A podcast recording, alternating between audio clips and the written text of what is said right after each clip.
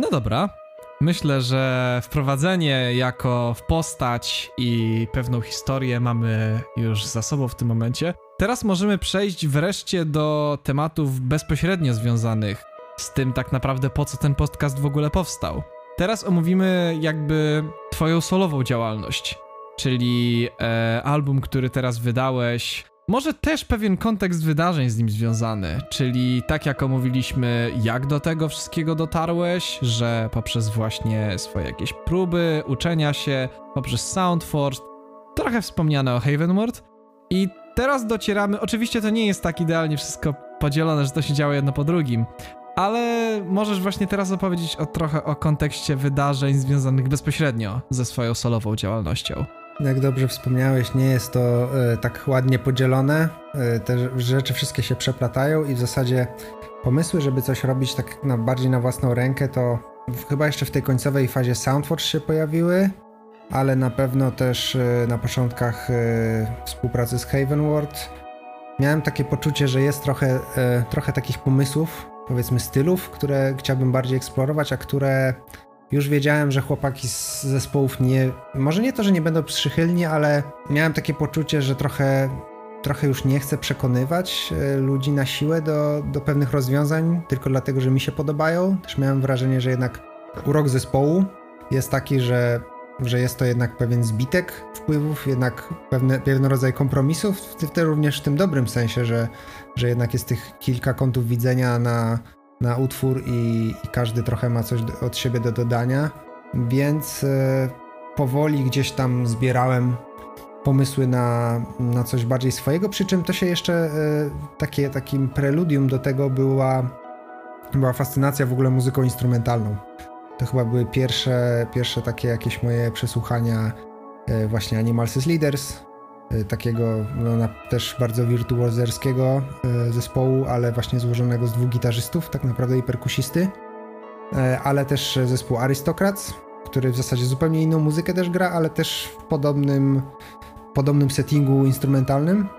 A ja jako, że do tej pory nie mam pojęcia o, o śpiewaniu, o pisaniu linii wokalnych i, i tekstu, co w sumie trochę, trochę szkoda, bo to też teraz z perspektywy tych lat pracy również własnej coś, co pewnie bym chciał w przyszłości y, zbadać i, i, być może użyć jakoś, to, to miałem takie poczucie, że tak, że da się robić muzykę bez wokalu, która może być fajna, przynajmniej dla mnie, nie wiem jak dla innych. I były pomysły, żeby, żeby ale jednak, ale jednak mimo wszystko yy, nie było to od razu takie w formie, że, że nagrywam w domu, mimo że jakieś pewne podstawowe umiejętności miałem ale że zbieram jednak zespół. I pamiętam, że chyba namówiłem Rina i Marcina grających w Soundforge'u. Nie wiem, czy obaj nadal grali w Soundforge. Wydaje mi się, że, że, jeszcze, że jeszcze to był ten skład. I, I, chyba namówiłem takiego mojego przyjaciela z lat liceum, e, Tomka Bulaszewskiego, który był e, klawiszowcem, e, pianistą w zasadzie. On wiele, wiele lat ćwiczył już i, i też miał jakieś swoje zespoły, niezwiązane z ciężką muzyką, co prawda, ale miałem takie poczucie zawsze, że się dobrze rozumieliśmy, jeśli chodzi o, mm, o jakieś takie bardziej chaotyczne, w takim też dobrym sensie i, i złożone pomysły. I, I był taki pomysł, żeby coś zrobić, z, y, żeby coś zrobić wspólnie, ale skończyło się na tym, że, że po prostu sobie jamowaliśmy w tych paru próbach, co było oczywiście bardzo fajne i też y, no, było dużo, dużo w tym zabawy. I w sumie nie wiem czemu, ale jakoś tak, jakoś tak ten temat umarł. Natomiast e, i, i jakby pomysły robienia powiedzmy kolejnej instrumentalnej w cudzysłowie supergrupy gdzieś tam umarły. Może to i dobrze. Natomiast e, mm, no dalsze wydarzenia związane właśnie z Soundforge i z Havenward trochę gdzieś tam mm, gdzieś tam w pewnym momencie znowu mi zatliła chęć robienia swojego materiału.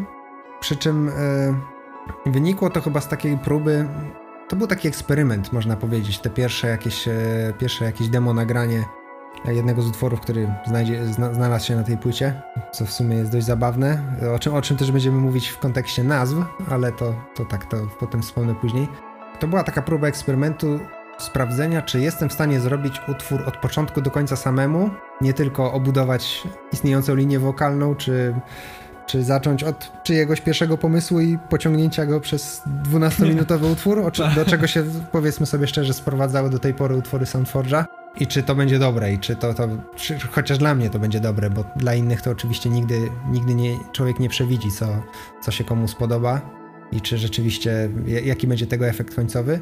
Natomiast jeśli chodzi o Havenward, to y, miałem też takie wcześniej, już dość wcześnie zrozumiałem, że to jest jednak, y, no że to jest też zespół, y, jeśli nie kolaboracyjny, jeśli, jeśli nie zespół kolaboracyjny, to to raczej jednak Józef jest tym, jest, tym, jest tym mózgiem tego zespołu i też miałem takie poczucie, że nie chcę mu tego odbierać.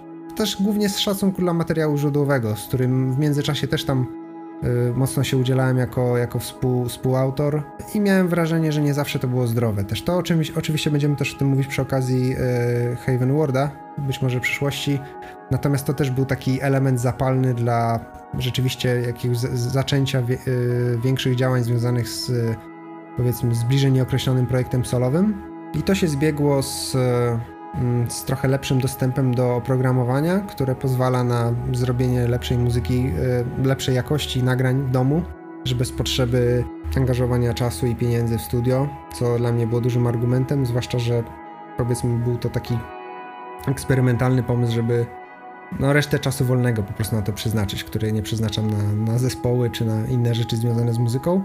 Natomiast mimo wszystko, y, mimo że, że pomysły pierwsze tych kilku utworów, które, które, od których zacząłem w tym 2018 mniej więcej. Tak strzelam, że przynajmniej takie pomysły y, jeszcze nie nagrane, ale takie gdzieś tam, które w głowie się tliły, y, to był mniej więcej ten okres. To mimo wszystko miałem takie poczucie, że, że jednak chcę też za, zaangażować innych ludzi do tego i tutaj już my się wtedy znaliśmy, już, już y, działaliśmy w ramach z Haven World i ciebie tutaj poprosiłem, żebyś żebyś nagrał e, partię basu, jak już, jak już tam je napiszę gdzieś. E, Kubę Bryszewskiego też zaangażowałem do pracy nad perkusją.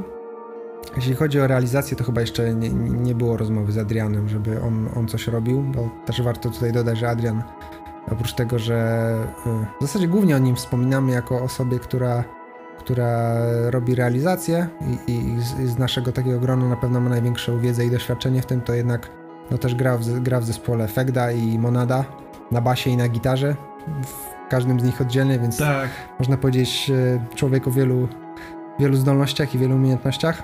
I to też się tak bardzo powoli tworzyło, e, ale już z takim poczuciem takiego bagażu doświadczenia trochę z, właśnie z nagrywania muzyki. Też miałem takie poczucie, że mimo, że koniec końców, teraz już tak retrospektywnie myśląc o tej płycie, był, wyszła ona tak bardzo technicznie, może nawet za technicznie, to jednak miałem takie poczucie, że, że te motywy, te riffy są takie bardziej jednak naturalne dla mnie. Że miałem poczucie, że tak, że to jest od początku do końca coś, co gdzieś tam, gdzieś tam mi w duszy grało, można tak powiedzieć. Trochę boomersko, ale... Więc tak, ten kontekst y, w ogóle pomysłów na, na robieniu bliżej nieokreślonego solowego projektu, który w zasadzie ciężko powiedzieć już, jakie, jakie były pierwsze zamysły tego, też był jakiś taki bardzo stopniowy. To nie było tak z dnia na dzień, dobra, siadam i nagrywam. Chociaż trochę było, ale w, tym sensie, że jak rzeczywiście usiadłem do nagrania y, pierwszych riffów, już takich, że rzeczywiście wciskam nagrywaj i gram, to mhm. wydaje mi się, że pierwszy pierwsze demo pierwszego utworu zrobiłem w parę dni dosłownie. Po prostu, nawet jak nie miałem wszystkiego, miałem parę riffów, to po prostu to mnie ten, e, ten cykl pisania mnie zachęci. Po prostu był metronom i, i ja po prostu już już w locie wypełniałem te dziury między tymi. Tak, taki automatic writing, no nie? I tak, i to był pierwszy raz, kiedy miałem rzeczywiście tak.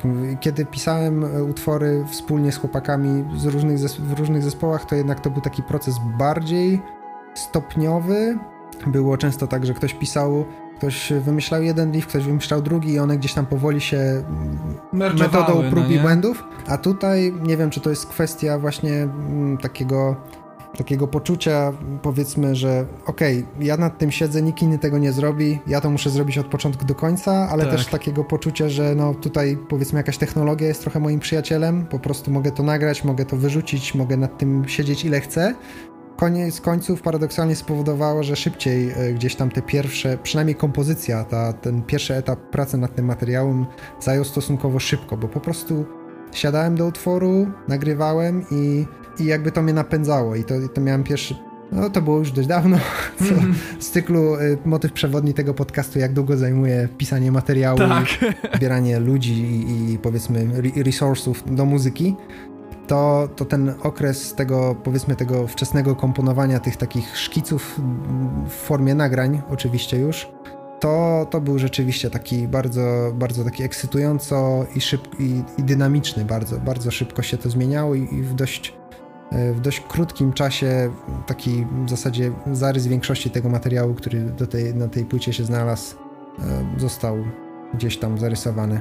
W takim razie możesz mi opowiedzieć tak naprawdę, tak już przechodząc bezpośrednio do samej e, pracy nad albumem, bo jak powiedziałeś, jak wyglądały, że tak powiem, początki, jak do tego wszystkiego dochodziłeś, mógłbyś mi teraz opowiedzieć e, tak naprawdę, jak wyglądały prace nad tym albumem, czyli właśnie opowiedzieć coś o nagrywaniu, o jakby, nie wiem, jakichś anegdotach z tego czasu, jakichś swoich, nie wiem, obserwacjach, przeżyciach. Wiadomo, że to nie jest tak ciekawy proces w przypadku często solo projektu, przez to, że zazwyczaj to wygląda tak, że siadasz po prostu z gitarą i nagrywasz, ale... Nie wiem, czy dla osób postronnych to będzie ciekawe, co w sumie jest jedną wielką niewiadomą yy, mówienia o tym, natomiast yy, na pewno obserwacje, z, które z perspektywy czasu wynikam, to, że nawet jeżeli się nagrywa demo, to e, jeżeli ktoś ma coś z tym robić i dorzucić coś od siebie, a taki trochę był plan, e, to warto, żeby ono już było, ono już żeby lepiej było nagrane, w tym sensie, żeby brzmiało równiej, po prostu łatwiej jest na tym e,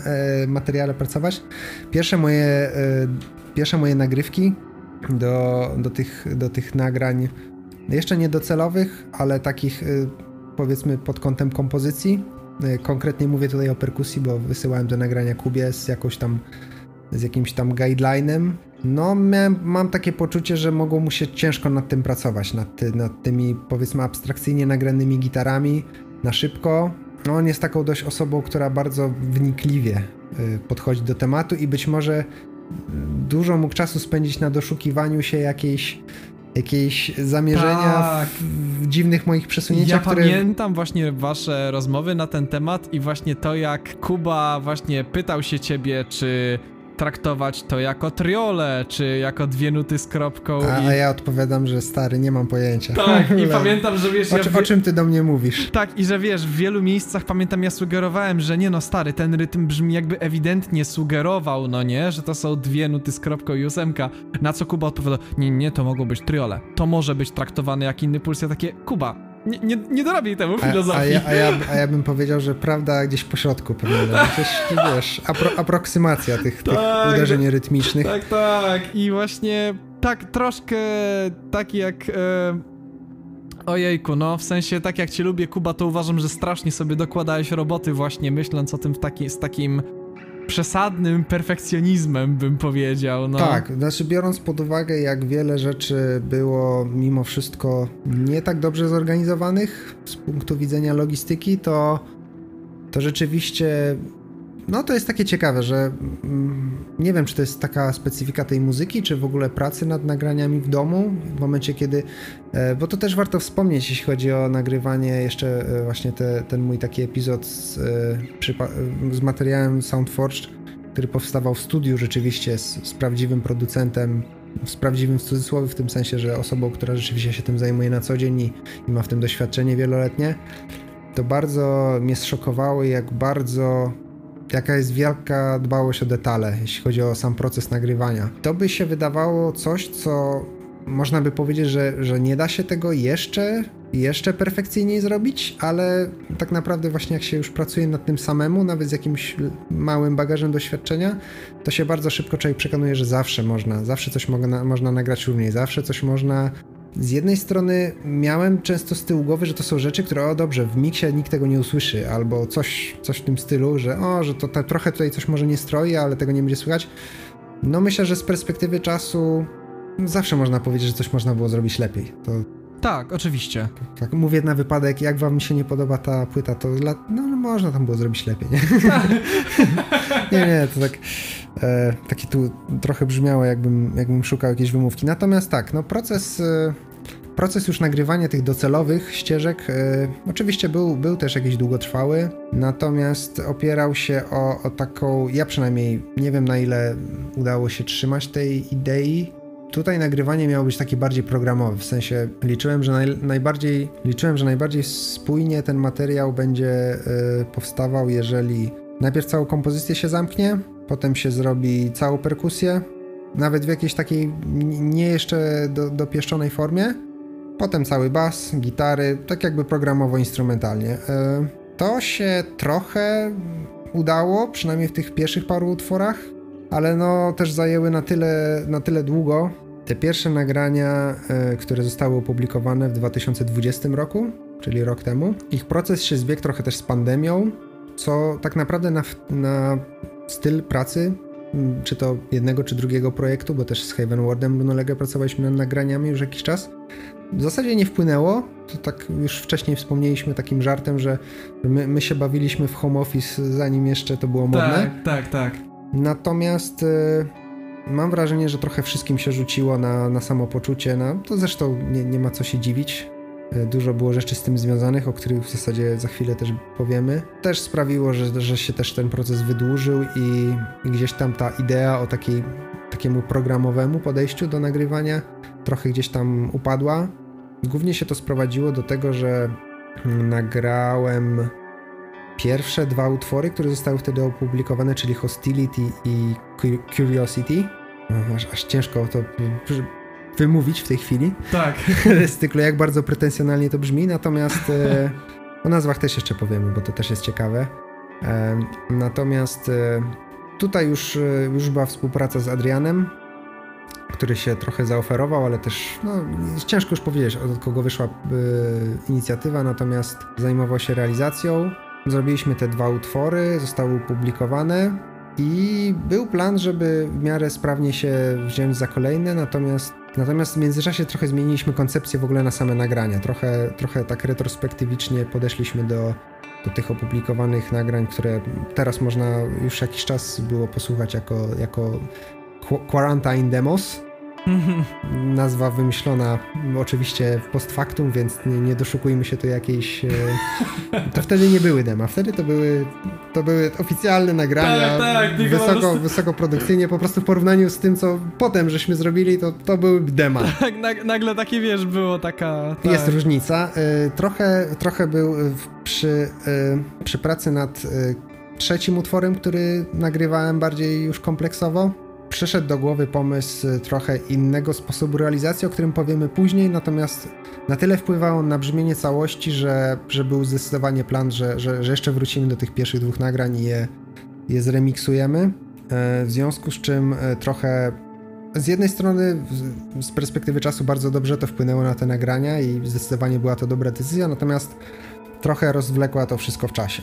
Więc, e, więc to, że płyta w ogóle w tym roku się ukazała, tak jeszcze powiedzmy pod koniec, to, to powiedziałbym, że, że i tak chyba duże osiągnięcie logistyczne, mimo wielu tych problemów.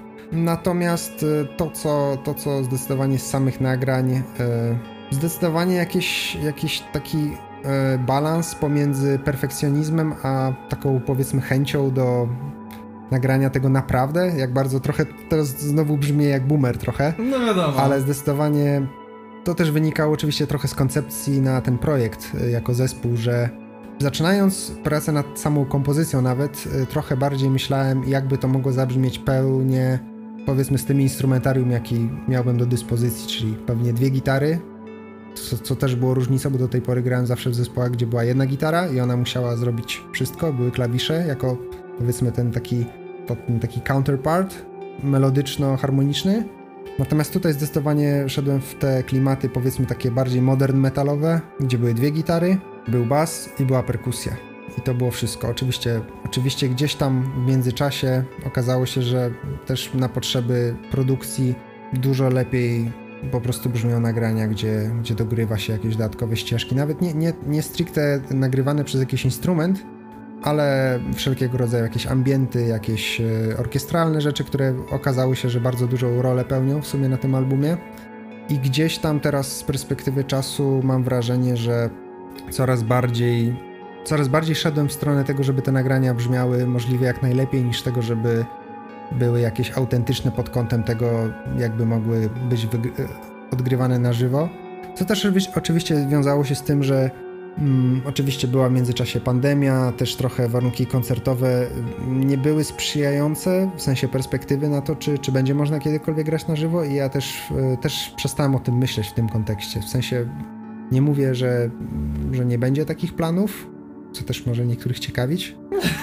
Natomiast e, no, mam takie podejście, że album to album, nagrania to nagrania, a, a odegranie na żywo to jest trochę inny temat i, i jakby może fajnie jest mieć z tyłu głowy, jak coś można byłoby nagrać, w sensie odegrać na żywo, ale może nie powinno to być takie kryterium tego, czy, czy coś na nagraniu powinno być, czy, czy, czy dany utwór powinien brzmieć w taki sposób, jak i inny.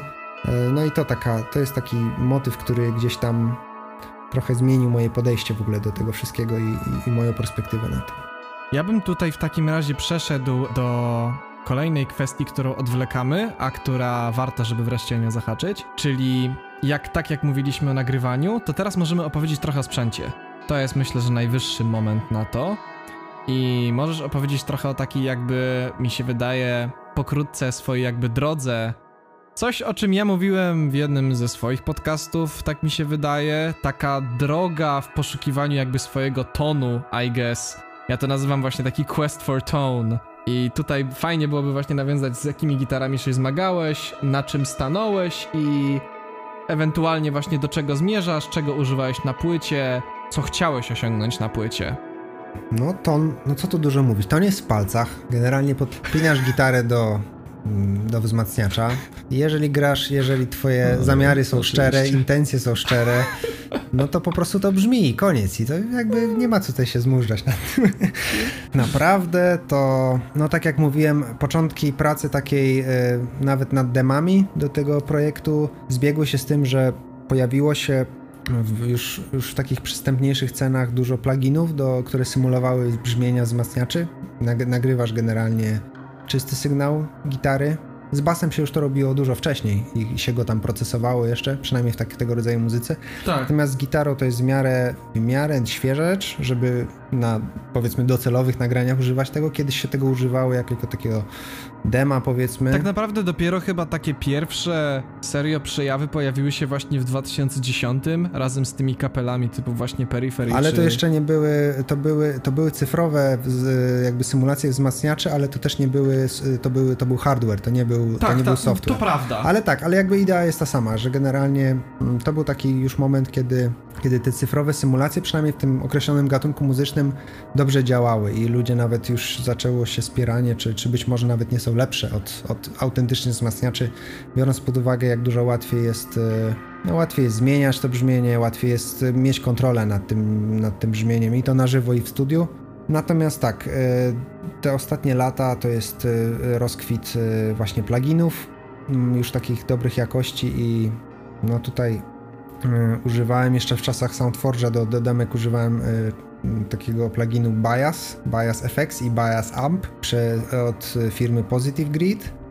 E, no i to, to tak, to było w porównaniu z Guitar Rigiem, którego używałem wcześniej, to było naprawdę inne, inne doświadczenie nie z samego brzmienia, ale też z tego, jak, jak, ten, jak te wzmacniacze reagowały na granie. Miałem takie poczucie, o, że to jest, że, że teraz mogę robić takie nagrania, które, o, rzeczywiście mają dobrą taką jakość, że jakby dobrze mi się też z tym grało już w domu. Ja już, to był już taki moment, kiedy ja nie, nie używałem tego mojego małego cyfrowego piecyka do ćwiczeń, bo już, już mi nie pasowało to brzmienie, ale rzeczywiście jak, jak ćwiczyłem, to po prostu podłączałem się do interfejsu i puszczałem ten, ten plugin i to już brzmiało fajnie. Mm, potem nie wiem, czy to koniecznie na lepsze, bo to też zależy od stylu grania, ale pojawił się e, plugin e, firmy Neural DSP, e, powiedzmy pod patronatem gitarzysty z Australii Pliniego, który jest bardzo no, znaną postacią w środowisku takiego powiedzmy instrumentalnego prog metalu, co pewnie byłoby takim trochę niedocenieniem tej twórczości, żeby to tak określić w tym stylu, ale dla uproszczenia tak to przyjmijmy. Tak. No i to był taki plugin, y, który w zasadzie można powiedzieć miał wszystko, miał, miał czyste brzmienie, miał przesterowane, miał efekty, miał generalnie i był jednocześnie bardzo przejrzysty i prosty w obsłudze. Nie miał za dużo rzeczy. To jest to, co mi się w nim podobało, że w zasadzie po prostu włączasz parę gałek, ustawisz, kręcisz, włączysz jakiś efekt i, i już i to jest, to jest koniec, to jest koniec ustawiania brzmienia. To jest hmm. coś, co mnie e, bardzo, bardzo szybko mnie zachęciło, żeby, żeby jakby używać tego. Tak, i to jest na przykład y, coś, co, co na wszystkich nagraniach Havenward jest, to jest właśnie to brzmienie. Też początkowo używałem tego do, do Jakube i na, w sumie na płycie wszystkie czyste brzmienia, wszystkie takie średnio przesterowane i chyba wszystkie solówki są na, na tym pluginie. Yy, ostatecznie do, do tych rytmicznych gitar, tych cięższych, początkowo nagrywałem na, na Plinim. W międzyczasie jeszcze kupiłem inny plugin z tej samej firmy, który symulował yy, brzmienie wzmacniacza Omega ta firma już była wcześniej znana, chyba z rok e, wcześniej już funkcjonowała dzięki wzmacniaczowi, e, dzięki symulacji wzmacniacza 14 Nameless. W każdym razie tak, mała dygresja, ten wzmacniacz e, w ogóle, te, ten plugin też był oceniany jako taki przełomowy, jeśli chodzi o o plugin do ciężkiej muzyki, takiej nowoczesnej, ciężkiej. Jerry go zresztą po, posiada, używa do, I ubóstwiam, swojej... bardzo szczerze, uwielbiam po prostu jego brzmienie i bardzo mi on pomaga w robieniu mojego własnego materiału. No tak, i, i, te, i ja akurat miałem y, trochę inny, y, w podobnym klimacie wzmacniacz, taki y, troszeczkę dający moim zdaniem większe, ta, ta Omega, o której wspomniałem, większe możliwości w kreowaniu brzmienia. E, aczkolwiek ostatecznie na płycie e, te gitary rytmiczne, właśnie zaleta nagrywania tych, gitar w taki sposób, w jaki my to robimy, jest taka, że, że ma się ten czysty sygnał gitary zawsze i zawsze można zmienić to brzmienie zupełnie. I koniec końców Adrian, e, właśnie ten, ten etap nagrywania tego trzeciego utworu, to były próby właśnie wzięcia tych ścieżek i, i zamiast bazowania na brzmieniu, które ja ustawiłem nagrywając, co z jednej strony wydawałoby się takie logiczne, no bo to jest jakby moje brzmienie, to które ja sobie wymarzyłem gdzieś tam w głowie, to jak już się utwór miksuje i, i się dokłada te wszystkie elementy, które już producent, realizator ma u siebie, ma, ma jakby dobry ogląd na to, bardzo często, w zasadzie prawie zawsze się okazuje, że to brzmienie nie jest dobre już do miksu, to znaczy, oczywiście do tego się dąży, żeby, żeby jakby bazować przynajmniej bazowo na tym, na tym brzmieniu, który, na którym się nagrywało, bo wtedy jakby ma się odpowiednie, odpowiednie reagowanie tego wzmacniacza, które się miało przy nagrywaniu. Natomiast to jest, mam wrażenie, coś, co ciężko osiągnąć, jeżeli się jakby nie jest w studiu, nie jest z, tym producentem, tylko się robi samemu. E, no i to jest na pewno coś, co, co przyszłościowo chcę trochę zgłębić, czyli właśnie to takie ustawianie brzmienia odpowiednie już pod mix, o czym oczywiście nie miałem pojęcia jeszcze te parę lat temu i, i być może ten element nie był jeszcze, nie, nie, była poświęcona mu zbyt wystarczająca uwaga. Natomiast koniec końców yy, właśnie w ramach tych eksperymentów z brzmieniami użyliśmy tego brzmienia, właśnie tego wzmacniacza 14 Nameless, tego, tego pluginu, który symulował ten wzmacniacz. On dodawał więcej takiego, takiego, takiej agresji do tego brzmienia, co, co koniec końców się się przełożyło na, na chyba lepszy odbiór tego nagrania, też lepiej, tego, że lepiej on działa w miksie. No tak, to jeśli chodzi o, o, o gitary, to w zasadzie chyba wszystko. Możesz powiedzieć ewentualnie jeszcze o samych modelach e, gitar. A, o, gi o, gitarach w sensie, tak, same instrumenty. Tak, tak. Coś, od czego powiem tak.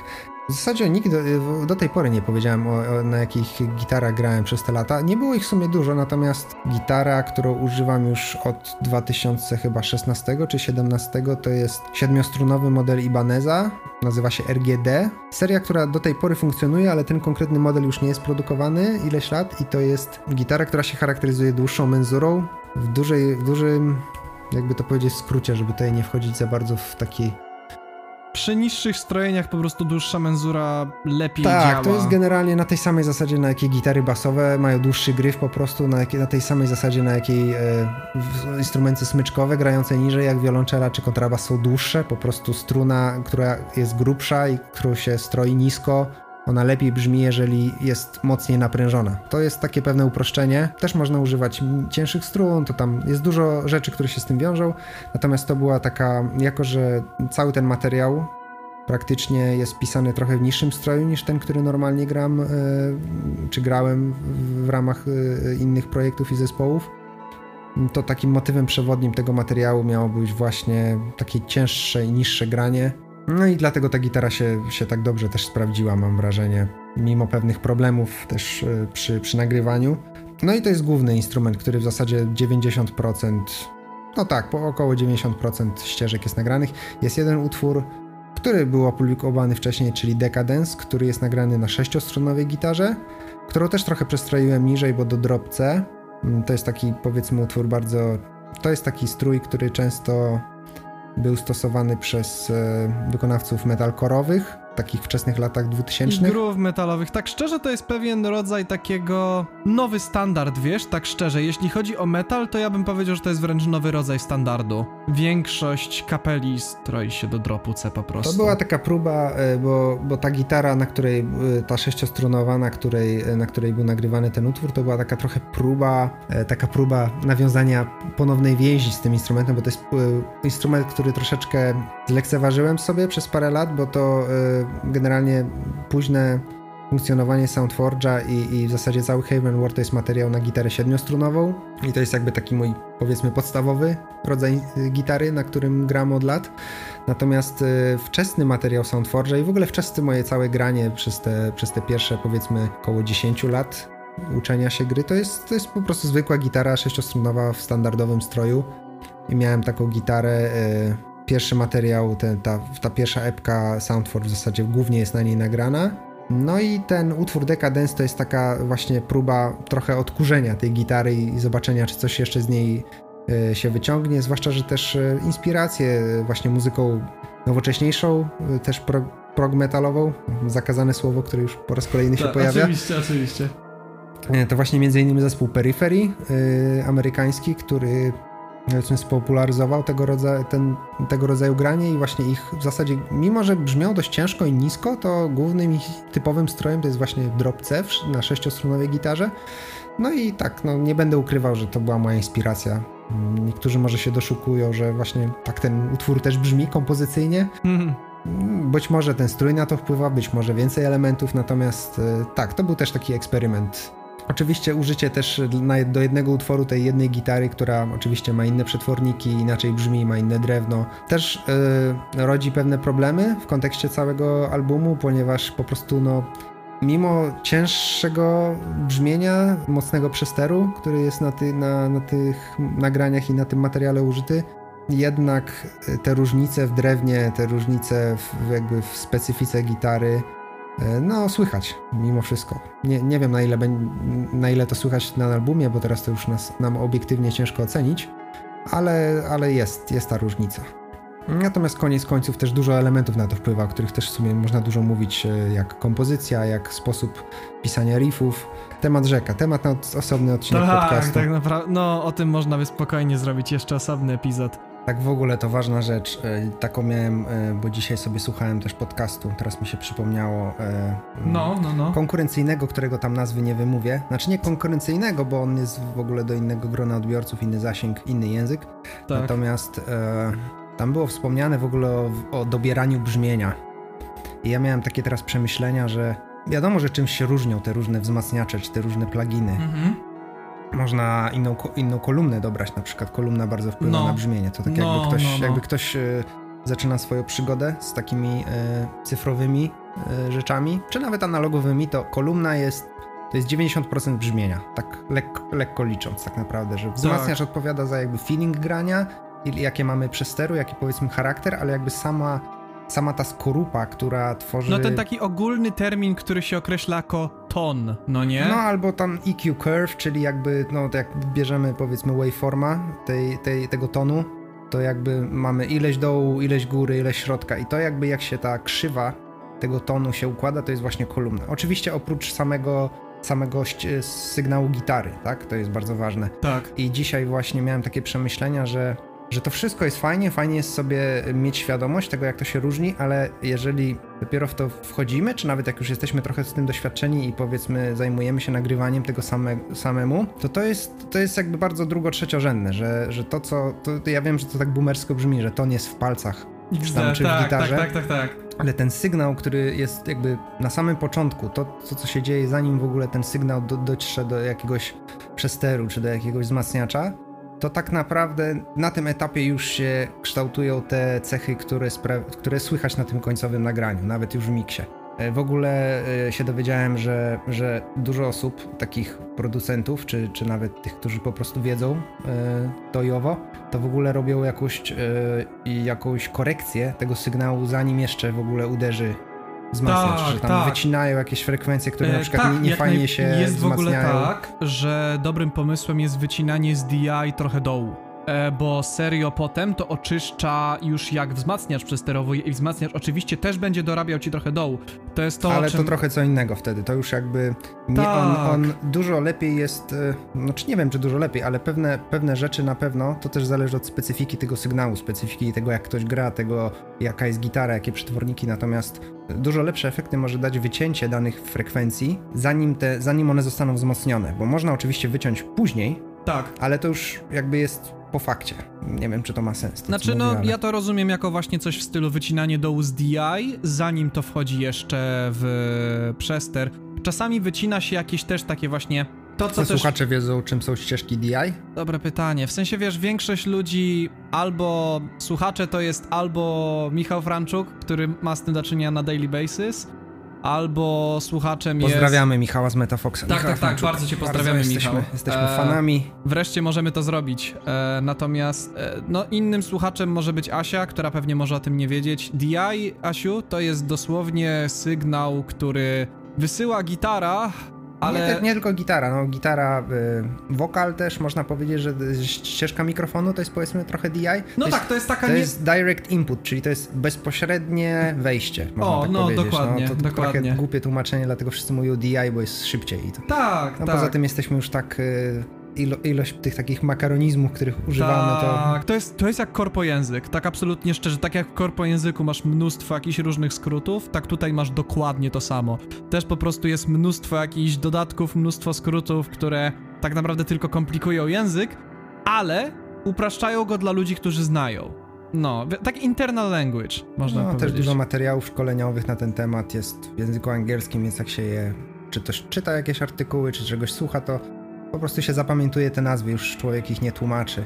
Tak. Może, tak. może powinniśmy, może, może powinniśmy być takimi ambasadorami Polski e, i przetłumaczyć e, słownictwo. Z, znaczy, powiedzmy sobie szczerze, duża część tego słownictwa jest tłumaczona, bo mamy oczywiście też tak. polską scenę realizatorską, ale oni też raczej się posługują, chyba przynajmniej ci młodsi, tymi określeniami angielskimi jednak generalnie zmierzałem do tego, że to, że, że się ten plugin, y, że zacząłem na innym pluginie nagrywać, to oczywiście jakieś tam musiało mieć minimalny wpływ na, na to, jak to, jak to w odbiorze końcowym będzie, będzie się czuło. Natomiast bardzo, to, to przy okazji miksów może właśnie o tym powiemy y, tak szerzej, ale bardzo mnie zszokowało, jak niewiele miksie przynajmniej, jak niewiele ten ton gitary się różnił po przepuszczeniu przez zarówno te pluginy, których ja używałem, ja w międzyczasie zmieniłem właśnie, tak jak było wspomniane, z Archetype Plini na Omega, czyli taki teoretycznie bardziej cięż, ciężko brzmiący wzmacniacz, a Adrian z kolei dysponując ścieżkami DI po to, żeby mógł sobie samemu ustawić to brzmienie i w każdym momencie móc je zmienić, to używał Namelessa. I bardzo Oczywiście trochę charakter tego brzmienia się różni, różnią się kolumny, ale w zasadzie no takie brzmienie, no ten taki mitologiczny ton, można powiedzieć, mityczny ton, to w zasadzie jest taki sam. Ja zauważyłem to w pewnym momencie, słuchając ogólnie dużo muzyki i właśnie wiesz, słuchając często w różnych tych e, dokumentacjach różnych producentów, czy to Noliego, czy to innych ludzi i wiesz, tak często byłem pod wrażeniem, miałem takie wow, to wszystko brzmi tak mięsiście i właśnie też się zastanawiałem, czy to jest kwestia gitar i pamiętam, że chyba oglądając taką dokumentację Noliego propos jego własnego pluginu, a propos Archetype Noli. I on pokazywał i uświadomiłem sobie, jak mało e, gitary wnosiły wbrew pozorom do tego miksu, jeśli chodzi o taką serio, taką mięsistość. Tak naprawdę głównie za mięsistość odpowiadały bębny. I perkusja tak naprawdę dawała ten taki zarazem dolny punch, jak i taki e, hi-fi, że tak powiem, shimmer e, miksu. Tak naprawdę gitary, coś co jest oczywiste i w teorii wszyscy to wiedzą, ale tak, gitary są osadzone w środku. Gitary nie odpowiadają za punch, wbrew pozorom. Najbardziej odpowiada za punch perkusja, może czasami bas.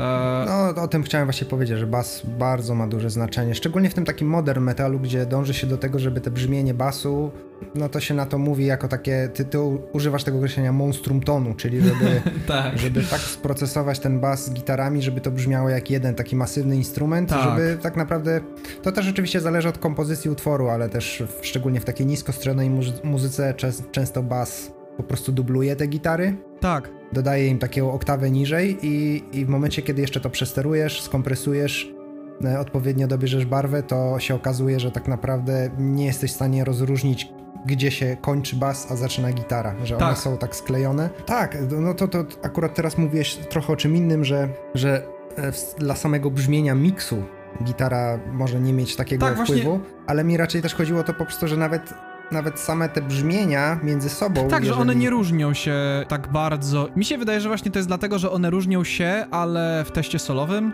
I wiesz, pewnie właśnie jak patrzysz na nie przez, znowu wracamy do pryzmatu miksu, to przez pryzmat miksu zmienienie czasami wzmacniacza i kolumny nagle może się okazać, że nie robi tak ogromnej różnicy. Zależy oczywiście jaki jest fokus na gitary, bo to jest śmieszne, ale o ile w teorii taką sygnaturową rzeczą metalu są właśnie, czy tam muzyki rockowej są właśnie przesterowane gitary. Jak przychodzi do czego, to nie są one tym, co głównie wpływa na odbiór. I to jest taka... No, to jest takie zaskoczenie. To taka rada dla gitarzystów. Nie, nie, nie, nie jesteście najważniejsi w zespole jakby. Wbrew znaczy, pozorom. Trochę, trochę tak z takim pół żartem, pół serio tak, to mówię, tak, tak ironicznie, bo że wszyscy myślą, że tak naprawdę to gitara odpowiada za całe to brzmienie. W szczególności a... gitarzyści. No to Oczywiście, w sumie, tak. w sumie wszyscy wiedzą. Ale zmierzam do tego, że jeżeli ktoś się zastanawia, ktoś chce wejść, powiedzmy, e, ma ograniczony budżet, cyfra i, i pluginy to jest bardzo dobra metoda, żeby się tym zająć, bo od razu można też pracować na dawie, można pracować z nagraniami, z metronomem, z jakimiś podkładami, nagrywać się, słuchać, to jest wszystko bardzo ważne. Nie warto chyba za bardzo się zmużdżać nad tym, co wybrać. Tak. Takie określenie tak. trochę to znaczy, warto sobie wybrać coś, co brzmieniowo się może podobać, albo jakie może opcje zaoferować, bo te pluginy głównie się różnią tym, że mają jakieś dodatkowe bariery, w cudzysłowie. To nie jest tak, że to jest jakaś decyzja, która zdeterminuje to, jak będziecie brzmieli. Tak, w sensie to też mogę. Ja co prawda mogę powiedzieć z odwrotnego doświadczenia niż Jakub, bo faktycznie my o tym rozmawialiśmy dużo z Jakubem prywatnie. I ja pamiętam, jak właśnie przy nagrywaniu albumu, przy zastanawianiu się, Jakub wielokrotnie się zastanawiał, jak sprawić, żeby mix brzmiał lepiej. I jego takim defaultowym myśleniem było to, żeby aha, coś jest nie tak z gitarami, trzeba coś zmienić w gitarach. I właśnie reampowałeś je wielokrotnie, czy to najpierw Plini, potem Omega, potem Nameless, potem może coś tam innego z EQ. To już, to już chyba było akurat, jak już były te ścieżki w mixach, więc to już jak było Adriana wszystko było. Sporo z tych kroków było u Adriana, ale pamiętam, że część jeszcze wcześniej, że też i też pamiętam, że bardzo dużo bawiłem się z edytowaniem DI i tak dalej, żeby to wszystko było właśnie idealnie timelinowane.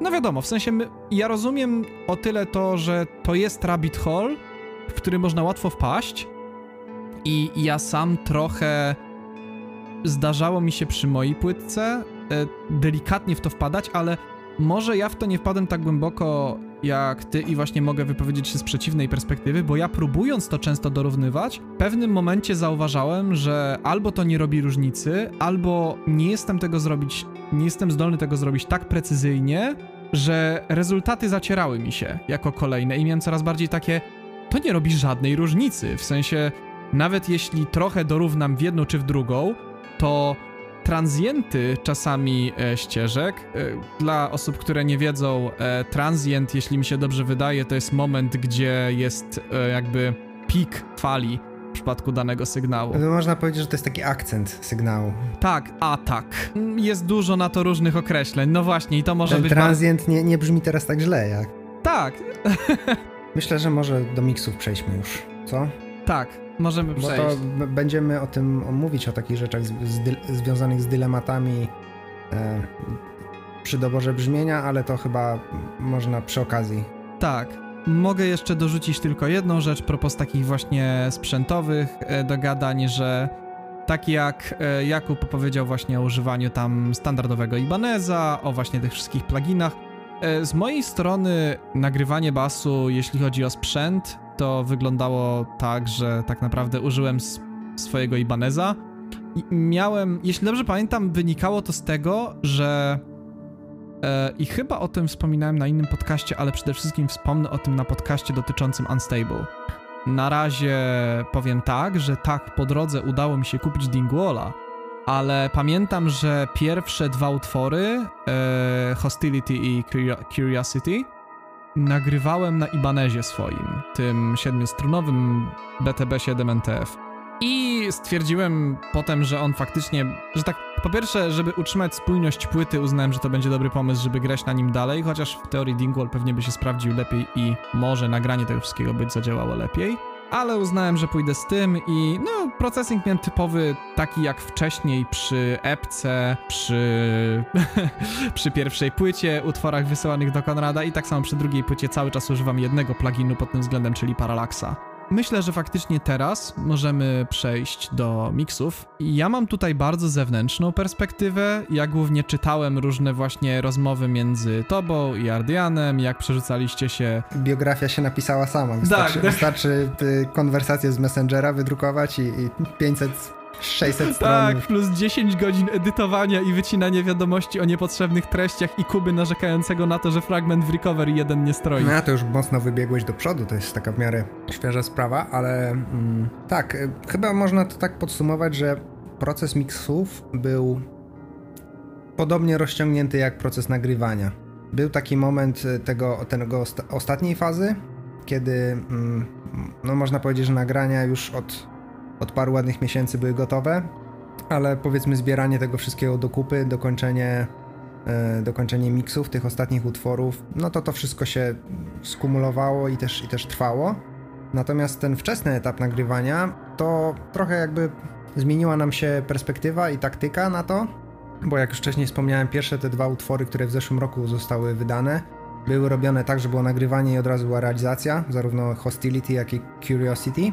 Potem w okolicach przełomu 2020-2021 było nagrywanie Decadence, czyli kolejnego utworu na płycie i, i, też najdłuższego, jeżeli on jest podzielony na trzy utwory, to jest powiedzmy taka suita, natomiast y, można spokojnie traktować jako jeden, jeden duży utwór. To wtedy, y, wtedy się właśnie pojawiła ta propozycja ze strony Adriana, żeby, żeby zrobić ten miks trochę inaczej, on zaproponował taką trochę swoją inicjatywę mm. i żeby, żeby bardziej móc po swojemu zrobić to brzmienie. No i jako, że te pierwsze, pierwsze zgrywki y, tego Decadence, tego nagranego brzmiały naprawdę, widać było, że jest dużo lepiej niż to, co było wcześniej, no to tak się zdecydowaliśmy robić. I w tym momencie zapadła decyzja, żeby najpierw po prostu dokończyć resztę nagrań. Tam zostały mi chyba trzy utwory, czy dwa, już nie pamiętam. Parę no. utworów zostało jeszcze do końca i po tak. prostu mm, dopóki one nie były skończone, to, to jakby realizacja się nie, nie, nie odbywała. Y, pomijając remiksy starszych utworów, ale to o tym też powiemy. Więc y, tutaj się na, nałożyło kilka takich sposobów na podejście do tego. Być może to też wpłynęło na, na, na czas jakby realizacji tego. Ale z perspektywy dzisiejszej zdecydowanie było to takie bardzo pouczające. Myślę, że i dla mnie, i dla Adriana, w ogóle dla nas wszystkich, którzy tam byli w to zaangażowani. Wypróbowaliśmy parę, parę metod na zrobienie tego.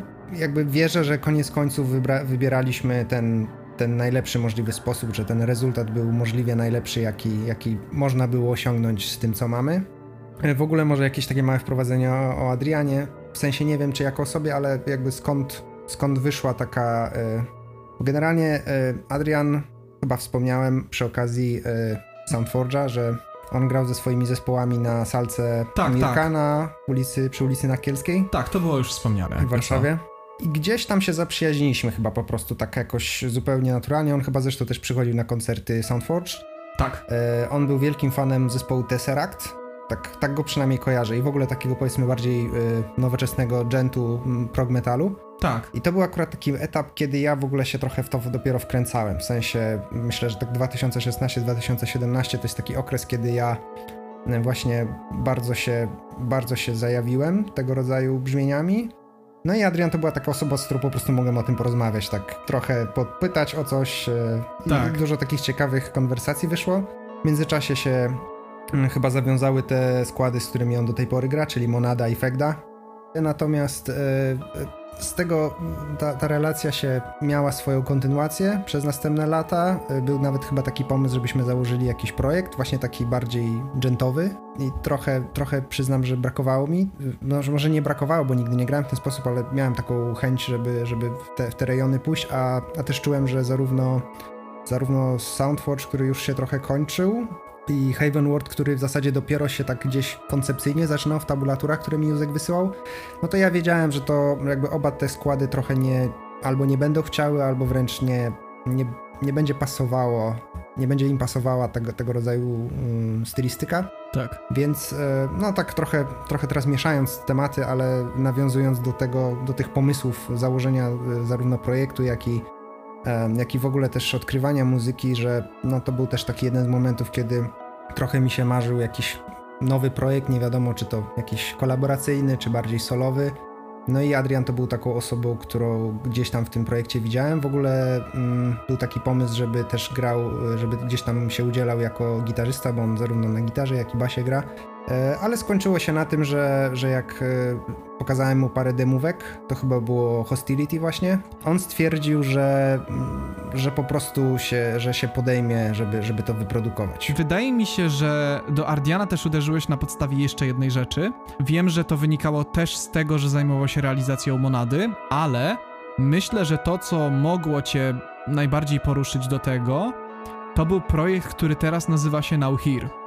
Masz rację, masz rację. Usłyszałem e, zgrywki jego własnego projektu, który tak. sol, powiedzmy tam solowo w domu, taki tak, bed, bedroom musician ten, no, który... Czyli my wszyscy. Tak? Zresztą my wszyscy wtedy, pamiętam, trochę się jaraliśmy tym, że właśnie to był utwór, który teraz nazywa się Siren Head i Tornegation, te dwa, a wtedy nazywały się, jeśli dobrze pamiętam, Żygacz. Jeden nazywał się ten, tak, jeden nazywał się Żygacz, a drugi Dijon. E, tak, i, i, tak, masz, jest, nie chcę teraz się jakby tutaj kłócić o to, bo to też nie o to chodzi i nie jestem sam pewien, jak to dokładnie było, ale jest duża szansa, że rzeczywiście przy czym, tak jak mówię, proces miksów też się rozciągnął w czasie i miał też swoje etapy. Miał etap tych, tych właśnie nagrań, które y, skończyły jako demówki, mimo że zostały opublikowane już pod szyldem Jakubę. A potem był ten etap tego, tego, tej zmiany mm, koncepcji na brzmienie i na, na tą realizację. Mhm. Nie, wiem, nie wiem, czy, ten, e, czy te zgrywki te, tego projektu Now Here, one się zdarzyły dużo wcześniej, czy jakoś w trakcie. No nieważne, ale tak, zdecydowanie miały wpływ na to, że, że też e, tak nieśmiało zagadywałem do Adriana, e, czy, czy by nie chciał może wziąć, wziąć to pod lupę i, i, coś z tym zrobić. Wydawało mi się, że też trochę była jego propozycja, ale no teraz mo możliwe, tak, że to... wtedy była. Jestem prawie pewny, że wtedy chyba on się zaoferował. Tak. E, wracając do tematu. Miksy były rozciągnięte w czasie. E, co tam z takich ciekawych historii, bo to też chyba nie jest... Nie wiem, czy to będzie warto wchodzić w jakieś takie technikalia dotyczące tego, jakie decyzje zostały podjęte, nie wiem w jaki sposób były procesowane różne rzeczy, to myślę, że, że nawet nie do końca sami wiemy. To znaczy, Wiele rzeczy wychodziło, że tak powiem, bardzo tak same z siebie, tak szczerze. No, wiele decyzji było pod ten sposób. Tak, można powiedzieć, że, że te miksy ew ewoluowały w miarę jakichś różnych przemyśleń. Ja myślę też, że tutaj trochę mam taki może nie to, że konflikt wewnętrzny, ale jeszcze do niedawna miałem taką, takie przemyślenia, że o ile dobrze jest dużo czasu spędzić nad y, utworem, czy to przy nagrywaniu, czy przy realizacji, czy nawet przy komponowaniu, być może najwięcej czasu warto przy komponowaniu spędzić, miałem takie poczucie, że to, że, że z kolei, że mimo to, że wiadomo, że warto, warto dużo czasu na coś poświęcić, bo prawdopodobnie efekt będzie lepszy proporcjonalnie do tego czasu, miałem wrażenie, że to, że same te miksy też y, trochę się rozciągnęły w czasie, że to trochę jednak mogło wpłynąć negatywnie w ten sposób, że łatwo było zapomnieć, co się działo wcześniej. W, wiesz o co mi chodzi, że, tak. e, że, jak, e, że jak mija na przykład miesiąc pomiędzy jedną wersją miksu a drugą, albo jednym utworem a drugim, to trochę zapominasz o co chodziło, Szczerze, z uwagami. Tak, i ja tak miałem czasami z Konradem. O ile u mnie co prawda nie mijało może miesiąc między jedną... No to taka orientacyjna, ja nie mówię, tak, że tak, tak, tak. było, ale W każdym tak... razie ostatnio tak miałem, to może być taki śmieszny wgląd dla ludzi, którzy czekają na mój album, bo myślę, że ten podcast wyjdzie... Nie no, na pewno wyjdzie zanim ja zrobię swój album. I na przykład taki śmieszny wgląd w to, że ostatnio dostałem mix od Konrada i zrozumiałem, że odpaliłem najpierw je na słuchawkach, a potem na monitorach i zrozumiałem nagle, że się zagalopowałem trochę za bardzo z niektórymi uwagami i musiałem różne rzeczy wycofać, więc e, człowiek pod wpływem czasu potrafi zapominać różnych rzeczy i trochę się gubić i to może być cięż, najcięższą rzeczą, że tak powiem właśnie w pracy muzyka z realizatorem. Ciężko powiedzieć, kiedy powinniśmy się traktować poważnie, a kiedy powinniśmy być w miarę wyrozumiali względem tego, że czasami tak, e, najpierw dajemy jedne uwagi, a potem dajemy uwagi jakby naprawiające je. Do, wydaje mi się, że dopóki nie dajemy sprzecznych uwag wewnętrznie, to, że tak powiem, jest to w miarę zrozumiałe.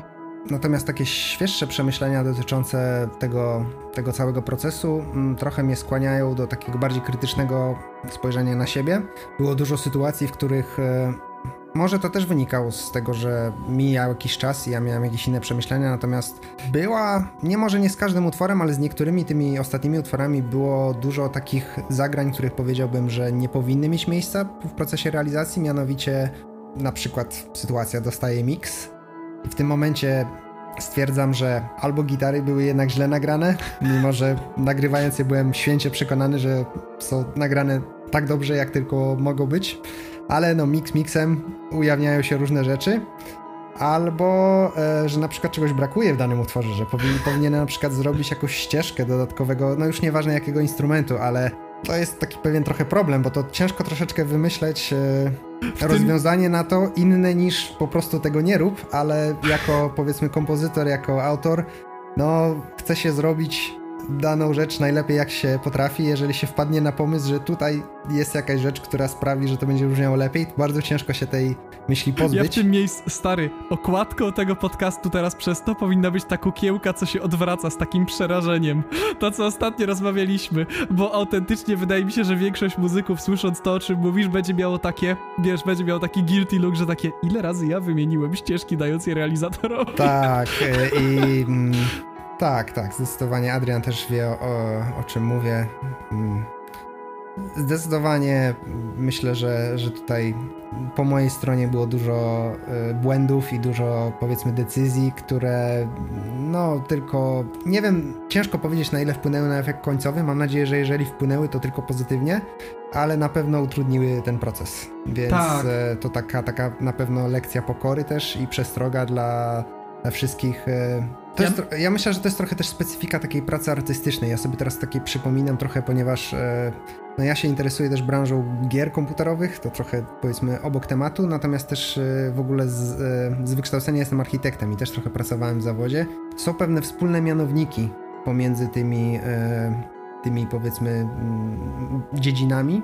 Często jest tak, że wpada się spontanicznie na jakiś pomysł, który wiemy, że może coś usprawnić, ale bardzo jakby jego realizacja wiąże się z jakimś dodatkowym nakładem pracy i czasu. I trzeba też taką granicę złapać, y, no żeby szanować czas ludzi, że to tak. mimo wszystko, że to jest projekt kreatywny, że tutaj jakby dążymy do tego, żeby efekt był najlepszy, a to jest powiedzmy wartość, którą nie da się przeliczyć na pieniądze czy na czas pracy, no to jednak warto, warto po prostu mieć szacunek i dla siebie i dla osoby, która też jest to zaangażowana w sumie nie, nie wiem, jak to, jak to teraz odebrać. Czy to, czy to znaczyłoby, że nie należy podejmować pewnych decyzji? Ja bym powiedział i to, co chciałem właśnie powiedzieć, to, że moim zdaniem powinno się serio brać siły na zamiary. Czyli jest tak, że jeśli po prostu podejmujesz właśnie decyzję, ok, zrobić album, to niektóre rzeczy. E, Noli miał na ten temat bardzo fajny cytat. Co prawda, on mówił o tym przy okazji miksu, ale moim zdaniem przy okazji ścieżek, nagrywania, ewentualnego podmieniania, można też o tym powiedzieć. E, committing to your decisions, czyli że jak podejmujesz jakąś decyzję i okej, okay, podjęłeś ją źle, to już stwierdzasz, dobra, e, zmienienie pewnych rzeczy i naprawienie ich będzie zbyt już po prostu czasochłonne, zbyt, e, zbyt nieprzyjemne dla obu stron, żeby to potem naprawić. I myślę, że w ten sposób, no to jest temat, który też przewija się. Myślę, że ja już o tym mówiłem nawet w, w swoich innych podcastach, że rozmowy z realizatorami i cały ten jakby proces, to to nie jest łatwa rzecz i ujawnia właśnie bardzo wiele niekompetencji ze strony muzyka, ale to jest okej. Okay. Wydaje mi się, że najważniejsze jest właśnie to, żeby pewnym wiedzieć kiedy przestać, czyli wziąć swoje decyzje i stwierdzić ok, dążenie do perfekcji jest super, ale w pewnym momencie staje się już tak niezdrowym procesem i tak nieprzyjemnym dla obu stron, dla realizatora jak i muzyka, że trochę zabija. Tak, zabija, zabija fan przede wszystkim, a wbrew pozorom to jest proces, który, no, nie, nie zarabiamy z tego, nie mamy z tego żadnych pieniędzy, więc jednak musimy jednak jakąś nagrodę powinniśmy z tego mieć. Powinniśmy przynajmniej odczuwać, że coś z tego mamy i dlatego robimy te wszystkie wysiłki i zastanowić się, czy serio właśnie dany wysiłek jest warty tego, że w pewnym momencie nie mamy z tego już e, żadnej zabawy. I czy w takim razie naprawdę warto i w, my, wydaje mi się, że wielu muzyków staje przed takim, przed samymi sobą z takim okej, okay, zresztą ja o tym mówiłem przy okazji Just Colors. Spędziłem na tym albumem 4 lata i zrozumiałem, aha, nigdy więcej nie chcę spędzić tyle czasu nad albumem. I to wynikało właśnie nawet nie tyle z e, pracy z realizatorem, i o ile ja też faktycznie wtedy się nauczyłem wielu rzeczy. Z tym wszystkim, jakby z całymi przygotowaniami, tak. z nagraniami. Tak, tak dokładnie tak. Pamiętam trochę tą twoją e, co prawda nie byłem bezpośrednio zaangażowany w, te, e, w ten proces, ale. Słuchałeś podcastu XD. Tak, y, zapauzujcie sobie i posłuchajcie podcastu o Just Colors. To, to nie, nie wiem, to... czy polecać go, jest strasznie długi. Dobra, to ale... teraz, teraz minęły te trzy godziny, czy tam ile minęło i e, ja, mi bardziej chodziło w tym zdrowym podejściu do tego, do tego wszystkiego, nawet e, wiadomo, trzymanie się decyzji, które się podjęło i nie zmienianie ich w trakcie, to jest jakby bardzo ważna rzecz, którą powinni... E, powinni robić zarówno wydawcy gier, jak i ludzie, którzy przychodzą do architekta. Y, ja mądrzę się, ale tylko dlatego, że po prostu akurat o tych, o tych branżach coś tam wiem i ja odczuwam, ja widzę te paralele, widzę, że, że to jest taka sama mentalność, że to jest takie coś w stylu a to przesuń tutaj, zmień tu ten kolor, przecież to, przecież to wystarczy, no tutaj 5 minut poklikania myszką, to jest na pewno, żeby tutaj zmienić tą ścianę na to. I to jest dokładnie tak samo, jak się czyta uwagi muzyków dla re realizatorów, że tutaj to niby podgłoś, a tutaj może podmień, i to tak wydaje się, że to jest nic, ale jak, jak to się zbiera, to wychodzi na to, że po pierwsze ten realizator biedny yy, musi domyśleć się, co tak naprawdę o co chodziło muzykowi. Tak jest. Więc to jest na pewno ważne, ale druga rzecz, o co mi chodzi, druga rzecz, którą miałem na myśli, e, mówiąc o tych, powiedzmy, zdrowym podejściu i zdrowej pracy z realizatorem, to jest po prostu lepsze przygotowanie się. E, nie mówię nawet o, o, powiedzmy, ćwiczeniach na instrumencie i powiedzmy dobrym tego nagraniu, choć, bo to jakby powinno być standardem, natomiast też dobrym, poświęcić trochę więcej czasu na przemyślenie tego dokładnie, co się chce w utworze, jak, on, jak się chce, żeby on brzmiał, ponieważ e, ja, ja trochę to jakby z perspektywy czasu mam wrażenie, że moja mentalność była taka, że to zajmie dużo czasu, ponieważ no jest to skomplikowana muzyka w jakimś stopniu, jest trochę tego materiału, yy, wszyscy mamy ograniczony czas, bo zajmujemy się tym po godzinach. Ja miałem takie poczucie, dobrze, to zrobię po prostu co się da i niech, niech już coś się z tym dzieje, a ja w tym czasie będę jeszcze to usprawniał. I to brzmi jak taki bardzo fajny pomysł, na zasadzie bardzo czasowo efektywny, bo po prostu robiliśmy coś etapami, Natomiast koniec końców mam wrażenie, że takie, że dużo lepszą decyzją byłoby po prostu spędzenie, poświęcenie więcej czasu na, na dokładne przemyślenie tego, co się chce w tym utworze, jakie mają być te na przykład te dodatkowe ścieżki, czy te ambienty, to tutaj akurat taki bardziej konkretny przykład, ale do tego to się sprowadzało. I jakby i wysłanie tych ścieżek w momencie, kiedy one już, już są gotowe.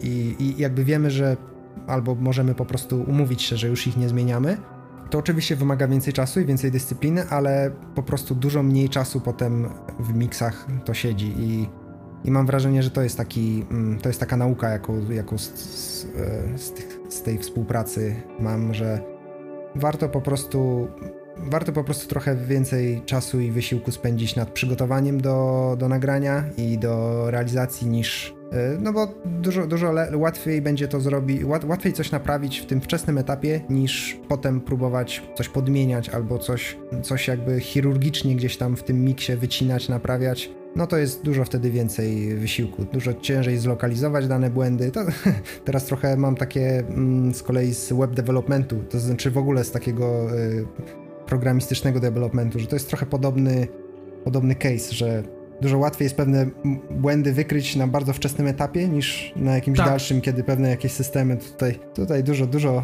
Generalnie muzyka uczy życia, życie uczy muzyki. E, to jest Trochę takie, tak. to, to, niech to będzie takie motto, wiesz, tego podcastu. tak.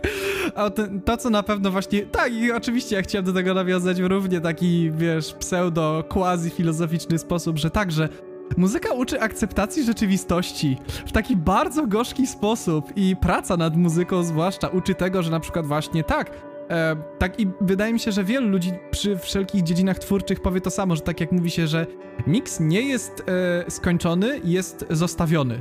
To tak samo domyślam się, że jest właśnie w różnych innych dziedzinach tak twórczych. Tak jest zupełnie ze wszystkim. No właśnie. Mm, to znaczy, być może mm, są sytuacje, w których dany twórca może sobie pozwolić na, taki, na taką sytuację, kiedy rzeczywiście kończy miks i go coś dalej z nim robi, czy to jakiś, e, czy film. Wydaje, wydaje mi się, że branża filmowa troszeczkę sobie lepiej z tym radzi. To już tak trochę, powiedzmy, zbaczamy z tematu, natomiast takie, e, takie, takie też miałem przemyślenia i też trochę, trochę czytałem i, i słuchałem na ten temat, że branża filmowa nie ma z tym takiego problemu, ponieważ i argument był taki, że to wynika z dłuższej tradycji po prostu, że, tak. że, że po prostu jest to taka branża, która, e, której system pracy się kształtował przez tyle lat, że udało się to doprowadzić do takiego momentu, kiedy wiadomo, co trzeba zrobić, żeby coś, żeby coś zadziałało. Tak, tak. Że jednak się minimalizuje te wszystkie, mm, wszystkie znaki zapytania, które mogą coś tam y, no po prostu przedłużyć. są bardziej efficient, dużo tak, bardziej zdecydowanie. E, oczywiście branża muzyczna też działa od lat, natomiast chyba branża mm, stricte takiej muzyki, jaką my robimy. Wydaje mi się, że też wiesz, branża tego plus home recording, który jest bardzo nowy i wydaje mi się, że jednak rządzi się trochę innymi prawami niż produkcja wielkich producentów. No to taki trochę outsourcing można powiedzieć, można tak porównać, że to jest, to jest rozdzielanie odpowiedzialności, że już nie masz jednej osoby, która, która powiedzmy może czuwać nad czymś, tylko masz powiedzmy ten element y, bardzo wątpliwy, czyli muzyk grający w swoim domu, nagrywający... Szczerze, masz wiele. Właśnie masz domorosłego muzyka, domorosłego realizatora i wiesz, oczekujesz, że będziesz miał produkt, który będzie porównywalny z wielką wytwórnią, co nie chcę umniejszać i jest możliwe. I wielu ludzi oczywiście to robi. Robi rzeczy, które są porównywalne teraz tak naprawdę Ale to produkcją. dlatego, że po prostu wiedzą, jak to robić. Tak. Także to nie jest tak, że tak strasznie teraz co coachingowo brzmi. Tak, trochę... nie no wiadomo, że to raczej tak. są nasze takie refleksje tak, tak, niż jest, próba pouczania w sensie nikogo nie chcemy pouczać absolutnie, natomiast e, jakby tak, żeby pozytywnie to zabrzmiało. Mm, to nie jest tak, że to, że mamy teraz do dyspozycji technologie, pluginy, w, czy tam jakieś e, biblioteki brzmieniowe, które brzmią dobrze i nie, jednocześnie nie, wymagają wzięcia kredytu, czy wzię, oddaniu samochodu w zastaw, czy, tak. czy czegoś takiego, to nie jest tak, że e, że to automatycznie sprawi, że, za, że ktoś zabrzmi światowo, bo to, że ktoś brzmi światowo, to jest też kwestia tego po prostu, jakimi oni są muzykami tak. jak oni piszą, jak oni grają, jaką tak. mają etykę pracy, jeśli chodzi właśnie o współpracę z realizatorem. To, że te nagrania które powiedzmy, jeżeli już trzymamy się muzyki metalowej, e, powiedzmy nawet z tych późnych lat 80., które do dzisiaj są legendarne, to nie jest tylko kwestia budżetu, ale to jest też kwestia tego, że ci muzycy nagrywali w studiu i byli, po pierwsze, byli utalentowani, naprawdę. Ciężko tutaj oczywiście porównać, kto był bardziej, kto był mniej, bo to, tak. to jest coś, co w zasadzie nie jesteśmy w stanie tego ocenić. Natomiast e, wszystko e, też się odbywało w takim jednym hermetycznym miejscu, w którym była osoba, realizator czy producent, która wiedziała co robi i ona też wiedziała jak współpracować z tym muzykiem, jak tak. E, co mu powiedzieć, jak ustawić mu brzmienie, że to wszystko się działo jakby w jednym takiej, w jednej bańce. Było dużo mniej, to było chyba też, to jest znowu coś, o czym mówiłeś. Dużo mniej elementów ruchomych takich... E, tak, to jest to, o czym mówiłeś w środowisku filmowym. Dużo mniej miejsca na błędy i dużo bardziej efficient wszystko było właśnie dzięki temu. No i tak, i to, i to, że, to że teraz y, można powiedzmy brz czysto brzmieniowo i czysto teoretycznie podobne efekty osiągnąć przy użyciu kilku wtyczek za kilkaset dolarów, to nie znaczy, że od razu też wszyscy tak będą brzmieli. Natomiast to, że tak ktoś nie brzmi, to też nie jest koniec świata. W sensie my wszyscy kiedyś, być może nadal trochę, no jesteśmy kiepscy jeszcze w tym, co robimy. Bardzo w jakimś stopniu. Oczywiście, no, że tak. Wiadomo, no fajnie myśleć, że coś już tam y, możemy dobrego pokazać i robić, natomiast mam wrażenie, że to, że łatwiej teraz wyprodukować muzykę, paradoksalnie sprawia, że ludzie mogą się bardziej zniechęcić, bo jednak łatwiej jest tą muzykę nagrać, łatwiej ją zrealizować, łatwiej ją wypuścić w świat dzięki internetowi i koniec końców ludzie dużo, w dużo prostszy sposób mogą e, pokazać światu coś, z czego tak naprawdę mogliby nie być zadowoleni w normalnych warunkach. Tak. Bo powiedzmy, gdzieś są może na początku tej swojej drogi, być może nie mają jeszcze tego doświadczenia i dużo łatwiej może być zniechęceni, nie wiem, jak e, usłyszą jakąś negatywną opinię, albo sami też tego posłuchają retrospektywnie i stwierdzą, że nie, nie, że to tak. ja po prostu tak. się nie nadaje. To jest wszystko ok, w sensie następna płyta będzie lepsza.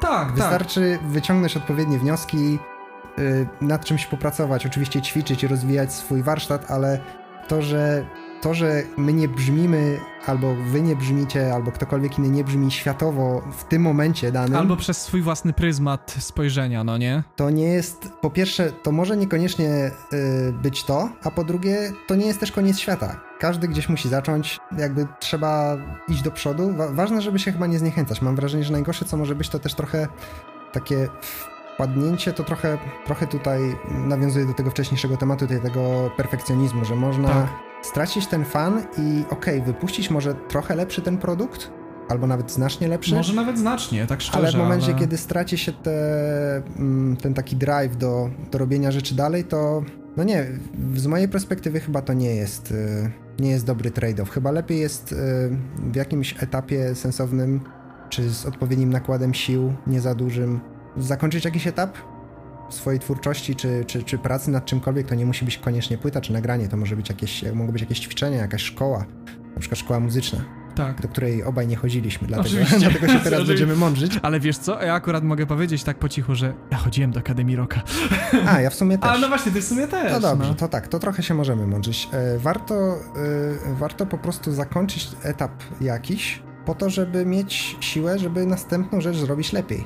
Tak. I to chyba, i jakby chyba o to chodzi. Mam wrażenie, że wszyscy ci artyści, do których y, powiedzmy, którymi się inspirujemy, to chyba oni właśnie to mieli, oprócz wielu innych rzeczy. Że to, że to była ta jedna rzecz, po prostu ten, ten drive, żeby robić kolejne rzeczy. Tak, wydaje mi się, że też zwłaszcza bardzo tym, z tego powodu współczuję wielu artystom, którzy przez to, że zarabiają jakimś cudem z muzyki, są bardzo zobowiązani tym budżetem, żeby zrobić jak najlepszy produkt i mogą właśnie cierpieć z tego powodu na różne, nie wiem, nieprzyjemności właśnie związane z tym, że to musi być lepsze, to musi być idealne, nie wiem, muszę zadowolić innych ludzi. E, przecież nawet ten Periphery przy Petrujce nawiązywało do tego w swojej dokumentacji, że właśnie oni przy Juggernaucie zrobili produkt, który ok, faktycznie jest e, niesamowity, ok, faktycznie ludzie go zapamiętali, ale potem oni sami twierdzili, aha, to był niesamowicie męczący proces, wszyscy czuliśmy się po tym jak gówno, chcielibyśmy zrobić coś, co będzie przede wszystkim dla nas fajne i będziemy mieli jednak serio fan z robienia muzyki. I myślę, że do tego to się sprowadza i każdemu polecam właśnie, że znowu wracam do tego, żeby brać siły na zamiary. Jeśli chcecie zrobić coś niesamowitego, zachęcam, ale zastanówcie się, czy jesteście zdolni to zrobić i jeśli nie będzie to do końca spełniało waszych pierwszych oczekiwań, e, zaakceptujcie to i po prostu idźcie dalej i tak jak mówił Jakub, następna płyta będzie lepsza. Jeżeli ktoś odpowiednio sformułuje oczekiwania, nawet nie, nie mówię o takich, o tego jak to powinno brzmieć, ale na przykład co chce ktoś osiągnąć z tego, co robi. Tak. To dużo trudniej jest mm, na jakie, dużo trudniej jakieś niespodzianki czy jakieś rozczarowania na koniec, bo często tak. może być tak, że ktoś oczekuje czegoś, może na przykład nie sformułuje odpowiednio tych oczekiwań u, u, osoby, która z nim współpracuje, w tym wypadku muzyk realizator albo inny członek zespołu, albo ktokolwiek inny. Tak. I wtedy się rodzą takie problemy. Czy przy okazji miksów coś jeszcze mamy do dodania? Wydaje mi się, że nie. W sensie w ogóle bardzo fajny flow tych rozmów wychodzi, więc e, myślę, że w tym momencie e, przeszedłbym tak naprawdę do tematu, do którego to wszystko się sprowadza, ale myślę, że jest to, mimo że jest wokół, wokół tego zbudowany jest ten podcast, to myślę, że cała ta otoczka, którą stworzyliśmy, będzie tym bardziej sprawiała, że było warto dotrzeć do tego miejsca, do którego teraz docieramy. Albo i nie. Albo i nie, nie wiemy tego, masz rację. Chciałbym teraz przejść z tego powodu do omówienia albumu. Możesz mi opowiedzieć, bo aktualnie, będąc szczerym, ja nawet nie znam jego nazwy. I jestem mega ciekaw właśnie jak tu będzie z nazwą, zarazem zespołu, jak i albumu. Możesz mi opowiedzieć też coś o okładce, bo wszystkie te rzeczy miałem z nimi trochę do czynienia i obserwowałem je trochę, jak wysyłałeś je na właśnie nasze forum takie małe, ale wydaje mi się, że nie zagłębiłem się w to wystarczająco i nie zrozumiałem wszystkiego tak, jakbym chciał zrozumieć. No i wiadomo, osoby, które mnie słuchają też, no albo mnie, nas teraz, to też mogłoby być tego ciekawe. Generalnie projekt, jakby ktoś nie był, jakby ktoś jeszcze się nie domyślił albo mnie nie znał, mm, można wymówić na wiele sposobów, bo można powiedzieć Jakubę, można powiedzieć Jakubę. To taka francuska nazwa, z której trochę się na próbie Haven Worda kiedyś Kuba chyba śmiał i, i tak długo się śmiał, że zaczęło mi to brzmieć dobrze i chyba trochę, trochę mnie to zachęciło. Gdybyśmy byli anglojęzyczni, to byśmy pewnie powiedzieli J-Cube, wszystkie te nazwy trochę nawiązują do wymowy imienia Jakub, albo Jacob, albo Jacopo, nie wiem jak, czy Jacques, jak jest po francusku. Nieważne, w każdym razie ja, jest, ja mam na imię Jakub, więc e, tak, to jest... Ziobro zaskoczenia. To jest, to, no, anegdota została powiedziana. E, wcześniej miałem jakieś pomysły. E, ja, ja, generalnie byłem chyba takim miłośnikiem takich jednowyrazowych nazw. Wcześniej pamiętam chyba, że chyba wszystkie zespoły, czy wszystkie jakieś pomysły, w których inicjatywy artystyczne, w których brałem udział, to zawsze były dwie nazwy. E, oczywiście jako fan Dream Theater, być może trochę, trochę jakby to mnie zainspirowało. No nie będę ukrywał, no inspirowałem się artystami pokroju Plini, albo Intervals, to są takie powiedzmy instrumentalne, pro, progresywno-rockowo-metalowe projekty. Trochę muzycznie też w tym stylu, którym robię. I, i w ogóle Samplini, czyli ta, to jest nazwa zespołu, ale to jest po prostu osoba. To jest australijski gitarzysta, mniej więcej w naszym wieku, tak, tak by the way, który jest no, w, tym, w tym powiedzmy w tej niszy takiej y, modern pro, prog metalowej, jak strasznie pretensjonalnie brzmi to brzmi pretensjonalnie jak cholera. Ale żeby nie było, bardzo, bardzo fajna muzyka, bardzo taka, też, też już y, artysta ze sporym dorobkiem, tak mi się wydaje, już parę albumów nagrał. Impulse Voices to bangier, tak, tak totalnie. Y, w zeszłym roku wyszła kolejna jego płyta, która w ogóle też była dużym zaskoczeniem dla wszystkich, bo poszedł w innym kierunku niż każdy się spodziewał. E, no i jest to tak, jest to naprawdę wartościowa muzyka. No i nie będę ukrywał, że tak, tego rodzaju ludzie mnie inspiro- też trochę mnie popchnęli, zainspirowali do, do, te, do tego projektu i do tej płyty. E, no i tak jakby mam wrażenie, że pomysł na nazwę też taki, takiej jednowyrazowej nazwy, która jakoś tam jest taka bardziej osobista, że to nie jest e, jakiś tam, no tak jak zespoły często dobierają nazwy, które są troszeczkę bardziej takie enigmatyczne, żeby w sumie to nie wiem tak naprawdę, ale, ale raczej rzadko się tworzy takie nazwy od, od konkretnej osoby, chyba że to jest taki one man band, ale albo tak. to jest tak. taka, albo to jest taki zespół, w którym dynamika też jest tak ułożona, że, że jedna osoba za wszystko odpowiada, ale to Albo jakby... jakoś ładnie wyszło typu Abba, no nie? Gdzie to jest po prostu e, każda litera oznacza, jeśli dobrze pamiętam, nazwisko chyba. Tak, tylko że to raczej chyba, no to trochę, trochę już e, Mm, to są chyba raczej też wyjątkowe sytuacje bardziej, więc to chyba też nie jest jakaś zasada. Tak, teraz pojawia się trochę zespołów, które nazywają się, albo raczej może nie zespołów, właśnie solo projektów, które nazywają się od... Ty, tylko, że to też trochę co innego, bo to jest po prostu, że zespół nazywa się od powiedzmy imienia, imienia i nazwiska, tak, więc to, tak, to też, to też jest rzecz, którą rozważałem, natomiast koniec końców chyba trochę właśnie pod wpływem Pliniego się zdecydowałem na taką nazwę, taką trochę enigmatyczną, ale jednak wskazującą na, na daną osobę tutaj od, od imienia, więc no, nie jest to nic odkrywczego, ale jakoś tak zadziałało. Było tam parę innych y, koncepcji, ale, no, ale to chyba nie wiem, czy warto o nich wspominać. Pomysł na nazwę płyty, problem z, naz z nazywaniem takiej rzeczy jest y, trochę innego, innej natury, ponieważ y, tutaj jest muzyka instrumentalna, jakby ktoś nie wiedział. W związku z czym dobieranie nazw dla utworów jest trochę, nie powiedziałbym bardziej kłopotliwe, ale jest zdecydowanie mniej oczywiste, bo oczywiście wiadomo, że utwór ma jakiś swój nastrój jakieś emocje, które wiążą się zarówno przy pisaniu takiego utworu, czy słuchaniu go. No ale jako, jako że nie mamy e, osoby śpiewającej, nie mamy tekstu, który by mógł jakby wskazywać na jakąś tematykę, no to tutaj, tutaj troszeczkę trzeba było, mam wrażenie, powymyślać. W, w, takim też sensie, w takim dobrym sensie, że mhm. nawet retrospektywnie spojrzeć na utwór, czyli najpierw napisać utwór, a potem jakby posłuchać w jakim on jest klimacie, albo przypomnieć sobie, co się czuło przy jego pisaniu. Tak. No to akurat można wcześniej zrobić, ale że dobrać nazwę po fakcie. W przypadku tego albumu było różnie, to tutaj może w ogóle zacznę od utworu, bo mam wrażenie, że pojedyncze utwory się trochę urodzi, urodziło się parę z nich Można, i potem, tak. i potem, wpadł, y, potem mi wpadł pomysł na płytę. Więc pierwszym utworem, który został wymyślony, jak już było, było wspomniane, był utwór Hostility, przy czym on się nazywał inaczej, on się nazywał Nemesis. I to w ogóle był chyba jeden z pomysłów, żeby tak nazwać w ogóle też projekt. Mhm, tak, tak, było coś na takiego. na, Pamiętam, że na pewno sesja w Reaperze się nazywała Nemesis, tego pierwszego. Chyba miałem też tam plan, żeby w ogóle wszystkie utwory też e, tam nagrać. Co też w ogóle jest ciekawą historią, bo to jest chyba e, coś, co warto robić. Natomiast y, chyba, chyba nie za bardzo się czułem z komputerem moim obecnym, żeby to wszystko udźwignął. Co tak. było pewnie dobrą decyzją, ale to tak, to już zeszliśmy z tematu. Natomiast y, Nemesis to był utwór Mm, to był ten pierwszy utwór, który się ukazał w zeszłym roku mm, i który potem jakby awansował do roli dema. E, jest to drugi albo trzeci utwór na albumie, zależy jak liczymy intro. O intrze też powiemy, więc y, numer 3, natomiast jako utwór, utwór to bardziej numer 2.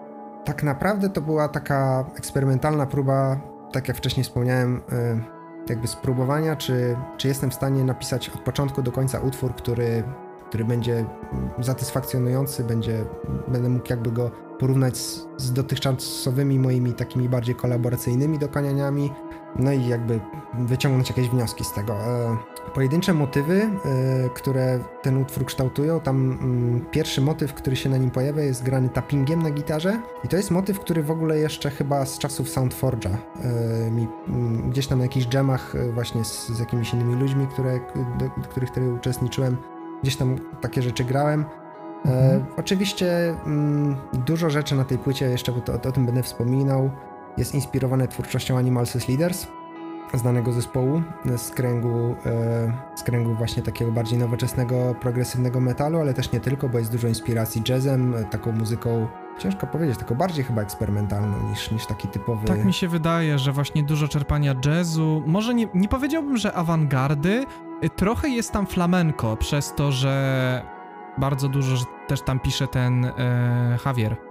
Tak, Tam no jest trochę i, takich i, elementów. I Tosin, czyli jakby osoba, która w zasadzie mm, te pierwsze albumy bar... No to teraz trochę ciężko ocenić, na ile to jest kolaboracyjny zespół, na ile solo projekt. Raczej chyba zespół już w tym momencie. Tak mi się wydaje. E, zwłaszcza teraz. No, zwłaszcza teraz. E, natomiast e, no to, co jest cechą charakterystyczną tego zespołu, to bardzo dużo ciekawych technik grania na gitarze. Wydaje mi się, że tak generalnie technik oraz taka bogata w każdym aspekcie struktura, czyli jest tak, że Utwory są bardzo zmienne harmonicznie, bardzo zmienne nastrojem, mają dużo różnych, że tak powiem, metod, jeśli chodzi o realizację, dużo różnych aspektów dynamicznych, czyli potrafi być bardzo spokojnie, bardzo laid back, a potrafi być taki konkretny, prog metalowy wpierdziel, że tak powiem. Takim, Gent. Dokładnie. I takie kojarzące się rzeczy z takim metalem albo nawet... I ty wiesz co, jak będzie gent wspomniany, to ty powinieneś to zastąpić takim takim wiesz, samplem takiego, takiego palmiuta, takiego niskiego, jak wiesz, jak, jak, jak meszudze. Tak, ja e, Więc e, tak, generalnie cała płyta to jest, to jest rip-off Animals Leaders i tak jakby... Tak, można tak... No, można, można już, tak. Jak, Moż, możecie już wyłączyć tak, ten podcast, się, słuchajcie. Będziemy się zmurzać, ale jakby to był wniosek. Wniosek będzie przed, e, przed, całą, przed całą gadaniną. Tak. W każdym razie ten, e, ten motyw to był motyw grany taki tappingiem, on tak naprawdę jest dość prosty do zagrania, on może dla niektórych się wydaje mm, dość... E, znaczy w ogóle mam wrażenie, że jest taka bardzo, wiesz, wokół tappingu jest trochę taka aura, że to jest takie niesamowicie skomplikowane, podczas gdy w rzeczywistości to często jest bardzo prosta rzecz i bardzo łatwa do zagrania i tak naprawdę wystarczy założyć frotkę na górze gitary i nawet nie, nie masz problemu z tłumieniem, nawet, no nie? Nawet już nie chodzi mi o jakąś trudność, ale to jest też... E, mam wrażenie, że trochę to jest, żeby też nie było, to jest y, utwór, który bardzo lubię i zdecydowanie, zdecydowanie nie jest on najbardziej skomplikowany. Mm, ma jakieś tam trudniejsze momenty, dużo się tam dzieje, ale jeżeli tak trochę krytycznie mogę na niego spojrzeć, to na pewno trochę cierpił na taką chorobę, jak dużo poprzednich utworów, które kolaboracyjnie pisałem z poprzednimi kapelami, czy, czy, czy nawet gdzieś tam w międzyczasie, że trochę na siłę próbowałem wcisnąć dużo rzeczy do niego, to znaczy jest tam ten tapping na początku i pojawiają się przesunięte... A, i ten tapping też warto dodać, jest troszeczkę... Tutaj musiałbyś mnie pom poprawić, czy to jest polimetryczny, czy polirytmiczny. Wiesz co, to jest kwestia, której osoby spytasz. Ja uważam osobiście, że to raczej jest polimetr, ponieważ polimetr polega na tym, że masz przesuwane dwa metrum względem siebie. Generalnie ideą tego, tego riffu było to, że on jakby kończy się za wcześnie, więc kolejna repetycja tego riffu się zaczyna wcześniej, tak. zanim jakby beat tak, że jakby względem bitu on jakby zdaje się przesuwać. Tworzy to dziwne wrażenie pulsu, ale nie jest to tak oczywiste. Ale jak, jak mija, mija kolejna repetycja, nie wiem czy już tam druga czy czwarta, to wraca to do siebie. Tak, zapętla się. Najczęściej po czterech to jest. Najczęściej jest tak, że jak masz dany odd time, to jeśli chcesz, żeby on się złapał z pulsem czwórkowym, to zapętlasz go cztery razy, bo matma tak działa. Tak, to, to by miało sens. Tak. Ja w ogóle nie, nie, nie mam pojęcia, co ja robiłem w tej muzyce. Nie, nie wiem, o czym mówię, więc, więc teraz, tak, teraz tak brzmi. Wiesz, jak czytałem twoje taby, to właśnie tak czytałem, jest takim, ten człowiek nie wie, co pisał. Ten człowiek kompletnie nie wie, co napisał. Nie no, słuchajcie, jest 4 czwarte generalnie. Tak, dokładnie. To jest najlepsza wymówka, słuchajcie, że mówicie, że wasza cała muzyka jest na 4 czwarte, po prostu coś tam się dzieje wewnątrz. I jest na ten temat przecież ten genialny mem. Każda muzyka jest 4 czwarte, dopóki nie liczysz jak pojebany. Można i tak. E, w każdym razie to jest jedna rzecz, natomiast e, w tle pojawiają się akcenty na gitarze takiej bardziej rytmicznej, przytłumionej. One też są polimetryczne, w sensie one też trochę przesu przesuwa się ten akcent i dopiero po jakimś czasie wraca. No i jak nałożysz te dwie rzeczy naraz, to, to się zaczynają dziać rzeczy. Tak, I, mambo jumbo. I to jest, to jest sam początek utworu. więc... E, Generalnie dużo informacji do przyswojenia, tak, jeśli o to więc, chodzi. E, więc właśnie spędziliśmy 5 minut na omawianiu 27-sekundowego mniej więcej fragmentu. W każdym razie e, bardzo mimo wszystko zależało mi na tym, żeby ten utwór też miał to, co trochę różniło może ten, e, ten proces od, od poprzednich i na czym mi też zależało, żeby gdzieś tam to przemycić do, do, do dalszej pracy. Takie rozwijanie, po pierwsze rozwijanie motywów istniejących, ale też e, wracanie do nich mhm. konsekwentnie, żeby, że mimo, że to jest powiedzmy instrumentalna muzyka i która w zasadzie jest troszeczkę takim nonsensem, jakby, jak, jakby się o tak zdefiniował, w sensie jakby od, jest takie trochę, no powiedzmy trochę tak teraz autoironicznie o tym mówimy, ale bardzo mi zależało, żeby ten utwór miał jednak jakąś taką strukturę powiedzmy pseudo-zwrotkowo-referenową, że mamy jakiś motyw, potem wchodzi kolejny, a potem wraca ten pierwszy, troszeczkę zmieniony, ale jakby słuchacz ma takie poczucie, że ten utwór się z jednej strony się rozwija dalej i powiedzmy gdzieś tam ta intensywność rośnie, kiedy trzeba, ale też, że, że wracają rzeczy już znane. I jest do czego się, że tak powiem, jako słuchacz, jest do czego się przywiązać. I to jest coś, do czego ja osobiście przywiązuję dużą uwagę pisząc muzykę. Że nawet jeśli robię coś, co ma trochę bardziej porąbaną strukturę, to ja sam bardzo lubię w muzyce powtarzalność. Jest to posłynne powiedzenie repetition legitimizes. I jakby uważam, że to bardzo wielu ludzi właśnie im bardziej miało się do czynienia, to oczywiście wszyscy się jarają, nie wiem, albo kiedyś wszyscy się jarali tym, że o instrumentale szły w coraz bardziej dzikie kierunki, coraz bardziej odpływały dalej, dalej i dalej.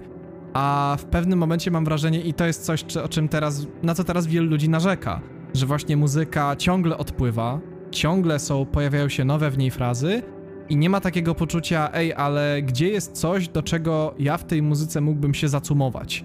Takie poczucie, że aha, jest jakiś motyw, który wróci i jakby sprawi, że będzie mi trochę łatwiej się przeprowadzić przez to wszystko. A że to nie jest łatwa muzyka, to tym bardziej wydaje mi się, że potrzebne są takie cumy, żeby, że tak powiem, jakoś, jakoś uprzyjemnić tą podróż, żeby ona nie była aż tak nieprzyjemna i jeśli robi się takie utwory, które mają bardzo niepowtarzalną strukturę, to najczęściej wydaje mi się, że są to utwory już Wydaje mi się, że dobrym e, przykładem byłby tutaj Messiah Complex Heikena, gdzie masz bardzo mało powtarzalnych fraz, ale one pojawiają się wraz z tym, im głębiej idziesz w utwór i im bardziej jakby już jesteś ciekawy, bo na przykład przesłuchałeś całego albumu. Dla mnie na przykład Messiah Complex słuchanie oddzielnie jest bardzo dziwne. Dla mnie to jest bardzo integralny element albumu i właśnie dlatego, że przesłuchałem poprzednich, które mnie ucumowały w albumie. I wtedy, przechodząc do Messiah Complex, wiedząc, że to będzie podróż, to będzie konkretna, to będzie dzika i to będzie bardzo nieprzyjemna miejscami podróż, mam takie poczucie, aha, dobrze, ale mam już pewną cumę, mam już pewne miejsca, do których się przywiązałem i teraz mogę faktycznie wyruszyć w kompletnie nieznane. Tak, tak.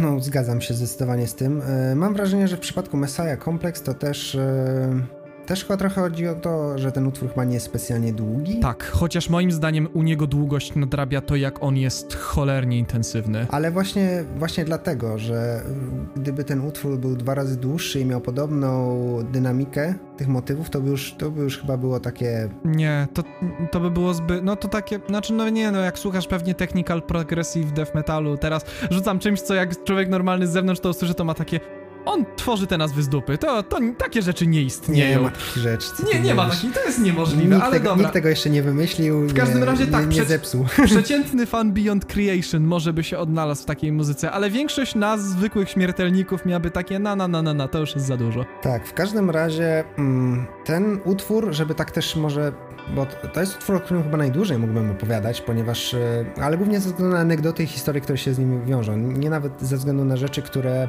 są w tym albumie, ale jakbym miał takie elementy, nie w albumie, utworze. Ja już nie wiem, o czym mówię w ogóle, Jerry. Weź tutaj, weź tutaj, nie poprawiasz mnie nawet. Eee, jakieś elementy, które w samym utworze mógłbym wyróżnić, to po pierwsze e, wspomniałem o tym tappingu na początku. Mm, I to, co jest chyba ciekawe trochę, to to, że ten tapping, w sensie sam, sam jakby sam patent rytmiczny tego tappingu, on powraca, on jakby wraca też na sam koniec. On pojawia się też w Mhm. międzyczasie w intrze, tylko pod bardziej taką zmienną strukturę harmoniczną. Tak. E, Natomiast też pojawia się mm, pod sam koniec utworu, który się tak powiedzmy fade outuje, czyli się wycisza stopniowo. Tak. I co ciekawe, ten tapping, on jest taki sam jak w- w tej pierwszej części utworu, tylko że on jest pod podkład, który jest z innej części utworu. Tak, Ze tak. środkowej części utworu, gdzie nie ma tego tappingu i to jest, no ja, ja, to, ja to partię nazwa, nazwałem po prostu gent. Of course. I o to też trochę chodziło chyba w tym utworze, bo to jest chyba też taki pierwszy utwór, gdzie trochę miałem takie, może to było trochę niezdrowe podejście z mojej strony, ale generalnie nie chciałem, żeby w jakimś momencie był. No, to był moment, w którym Miałeś stary taki, wiesz, bingo i odhaczałeś na nim gadgent, no nie? Trochę prostu. tak, to znaczy bingiem bym może tego nie nazwał, bo to by było takie strasznie małe i strasznie nudne bingo. Jedna kratka jeszcze. Nie no, trochę tych, trochę tych rzeczy było, natomiast e, generalnie w środku tego utworu jest powiedzmy gent, jeżeli można to tak jednym słowem określić. Tak. I on powraca pod koniec, ale do niego się dołącza ten tapping z jeszcze wcześniejszej części utworu, czyli jakby mamy elementy, które w zasadzie one powiedziałbym na pierwszy rzut oka w ogóle nie są ze sobą związane klimatem, to w momencie kiedy się je połączy, jeżeli się jedną drobną rzecz zrobi, teraz też nie, nie daję sobie głowy uciąć, że ten, e, głowy uciąć, że ten tapping jest identyczny. Nie, nie jest. On to jest już ja trochę ci mogę nawet teraz On powiedzieć. jest trochę zmieniony, ale po to, żeby jakby się trochę zgadzało. Tak, ale chodzi o to, żeby dać takie wrażenie uniwersalizmu, no nie? To jest troszkę to, do czego też Havenward dąży, że takie, ja bym to nazwał takim musicalowym właśnie uniwersalizmem fraz, że jakby wszystkie frazy do siebie, no... Wszystkie frazy mogą do siebie pasować. O, pod o, każdy akord, dokładnie, jeżeli tak. odpowiednio to ustawisz. Tak. Tak jest. Zdecydowanie. To jest też chyba taki moment, w którym może warto wspomnieć trochę o teorii muzyki, w sensie, no dobra, trochę wspomnieć, bo, bo to Tak, jest tak, bo powiedzmy... to jest temat, w który łatwo... Tak, natomiast y, ja staram się nie używać teorii muzyki przy pisaniu muzyki. Nie uważam, że to jest też zły pomysł. Ogólnie warto wiedzieć jak najwięcej, bo wtedy człowiek w dużo bardziej świadomy sposób podejmuje pewne decyzje. Natomiast moim zdaniem teoria muzyki bardzo się przydaje właśnie w takich momentach, kiedy chcemy ponownie użyć jakiegoś motywu w kontekście, który jest inny i który jakby na pierwszy rzut oka nie pasuje, albo wręcz nie pasuje. No to teoria muzyki pozwala przetransformować któryś z tych elementów, tak żeby się zgadzało po prostu, że to jest taki, to nawet Victor Wooten chyba o tym mówił, mm, znany muzyk. No, to... Zgooglujcie sobie, Dokładnie. e, że on kiedy gra, on nie myśli o muzyce, o teorii muzyki, on po prostu gra.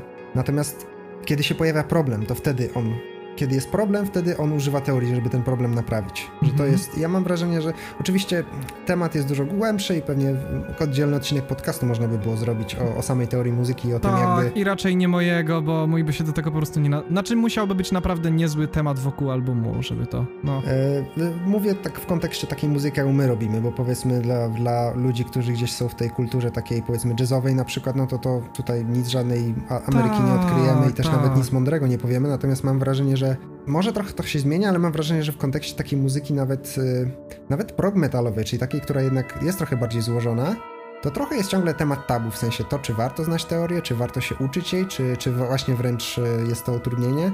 No tutaj może głupio nam się wypowiadać jakoś jakby z perspektywy autorytetu, ale wydaje mi się, że jakbym ja miał jakoś retrospektywnie tak to ocenić, to warto, generalnie warto wiedzieć jak najwięcej, ale też warto wiedzieć tyle, ile się potrzebuje. Tak, w sensie ja bym powiedział, bo tak my obaj e, z Jakubem jesteśmy w zupełnie innych na przykład kwestiach, czujemy się pewnie. Jakub ogarnia bardzo dobrze taką harmoniczną strefę, tak jak powiedziałeś, że właśnie potrafisz dany riff e, albo dany motyw zmienić tak, żeby pasował do innego. Na przykład dopasowywać do siebie rzeczy właśnie używając znajomości teorii, wiedząc, że aha, nie wiem, przestawię te składniki akordów i albo dam takie akordy pod to i to sprawi, że jedno się złączy z drugim, mimo że pozornie nie pasowały do siebie. Ja takie coś potrafię rytmicznie. E, ja bardzo lubię właśnie uniwersalizm rytmiczny fraz, czyli że dana fraza może być opowiedziana dany riff może być opowiedziany w pięciu różnych sposobach e, zagrania rytmicznie, no nie? E, Coś Mówi tak... się, że nawet, że to jest e, dużo bardziej, może nie efektywne, ale też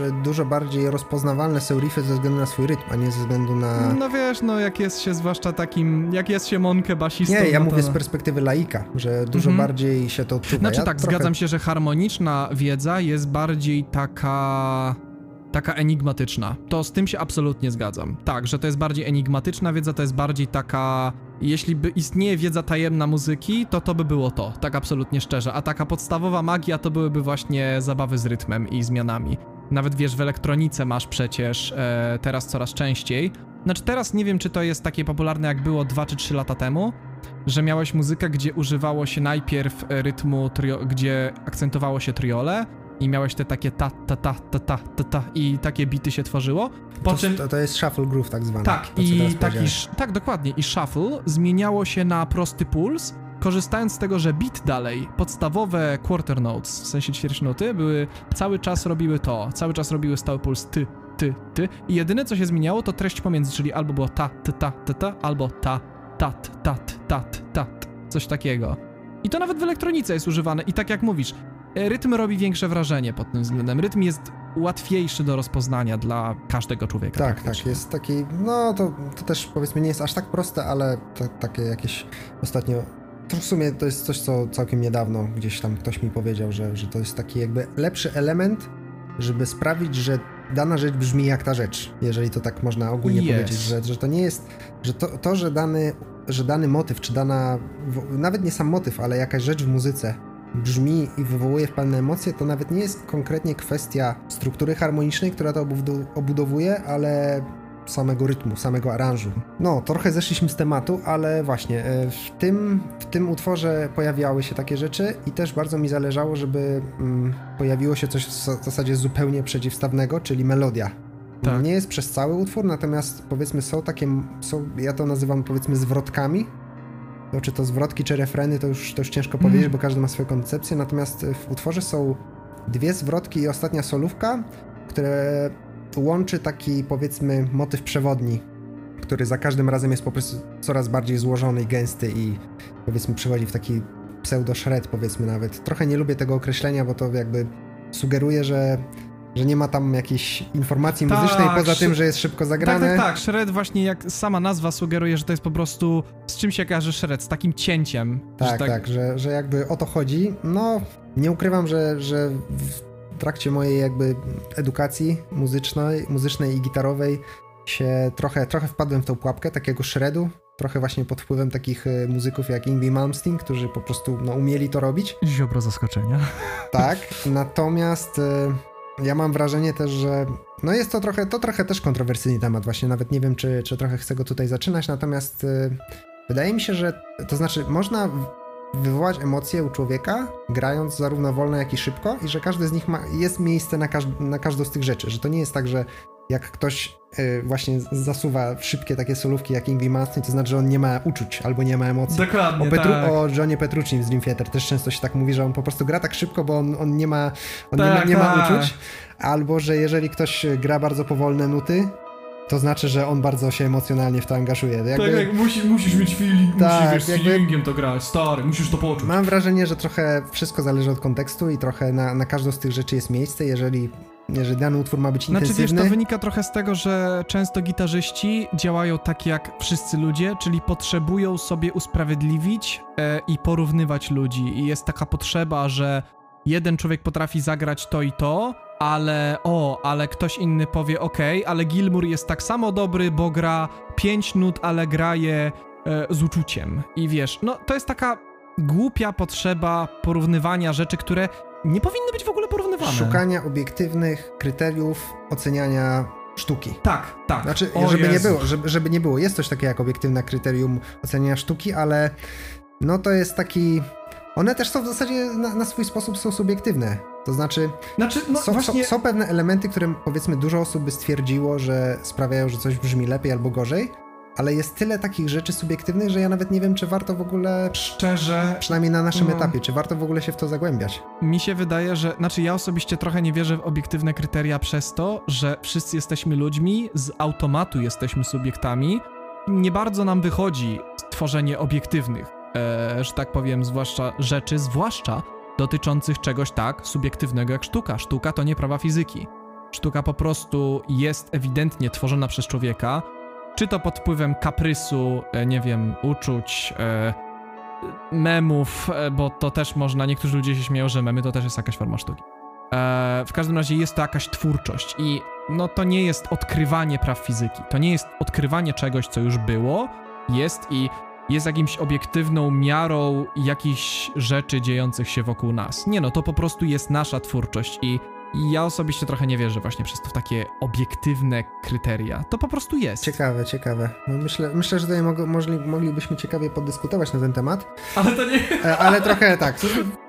E, ten motyw melodyczny, o którym wspomniałem, e, bardzo mi zależało, żeby, żeby ta jego pierwsza część, powiedzmy pierwsza zwrotka, żeby ona była możliwie prosta. I to jest coś, czego, co raczej mi się do tej pory nie zdarzało, bo ja bardzo wcześnie w swojej karierze, czy tam pracy nad warsztatem, wpadłem właśnie w taką pułapkę takiego szybkogrania, że generalnie, no, nie wiem, czy to była jakaś kwestia niskiej samooceny, czy po prostu wpływów, czy no, mhm. jakby nie mnie to oceniać i nawet nie, nie, uważam, że to może jest jakoś szczególnie ważne, żeby teraz to retrospektywnie mm, oceniać. Mhm. Natomiast e, rzadko kiedy mi się zdarzało wymyślać proste melodie.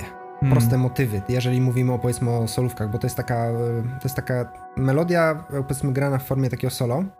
I tutaj bardzo e, pomocną był projekt, który mi pokazał Rin, mm, jakiś rok wcześniej, czy dwa lata wcześniej o nazwie Arc Echo albo Arch Echo, nie wiem jak taki wymówić. Arc chyba, ale no. No, nieważne. E, to jest taki amerykański instrumentalny mm, prog metal nowoczesny.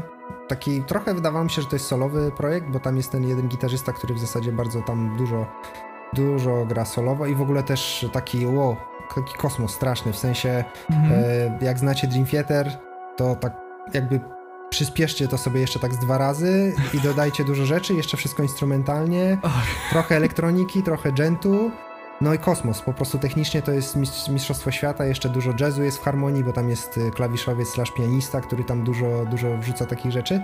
Natomiast jest dużo, mm, dużo też tam melodii, takiej też y, powiedziałbym bardzo dobrze przemyślanej, bardzo takiej intuicyjnej, bardzo zapamiętywalnej, wpadającej w ucho. Mhm. Tam i zarówno właśnie Ark Echo, jak i Plini, bo trochę znowu, będę często wracał do tego artysty, bo bardzo, bardzo był inspirujący dla mnie i przez ostatnie lata i, i właśnie przy pracy nad tym albumem i, i, nad tym utworem też, że jest tam dużo takich mm, ekspresyjnych podciągnięć, które jeszcze, to nie chcę tutaj wchodzić w technikalia samej gry na gitarze, natomiast są tam takie podciągnięcia, które ja bym bardzo porównał do sposobu, w jaki śpiewa wokalista, że one są takie bardzo płynne, Chyba z Robertem przy okazji jakichś solówek w Soundforge'u kiedyś powiedzieliśmy, że to takie finezyjne, o, że to jest takie, okay. takie lekkie I, i, i, w, tej, w tej pierwszej, w pierwszej zwrotce bardzo mi zależało, żeby, żeby te podciągnięcia były takie bardzo takie, takie nie wiem, właśnie takie finezyjne. No i nie, nie, nie, nie, nie jestem w stanie wy, Można powiedzieć takie... Hmm ja bym powiedział albo intuicyjne, że wiesz, takie kojarzące się ze śpiewem, albo właśnie takie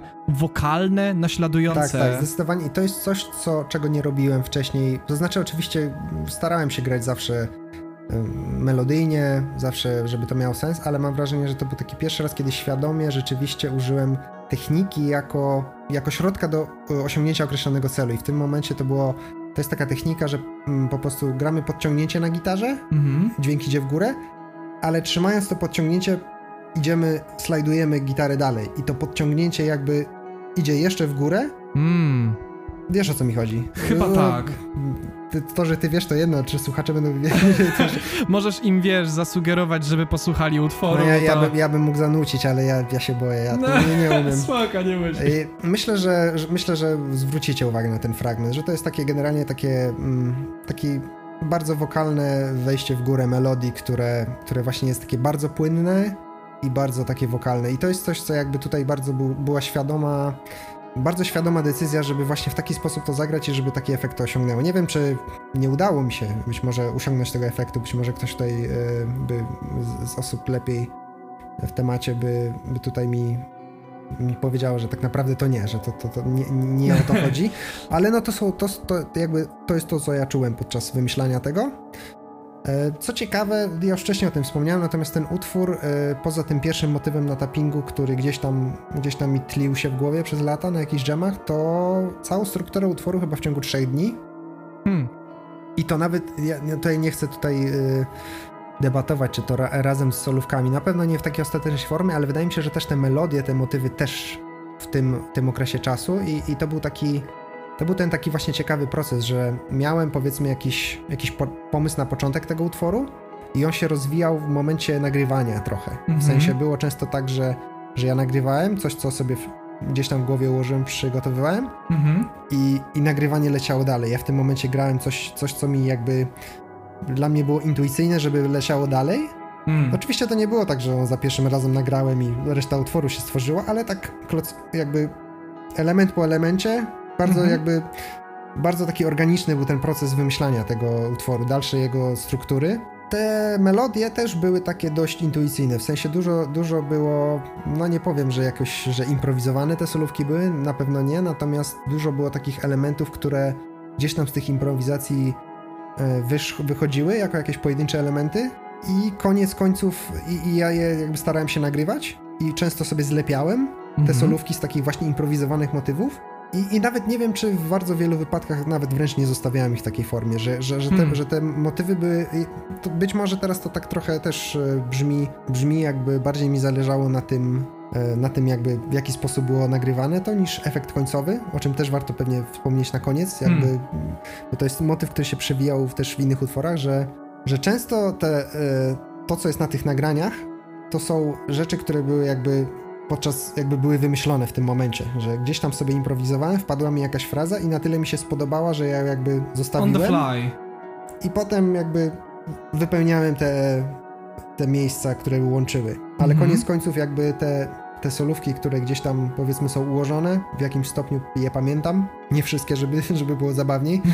E, chociaż być może się to zmieni. Nie, no na pewno się zmieni, bo coś tam, coś tam będę nagrywał, ale to, to może, może nie uprzedzajmy faktów, natomiast mhm. e, gdzieś te elementy takie improwizowane, one jakby awansowały do skomponowanych motywów. Nie wiem, czy to ma sens, bo często, często się jakby wyklucza improwizację i kompozycję, że albo coś się wymyśla, Albo się improwizuje. Tak. się improwizuje. Ja się trochę z tym nie zgadzam i się dowiedziałem też, że Aaron Marshall z Intervals też w ten sposób jakby wymyśla swoje linie, że one, że on często jakby ma jakiś trzon, puszcza nagrywanie, improwizuje sobie i z, tych, z tej improwizacji wydobywa te elementy, które mu się podobały i on potem układa resztę całą mhm.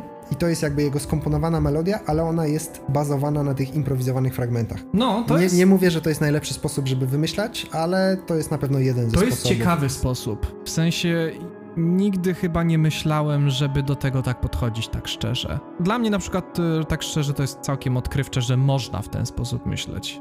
Ja zawsze mam wszystko właśnie tak bardzo od ground up zaplanowane i wiesz, nie uważam tego za lepszą metodę kompozycji. Ja wręcz trochę zazdroszczę ludziom, którzy potrafią improwizować. No improwizacja to też jakby nie tylko w muzyce, to jest jakby wymyślanie rzeczy na poczekaniu, można tak, tak to określić. Tak, I, tak. I trochę ciężko powiedzieć, co się kształtuje na to, że ktoś dobrze to robi, a ktoś źle to robi.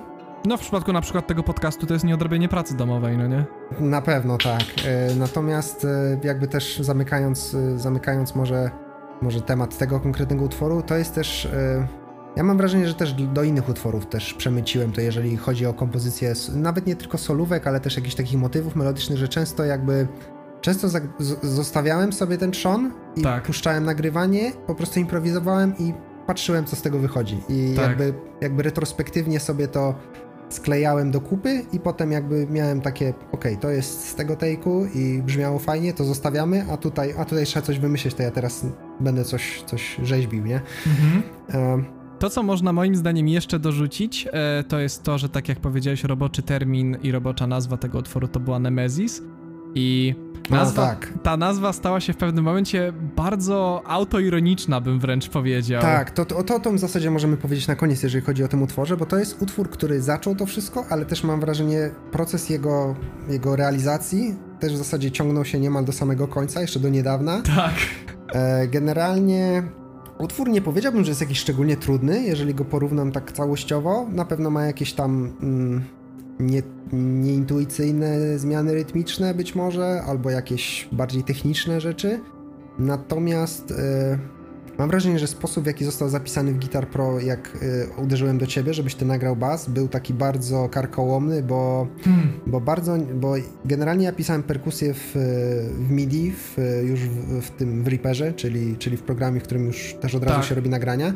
I ja nie chciałem e, znowu tej samej roboty robić w Guitar Pro, tak jest. Bardzo nie lubię Guitar Pro, żeby nie było. W sensie, jakby no już lubię myślę, go, że z tego tak. podcastu wszyscy wiedzą. E, natomiast, no, jakby to jest świetny program, natomiast ja nie lubię w nim pracować. Tak. Zwłaszcza teraz, po, tych, po tym, mając do dyspozycji te wszystkie inne narzędzia. Tak. Natomiast e, wiedziałem, że Jerry, e, też dla siebie pisałem te taby, e, żeby, żeby po prostu mm, nie zapomnieć pewnych rzeczy. Mhm.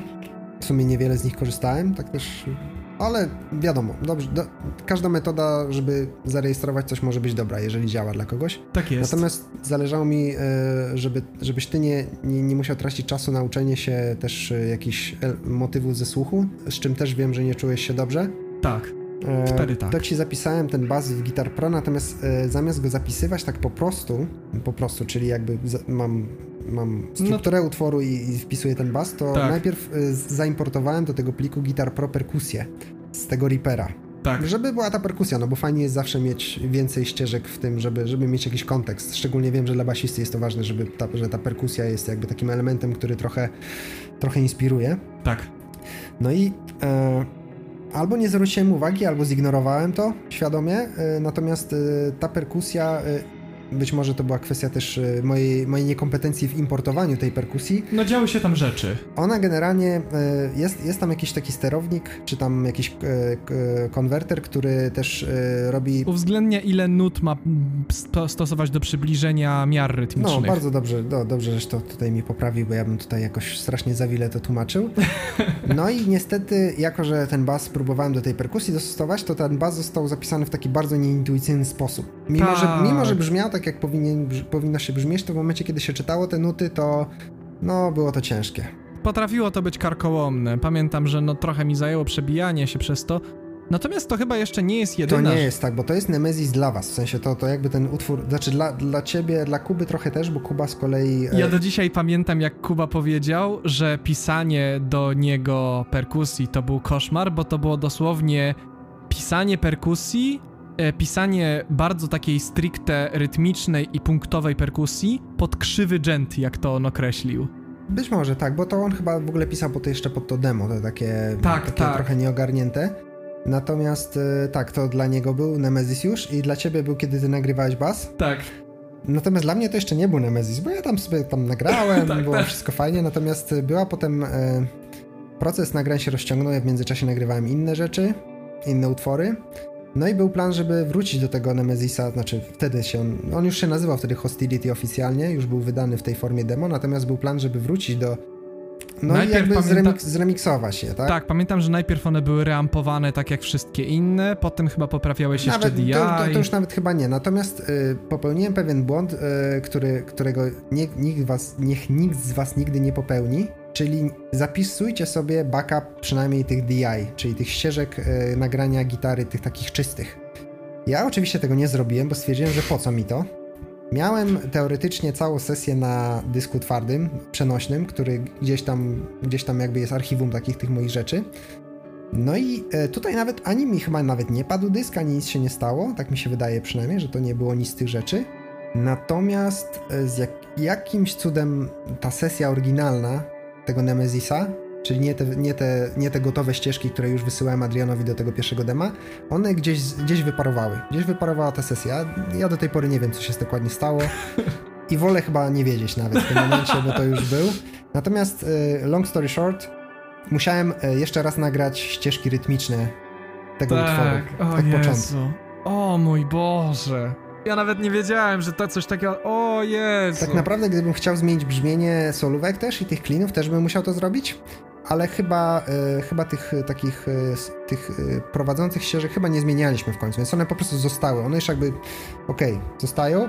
Natomiast jako, że, że te wszystkie takie partie rytmiczne, te takie e, powiedzmy podkładowe, Mhm. one jakby musiały zostać przepuszczone przez, przez Name- Namelessa, e, no to były potrzebne te ścieżki. Ja ich nie miałem, nigdzie ich tam, one gdzieś, gdzieś zniknęła ta oryginalna sesja, a akurat ja nie zbackupowałem wtedy, w sensie nie wrzuciłem na dysk tych e, ścieżek DI, tylko były te, te w, w, jakby przepuszczone już przez wzmacniacz, Tak. które w zasadzie były bezużyteczne, więc... E, Więc tak, to jest taka nauka dla każdego i też dla mnie, że zawsze, zawsze sobie Tak. zapisujcie jakąś kopię, no bo różne rzeczy mogą się dziać. I tak, i koniec końców był taki, że, że to nagranie w Nemezisie to jest, to jest jakby inne nagranie, w sensie to jakby te, przynajmniej te ścieżki riffowe, że one są jeszcze raz nagrane. To co Tak. będzie na tym, co to jest, co jest na płycie już. No i miksowo też pamiętam, że tam było dużo zmian, dużo napraw, Tak, dużo... tak. Ja mam wrażenie, że trochę, to znaczy teraz nie chcę jakichś wymówek szukać, natomiast mam wrażenie, że, że przez to, że trochę taki byłem podłamany tym Tak. faktem, że musiałem to nagrać, to też trochę, mimo że oczywiście jakby znałem ten utwór, tam oczywiście trochę nauczyłem się niektórych riffów ponownie, bo minęło trochę czasu, to takie miałem poczuć, takie, już była taka jakaś presja nie, niezdrowa, że jednak Tak, z jednej strony mm, myślę, że nie ma nic złego w nagrywaniu jeszcze raz rzeczy, jeżeli na przykład były dobre, e, jeżeli na przykład nie były dobre w tym sensie, ale mm, w tym wypadku miałem takie poczucie, no by, było coś nie tak już z tym, w sensie mimo, że dość szybko mi zajęło, bo chyba w ciągu jednego czy dwóch dni nagrałem te, te riffy e, w, Nemez w Nemezisie, ja już tak będę mówił, teraz każdy będzie mówił Nemezis, na czym mi nie zależało, no to było dużo problemów z samym nagraniem. Ja mam, mam nadzieję, że oczywiście nie będzie tego słychać i że jest dużo. Jest, mam, mam też w ogóle poczucie, że dużo rzeczy nagrałem dużo lepiej, bo wiedziałem, y, jakby miałem, miałem gdzieś to nagranie, było, było w tej formie y, ta publikacja z 2020 roku. Ona już była jakimś takim, e, taką referencją dla tego wszystkiego. Ja miałem już, ja już wiedziałem, że były pewne momenty, które mogłem nagrać lepiej. Ja mam wrażenie, że je nagrałem lepiej, Natomiast było też dużo fragmentów, które nie wyszły tak dobrze i potem się okazało, że to była kwestia jakichś chyba innych strun, które jakoś nie do końca dobrze były ustawione. Nawet ciężko mi to ocenić, ale było dużo takich rzeczy, które nie były konsekwentne z tym starym nagraniem i Adrianowi było bardzo ciężko ustawić tak to wszystko, żeby, no żeby jednak zachować ten oryginalny charakter utworu tak. ale było coś nie tak i tak naprawdę nie, nie do końca było wiadomo czemu i być może jest duża szansa, że to była wina właśnie tego, tej konieczności nagrania jeszcze raz. Tak. Była jakaś zmienna w nagraniu, której, której ja nie uwzględniłem, nie zauważyłem najpewniej. No i ona jakby wyszła dopiero przy miksach, więc Tak. jakby ten utwór dla, koniec końców dla wszystkich był jakby Tak, Nemezisem, przy, był totalnym nemezisem dla każdego i dla wszystkich. więc nazwa, która została losowo wymyślona jeszcze zanim ten utwór powstał, była bardzo adekwatna, Tak, ona naprawdę prorocza. dopierdzieliła nas wszystkich. Natomiast y, utwór nazwałem Hostility. Mam wrażenie, że to to już jakby co, co każdy, kto czuje przez utwór, to jest trochę też subiektywne, natomiast mam wrażenie, że to jakoś tam jakoś tak dobrze oddaje klimat tego utworu. On jednak w wielu miejscach jest taki agresywny, jest szybki, jest taki wrogi, można Taki powiedzieć. mini. Taki moż, no, można tak, tak to uznać.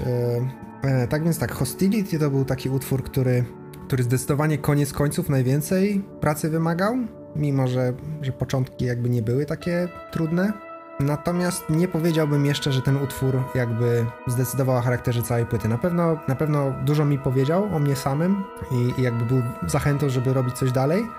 Natomiast e, wydaje mi się, że kolejne dwa utwory, który, nad którymi pracowałem, one jakby zdecydowały o klimacie całej płyty. Jakby wtedy się pojawił koncept w ogóle grow, bo tak się nazywa płyta. Mhm. Grow, czyli jakby Wzrost. albo wręcz w trybie rozkazującym, czyli rośnij. W każdym razie mm, wtedy się pojawił pomysł całego tego, powiedzmy, konceptu, jeżeli można tak trochę pretensjonalnie mówić o koncepcie na płytę instrumentalną. Może trochę teraz doszukuję się e, na siłę takich podobieństw i tego, że, że to się zgadza, czy na siłę sobie dorabiam filozofię.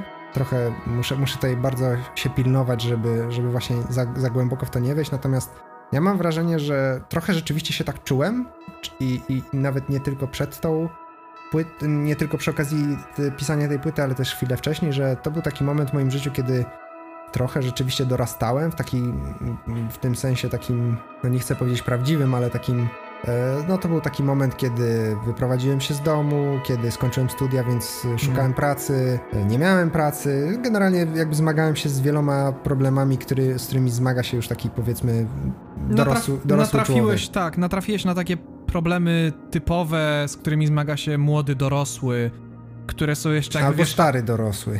Albo stary, do... ale wiesz, takie typowe problemy, ja bym to nazwał, Takie bo... ogarnianie życia, o, można tak powiedzieć. Tak, to jest coś, o czym oczywiście to będzie śmieszne, ale... A, znaczy, to nie mi, de... nie mi jakby decydować, czy to będzie śmieszne, czy nie, ale ja bardzo chciałbym właśnie o tym zrobić e, swoją e, trzecią płytę swojego tego projektu, o którym nie mogę na razie wiele mówić, bo jeszcze nie istnieje, ale tak, e, o nim... No, no to widzisz, Jerry, ty przy swoim dorastaniu byłeś w stanie nagrać trzy płyty, a ja tylko jedno, więc no to, to dużo świadczy o naszej produktywności, prawda? Może raczej świadczy o tym, że ja lubię ciągle gadać o tym samym i o, niestety te płyty bardzo to oddają. Natomiast e, tak, w sensie brzmi to...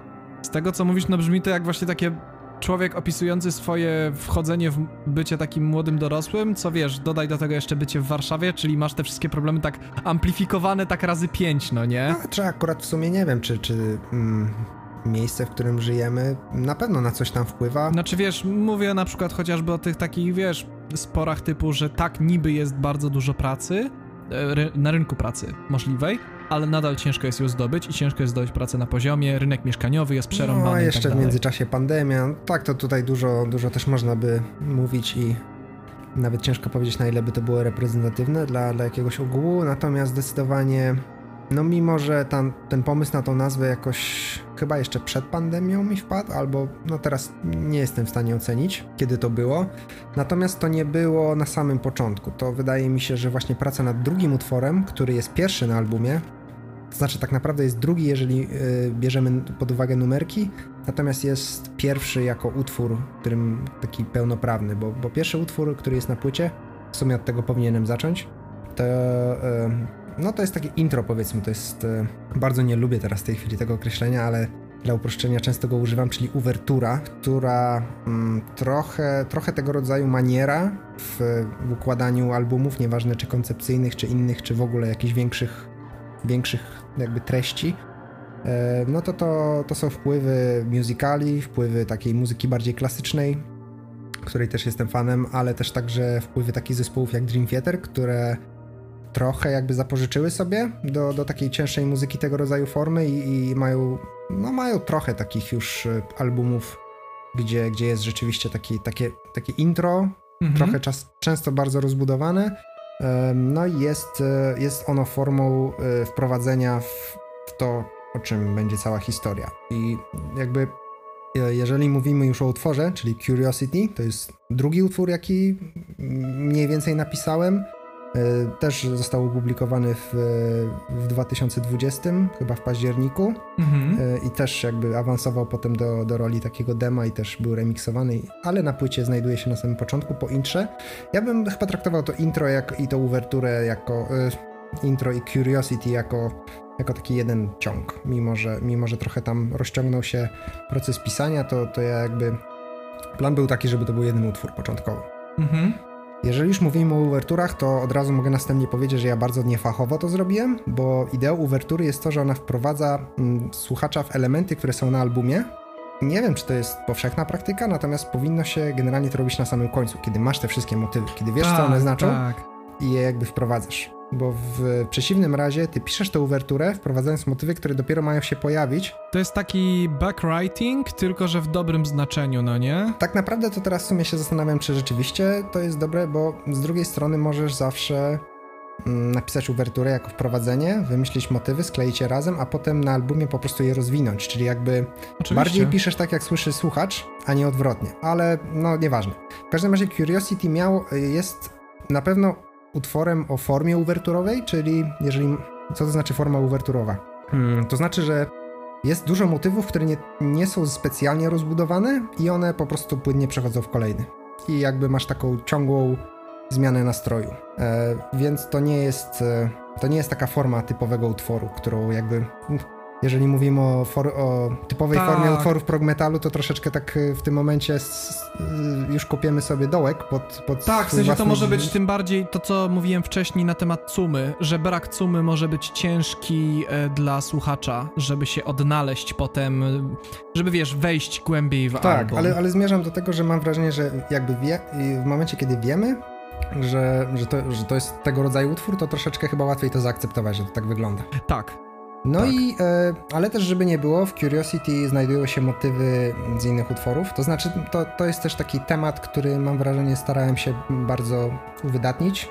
Generalnie dużo jest motywów, które się prze, przeplatają przez kilka utworów, natomiast ten pierwszy utwór jest rzeczywiście tym miejscem, kiedy jest ta większa kumulacja tego.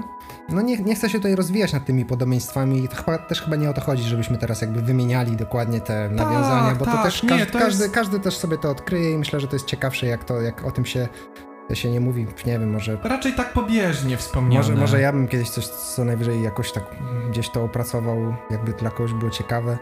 E, w każdym razie to, co było ciekawe w tym utworze i używam tego określenia nie bez kozery, bo O nazywa Jezus się... Maria musiał to zrobić, nie wierzę, E, naprawdę.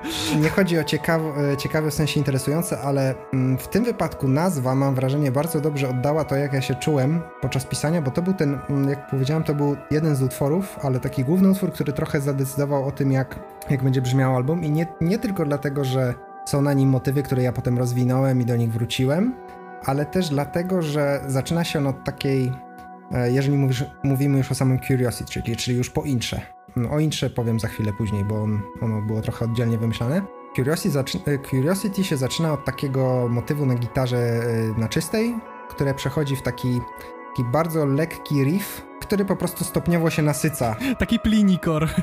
No już, no już nie chciałem powiedzieć, ale jak już powiedzieć tak. Generalnie bardzo się inspirowałem po, ponownie. Też trochę mam wrażenie Aaronem Marshallem. Generalnie to jest taki. Trochę taki powiedziałbym nowoczesny sposób grania, gdzie, gdzie masz, nie wiem jak to nazwać, czy to jest już riff, czy to jest jakiś motyw bardziej, czy melodia, natomiast to jest taki styl grania, który bardzo mi się spodobał i w zasadzie tak naprawdę dopiero przy Jakubie go trochę bardziej zeksplorowałem i bardziej byłem świadomy, na czym on polega i jak to robić. Natomiast jest dużo, dużo melodii, które gdzieś tam przeplatają się. To, to jest też, kurczę, jak to teraz nazwać, żeby to jakoś było takie przystępne do zrozumienia. To jest trochę, to, to jest związane z, stricte z, y, ze sposobem mm, i z budową gitary. Y, Często jest tak, że szczególnie w metalu mam wrażenie, że to jest trochę taka, mm, taka przypadłość, można powiedzieć, tego gatunku, że albo mamy motywy, które są bardzo nisko rytmicznie grające, nisko rytmicznie grane i w momencie, kiedy jest solówka, to jest jakby takie oderwanie od tego, czyli, czyli że to jest też e, często na jednej strunie grany w danym momencie e, motyw, taki bardziej, ja bym to określił jako taki monofoniczny, czyli niewiele jest e, takiej, takiej tekstury, która gdzieś tam łączy te dźwięki, niewiele jest takich harmonii granych na jakichś akordów takich tak, małych. w sensie w chodzi, to no daje to więcej wolności przy graniu solówki. Tak, i właśnie taki nowoczesny styl grania, szczególnie solowego, który gdzieś tam przeniknął do, do tego, do, do prog metalu takiego bardziej nowoczesnego, ale też e, jak się ostatnio dowiedziałem, w ogóle wywodzi się z mavcore'u, żeby było śmiesznie, i mav, mav rocka bardziej, może bo mavcore to jest trochę też co innego. To jest właśnie taka metoda grania motywu na gitarze, który brzmi pełnie jakby sam z siebie, czyli jest dużo melodii, ale te melodie są jakby grane polifonicznie, czyli są grane z, e, z nutami, które stanowią jednocześnie podkład dla tego. No i ten pierwszy, ja nie, ja nie mówię, że ten pierwszy riff jest takim, powiedzmy, jakoś opus magnum tego rodzaju grania, ani trochę. To jest po prostu pierwszy raz, kiedy próbowałem w bardzo świadomy sposób taki efekt osiągnąć, Mhm. czyli jest dużo jakby strun wybrzmiewających podczas grania melodii, jest dużo takich, dużo slajdów też, dużo takich jakichś e, łączenia, kostkowania i legato. No tutaj nie chcę jakby w same techniki wchodzić, bo to dla nikogo nie jest ciekawe do słuchania łącznie ze mną. Natomiast to był taki, e, to było takie odkrywanie właśnie tego rodzaju. Jakby to jest tak, i, i mam wrażenie, że trochę taką ciekawość czułem. E, jakby mam, mam wrażenie, że trochę akurat tutaj się posikowałem Guitar Pro, bo bardzo mi zależało, żeby ten motyw jakby tak skleić kawałek po kawałku Mhm. i zobaczyć do, dokąd to mnie zabierze. No i mam wrażenie, że wtedy mi się w ogóle, w ogóle pojawił ten, e, ten pomysł, żeby tak nazwać ten utwór. Czyli właśnie Curiosity. No i w zasadzie to jakby to jest cała historia tego utworu. On oczywiście dalej prze, przewijają się motywy, które potem użyłem ponownie. Trochę ciężkiego grania, jest trochę solówek, jest trochę. Można doszukiwać się jakiejś głębi w tych motywach, natomiast to, co tam na samym początku się dzieje, czyli całe to wprowadzenie do tego utworu, właśnie ten taki lekki riff, który obud- jakby stopniowo coraz bardziej obudowywany takim cięższym podkładem, no to jest jakby coś, co nad czym najwięcej uwagi poświęciłem w tym utworze i to jakby to zadecydowało, że tak się to będzie nazywać. Mhm. No i wtedy się pojawił chyba pomysł właśnie e, albumu, e, czyli Grow. No i, i tak, i jakby już wiedziałem, że to będzie pierwszy utwór na płycie. Pierwszy mhm. utwór na płycie, drugi to chyba właśnie miał już być Hostility, chociaż ja nie wiem, czy to, czy to już tak sobie ułożyłem, bo też warto wspomnieć i możliwe, że o tym wspominam, natomiast to było tak, że proces pisania tego utworu, y, proces pisania tego albumu był taki, że najpierw nagrałem takie wstępne dema do wszystkich utworów. One jeszcze oczywiście mogły być nieostateczne, mogły nie mieć jakichś tam niektórych y, rozwiązań y, muzycznych, czy na przykład solówki nie były tak napisane tak również tematycznie mhm. i melodycznie, tak jak docelowo były, ale były w takiej jakiejś formie swojej, takiej pokracznej, gotowe. I ja dopiero wtedy wziąłem się za ten pierwszy utwór, ten Hostility, jako wtedy jeszcze Nemesis, jak tak porządnie, w sensie nagrałem już pod lepsz, lepiej napisaną perkusję, gitary, które docelowo były yy, i tak dalej, więc jakby to był taki, z jednej strony to był stopniowy proces, ale jeżeli teraz opowiadamy o utworach, to yy, mówimy raczej o tym momencie, kiedy, kiedy one były jeszcze tak wstępnie pisane, czyli mhm. mówię o tych demach teraz, to jakby to, to, to co czułem, kiedy to pisałem, więc... Yy, to był jakby ten, ten Curiosity, to był utwór, który dopiero jakby drugi powstał. To jeszcze nie było, nie było tego wszystkiego. I chyba może tutaj wspomnę o intrze, mimo że to intro to jest rzecz, która w zasadzie na samym końcu starałem się, żeby powstała, bo w odróżnieniu od Curiosity, który to jest, y, ma formę uwerturową, ale jest taką bardzo niefachowo zrobioną uwerturą, mhm. to mam wrażenie, że już intro, czyli Arrival, bo tak się nazywa ten utwór, tak mm, koniec końców, to jest już taka uwertura, mam wrażenie, może mniej ciekawa dla wielu ludzi. Jakby mm, też jestem pogodzony z tym, że wiele z was być może w ogóle pominie ten, ten fragment płyty i przewinie go sobie do, do, do pierwszego, bo to jest taki, no to jest taka trochę mm, taki hołd do właśnie tych moich zamiłowań do muzyki klasycznej, do musicali, gdzie gdzie po prostu mamy takie wprowadzenie do utworu. Warto też może o tym dodać, że mm, to jest trochę taka spuścizna po po tych moich zamiłowaniach do orkiestracji za czasów Soundforge jeszcze. Ja mam wrażenie, nie wiem, czy, nie wiem tak naprawdę z czego to wynikało, ale mam wrażenie, że chyba któregoś razu mi Mirek Soundforge'a pokazał mi e, biblioteki orkiestralne że w MIDI można sobie to układać, a ja ponieważ byłem bardzo wielkim fanem orkiestracji, tylko że bardziej na takie tradycyjne instrumenty rockowe, czyli właśnie gitary, to bardzo mnie zaciekawiło, że można sobie samemu w domu poaranżować jakieś, jakieś dziwne rzeczy na, na instrumentach i no i to był taki element, który mam wrażenie się też przewijał. Y, w Heaven Worldzie chyba nie aż tak bardzo, bo tak starałem się jakoś bardzo kompozycyjnie nie udzielać w tym projekcie, no bo to jest projekt Juska jednak. Tak. To przy, przy okazji Soundforge jest trochę takich fragmentów, gdzie, gdzie jakby jest ten element. Y, I co ciekawe, tutaj dużo osób być może się doszuka podobieństwa do orkiestracji, które robi Misha w Periphery. Nie, chcę, nie żebym się teraz tłumaczył, ale jakby Mm, ja to odkryłem później dużo. W sensie w ogóle mam wrażenie, że i peryferii odkryłem później, ale też jakby trochę mnie to też chyba, e, trochę mnie to też chyba zachęciło do tego, żeby, żeby to rzeczywiście stosować, bo tak stwierdziłem, że skoro jest jakiś um, wykonawca, który gra podobną muzykę, też robi tego typu zabiegi, no to znaczy, że, że to ma sens, że to się łączy razem, bo, bo mhm. wielokrotnie słyszałem i nadal zresztą słyszę, że to jakby jedno z drugim za bardzo nie ma wspólnego, że tutaj mamy jakieś orkiestralne rzeczy, a tutaj mamy nagle jakiś rock czy metal. Jest w tym trochę racji, ale też mam wrażenie, że trochę o to chodzi też w muzyce, żeby, żeby czasem pozornie niezwiązane ze sobą rzeczy łączyć. Znaczy wiesz, masz takie rzeczy już od dłuższego czasu, jak masz e, ten Pink Floydów, e, The Wall i Comfortably Numb i tam masz przecież normalnie orkiestracje zrobione przez cały utwór. Tak, tak, ale no właśnie, to jest ta różnica, bo tutaj jakby ta orkiestracja to jakby jest gdzieś tam w tle cały czas, a ja mówię o takich momentach, kiedy masz utwór taki bardziej rockowy mhm. i masz powiedzmy jakiś jeden fragment, czy całą sekcję, czy jakiś mały utwór, jakąś interludę, czy właśnie uwerturę, która jest czysto orkiestralna. I o to mi chodzi. E, no nie, nie, nie, będziemy się tutaj w to jakoś bardzo zagłębiać, bo to jest bardzo mały wycinek tego albumu, dosłownie 2,5 minuty. Mhm.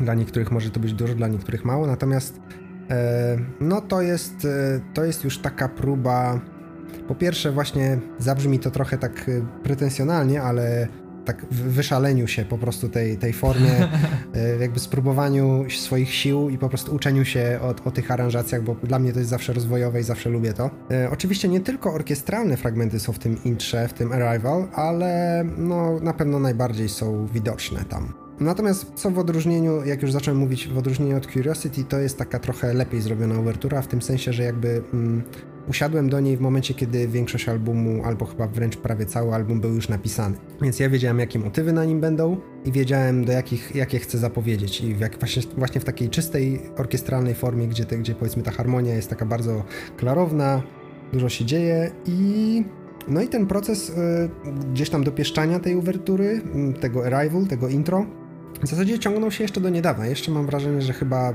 tak parę tygodni temu gdzieś tam jakieś no, ostatnie, ostatnie poprawki robiłem, więc mm. to jest utwór, który jakby ostateczną swoją formę na samym końcu przybrał. Nie wiem, czy to jest y, taka jakaś fachowa metoda na robienie tego, ale tak gdzieś gdzieś jakby odniosłem takie wrażenie i, i, w wyniku eksperymentu, który wcześniej robiłem z tego rodzaju formami, e, że no lepszym, lepszym pomysłem, jeżeli ktoś chce mieć intro, czy uwerturę, czy cokolwiek, czy, czy jakieś powiedzmy łączenie takich motywów, które się przewi przewijają między utworami, to chyba dobrą metodą jest zostawienie sobie tego na koniec, żeby wiedzieć po prostu, które te motywy są rzeczywiście takie wybijające się, które warto zapowiedzieć. Bo często jest tak, że się pisze tę uwerturę wcześniej, no i tam są jakieś motywy, ale koniec końców na przykład albo, albo one w ogóle się nie przewijają w tym albumie, albo na przykład nie są tak ważne. Więc tutaj w tym wypadku mam wrażenie trochę udało mi się to, nie mówię, że udało mi się to zrobić idealnie, ale wydaje mi się, że lepiej mi się udało to zrobić niż mi się zdarzało wcześniej w tego rodzaju formach. Tak, sorry chłopaki Soundforged, y, tamta uwertura, która jest na naszej epce, to, to ona słabo było zrobiona. To tak nie, nie, o to też chodziło w tym, ale, ale tak, mam wrażenie, że to był taki bardziej świadomy proces tego wszystkiego. E, no i tak, i mimo, że Arrival był w zasadzie, mm, proces jego pisania ciągnął się do samego końca, to tak naprawdę trzecim utworem, e, który zacząłem pisać, to było Decadence. To są w zasadzie trzy utwory tak naprawdę, o tym też tak. chyba wspomniałem. Ten utwór w zasadzie jest specjalny z kilku względów. Pierwszym takim najbardziej oczywistym jest to, że jest y, na sześciostronowej gitarze nagrany, w odróżnieniu od całej reszty albumu, która jest na siedmiostronowej.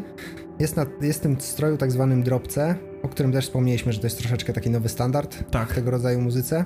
I to jest taka też właśnie próba, to też o tym było wspomniane, że próba nawiązania ponownie więzi z instrumentem sześciostronowym, z którym no już ładnych parę lat nie miałem w ogóle do czynienia i jakby próba zobaczenia, co z tego wyjdzie. No, nie wiem, co tu jakoś dużo mogę powiedzieć. To znaczy, dużo można powiedzieć, ale z takich rzeczy, które mogą być ciekawe. nazwa Decadence trochę była taka. To była chyba taka robocza nazwa w ogóle. Ona, ona jakoś tak chyba została, bo, bo uznałem koniec końców, że może ona po prostu pasuje. Ona pasuje, zaczęła też pasować do koncepcji, bo ponieważ mamy grow, czyli mamy curiosity, czyli jakby no jakby ten proces dorastania zaczyna się od tego, że ktoś jest ciekawy rzeczy, to jest powiedzmy taki proces dojrzewania. Hostility to można pewnie porównać do jakiejś, e, jakiegoś buntu, jakiegoś takiej agresji, która gdzieś towarzyszy człowiekowi młodemu, który nie rozumie pewnych rzeczy i po prostu reaguje emocjonalnie.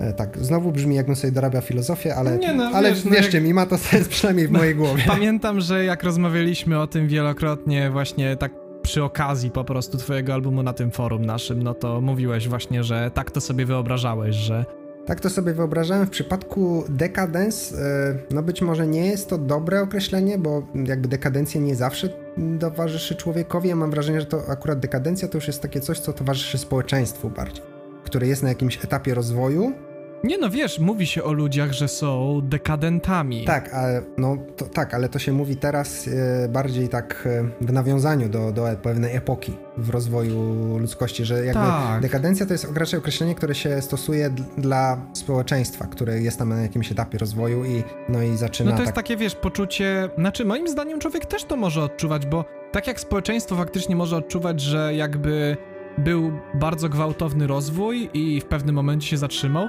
Wydaje mi się, że człowiek też może doświadczyć takich momentów, gdzie tak jakby zatrzymuje się i jakby nie bardzo wie, gdzie pójść, przeżywał okres takiego właśnie rozwoju bardzo szybkiego. Wcześniej, wszystko działo się w jego życiu dynamicznie i nagle doświadcza momentu, gdzie jakby stanął w miejscu i nie do końca dlatego, że chciał i jakby jest to częściowo oczywiście wina otoczenia, ale tak, jakby jest taki moment ewidentnej stagnacji w życiu człowieka. I właśnie dekadencja bardzo mi się kojarzy z taką... Dekadencja to dla mnie jakby taka stagnacja, ale dodatkowo wsparta takim psychologicznym poczuciem, że nie, że stoję w miejscu i to jest ok, tylko byłem przyzwyczajony do rozwoju i mam wrażenie, jakbym się cofał przez to, że stoję w miejscu, a byłem przyzwyczajony do czegoś innego. No, to, to jest ciekawe i w zasadzie, no chyba dobrze to tłumaczy. E, może no jakby dobrze to tłumaczy pojęcie, po pierwsze, a po drugie, e, no to był zdecydowanie taki to był taki moment, e, jeżeli chodzi o taką e, pewność tej kompozycji, w, w, jakby w którą stronę szedłem, taki zdecydowanie bardzo, byłem bardzo pewny siebie, już wiedziałem mniej więcej czego chcę od tego albumu jaki, ona, jaki on będzie miał charakter. Właśnie o tym też wcześniej mówiłem, że Curiosity i Decadence to były te utwory, które jakby zadecydowały o tym, jak, jaki będzie, jaka będzie cała reszta albumu i jakby reszta utworów jest trochę wynikowa, ale o tym też będę mówił zaraz. Natomiast Decadence to rzeczywiście był taki moment, kiedy no ja się czułem już tak pewnie z tym, z tym stylem gry, z, z tym stylem kompozycji, mhm. z samym nagrywaniem w domu, mimo że sam utwór był dość ciężki do nagrania, bo się okazał chyba najbardziej techniczny ze wszystkich. Mm, nawet wręcz mam wrażenie, że, że, ten, że ten trójpodział tego utworu w zasadzie troszeczkę był konieczny, w sensie on, on miał tą część taką bardzo, tą pierwszą taką bardzo agresywną, potem była część taka trochę spokojniejsza, no i mam wrażenie, że jakby no gdzieś tam te, gdzieś tam te, on, on początkowo nie miał być e, trzyczęściowy, ale jakby trochę retrospektywnie o tym dużo o, o, e, używam tego określenia, w sumie nie wiem czemu teraz. Jakby post factum zdecydowałem o tym, że, że to będzie trzy części i, i jakby tak od, odniosłem wrażenie, wcale nie dlatego, żeby mieć więcej utworów na płycie. Może trochę dlatego, ale Nazwa Decadence trochę po prostu została. Staram się nie dorabiać za dużej filozofii do tego, ale mam wrażenie, że poniekąd trochę pasuje, bo on, jakby ten utwór trochę mi się kojarzy z takim trochę pewnym przesytem wszystkiego. Tam jest, on oczywiście jakby mam nadzieję, że ma jakiś sens, że dobrze się go słucha, mhm. ale tam jest tam jest nagromadzenie wszystkiego, co jest na tym albumie. Jest nagromadzenie i szybkich i ciężkich riffów, jest trochę przestrzeni, jest sporo jakichś solówek, jest łączenie różnych klimatów. To był też ten moment, kiedy to o tym trochę jakąś małą wzmiankę może warto wspomnieć. To był taki moment, kiedy się trochę interesowałem tako, takim zagadnieniem w muzyce. E, film noir to się nazywa. Mhm. E, no, czy to nie jest muzyce, to jest bardziej filmie, ale jakby muzyka temu towarzyszy bardzo i to jest taki rodzaj aranżowania. On wynika trochę z jazzu, też nie chcę się teraz wymądrzać o, o genezie tego, jakby co, co to dokładnie znaczy, ale e, mam wrażenie, że chyba to, to chyba pod wpływem trochę Rika Biato, czyli takiego znanego youtubera, który tłumaczy różne skomplikowane muzyczne zagadnienia. Brick Piano. E, no i jest związana, ta osoba jest związana w ogóle zarówno z muzyką e, klasyczną, jazzową, jak i też ostatnio trochę właśnie biorąc pod uwagę, że jest to raczej starszy jegomość, to to dość dobrze się orientuje w nowoczesnej muzyce metalowej, co, co trochę mnie przeraża, szczerze mówiąc, że można, można wiedzieć te wszystkie rzeczy i, tak. i być jedną osobą. E, w każdym razie wydaje mi się, że obejrzałem jakiś film jego na temat właśnie film noir i to było jakieś takie zagadnienie dotyczące, y, to była jakaś konkretna skala, to był, zapewne chodziło o melodyczną molową, teraz nie będziemy tutaj jakby wchodzić w te technikalnie, bo to dla nikogo nie jest ciekawe, natomiast y, to jest taki powiedzmy rodzaj harmonii, który sprawia, że, że powiedzmy to brzmi jak takie właśnie no, lata dwudzieste, trochę taki... Spoiler, to Min Maj 7. Tak, to jest taki, to jest, to jest jeden konkretny akord, który o tym decyduje, ale też cała skala i tak jakby cała harmonia, która jest wokół tego dobudowana, to tak jak mówię, nie będziemy w to wchodzić, natomiast zupełnym przypadkiem zbiegło się to z pisaniem Decadence i jakby dorabianiem całej tej, tej takiego charakteru tej płycie i, i jest tam trochę takich rzeczy, w sensie jest trochę takiej harmonii, jest ta ostatnia solówka, która bardzo często stosuje i to już taki trochę był świadomy zabieg, żeby gdzieś tam to wprowadzić. No i to jest taki, i to też mi się trochę z dekadencją. Nie wiem czemu, no to jest jakieś takie moje subiektywne uczucie, że, że ten taki, te, te lata dwudzieste... Nie, no to jest, to jest zresztą epoka dekadencji, no. O, no to się dobrze składa. To, tak. nie, to nie jest tak, że ja o tym nie wiedziałem w ogóle, nie, to, to znajomość historii boli, natomiast e, to właśnie też czysto muzycznie, czysto klimatem, to mi się tak trochę też skojarzyło, ten taki mroczno tajemniczy klimat. To może nie jest jakby dekadencja sama w sobie, ale gdzieś tak ta harmonia mi się tak z tym kojarzyło. To oczywiście nie była przyczyna, dla której nazwałem tak ten utwór, bo ten utwór był tak nazwany wcześniej jako powiedzmy jak się zaczęły tworzyć te takie szybsze motywy, które są na początku. Ale to była przyczyna, dla której y, ta nazwa została po prostu, bo stwierdziłem, że, że po prostu pasuje i jakby nie, nie wnikałem, a też jakoś powiedzmy do tej koncepcji dorastania, tak jak sam wspomniałeś tutaj wyczerpująco, no też to pasuje, że to jest też jakiś taki etap rozwoju człowieka, w którym Wiesz co, nawet ostatnio rozmawiałem chyba z kimś o tym i pamiętam, że rozmawiałem o takich cyklach społecznych i co prawda znowu to bardziej dotyczy się społeczeństwa, I chyba to jest dlatego, że Vsauce zrobił na ten temat filmik, cały polecam zresztą obejrzeć, no, dotyczący takiego fenomenu Juvenoya. To jest taka jakby... To jest taki lęk przed tym, że... Znaczy, nie jestem pewien, czy to jest lęk, ale to jest takie poczucie... Taki konflikt odwieczny między pokoleniami, czyli między pokoleniem starszym, a właśnie takim młodszym pojawiającym się. I właśnie tam było wspomniane też o takich cyklach społecznych, które trwają chyba 60 lat, jeśli się nie mylę, ale mogę się mylić. I tam jest mówione właśnie o, takim, o takich fazach, że najpierw jest konformizm, wynikający z tego, że wszyscy żyją w zgodzie i najczęściej to następuje po jakimś dużym konflikcie, po jakimś kryzysie. Potem, jeśli dobrze pamiętam, jest e, zwątpienie. Potem następuje, jeśli mi się dobrze wydaje, e, rewolucja, albo raczej takie już ewidentne świadomość, że coś jest nie tak, że pojawiają się o coraz większe podziały, potem jest kryzys i po kryzysie znowu konformizm. No to to są nazwy, nazwy utworów na mojej płycie właśnie. I no, wbrew- Tak naprawdę nie, ale, ale trzeba było tak zrobić teraz. Ale tak- Kurde, god, god damn it, Jerry. Ale- Czemu żeś mi to wcześniej o tym nie powiedział? Wiesz co, ja niedawno o tym w ogóle ten, bo ja niedawno o tym obejrzałem film i sobie przypomniałem. Ale tak, to jest autentyczny, jest to autentycznie obserwowalny w społeczeństwie cykl społeczny i zgodnie z tym, co mi wiadomo w ogóle, on autentycznie, estymacje jego pokrywają się, bo my jesteśmy teraz w epoce kryzysu, co hmm, ciekawe, zgadza Jakby ktoś nie był, jakby ktoś nie wiedział, to, to tak, to uświadamiamy. Jesteśmy, jesteśmy w epoce W kryzysu. sensie ja mówię, wiesz, według, wiadomo, że od, wiadomo, no mem, można memować, ale według tej estymacji e, teraz wypada kryzys i szczyt kryzysu e, estymowany jest na 2025. To taka ciekawa rzecz, a film na ten temat i materiał, estymacje zostały wykonane chyba w roku 1990 którymś. Więc tak, całkiem konkretne rzeczy. No, to tak można nawiązać. Ciekawe, ciekawe. No, Można tak. nawiązać właśnie do dekadencji i tego, o czym mówisz, że wydaje mi się, że to odpowiada za taki właśnie moment takiego. No właśnie chyba kryzysu, tak szczerze. To jest taki kryzys, tak jak w społeczeństwie jest to, czy ludzie mają też taki kryzys tożsamości, takie poczucie, że przeżywali ten rozwój, przeżywali epokę konformizmu, przeżywali epokę właśnie buntu, podziałów, to hostility i właśnie dekadens to może być ten taki finalny kryzys. Zresztą zgodnie z tym, co pamiętam, ty nawet masz tą trzecią część, która nazywa się autentycznie Breakdown. I ona jakby, To wiesz... jest akurat bardzo śmieszny mem, bo breakdown to jest też y, po prostu, po- powiedzmy, nie wiem jak to nazwać, forma muzyce, w sensie jakby... No tak, wiadomo. Jak mamy zwrotkę, to mamy breakdown jako Tak, taka... typo, jakieś przejście na halftime po prostu i wiesz, oczywiście... W, metal, w metalcore, w dżęcie bardzo, bardzo Tak, popularne. tak. Też znaczy w muzyce elektronicznej U, ude, uderzczajne, uderzczajne cztery razy już wszyscy Tak, wiedzą, że zaraz em, umrzemy. To znaczy tak, no takich rzeczy nie będę tutaj udawał nie wiadomo kogo, że byłem świadomym. E, jeżeli chodzi o kryzys, to akurat e, przy pisaniu nie aż tak bardzo, natomiast jak, e, jak było rok później, czyli już było nagrywanie tych, tych docelowych ścieżek pod ten, pod ten utwór, ja to dokładnie pamiętam, że to był przełom 2020-2021, to przyznam, że no to o tym nie wspomniałem w ogóle wcześniej przy okazji w ogóle samej, samej płyty, mm, tak ogólnie, ale no był taki, był taki moment e, podczas całej tej pracy, że no co tu dużo mówić, e, no nie byłem w najlepszym miejscu w swoim życiu, mm, tak mm, zawodowo głównie, znaczy tak mi się wydawało, że to jest, że to jest problem jakby taki ekonomiczny, zmagałem się po prostu z, e, krótko mówiąc, z pracą, z której nie byłem zadowolony, w zasadzie pod e, żadnym względem. To był też jakby taki szczytowy moment pandemii, przynajmniej u nas i no i to jakby no nie, nie nałożyło się dobrze i to jakby przełożyło się na moje funkcjonowanie, na, na to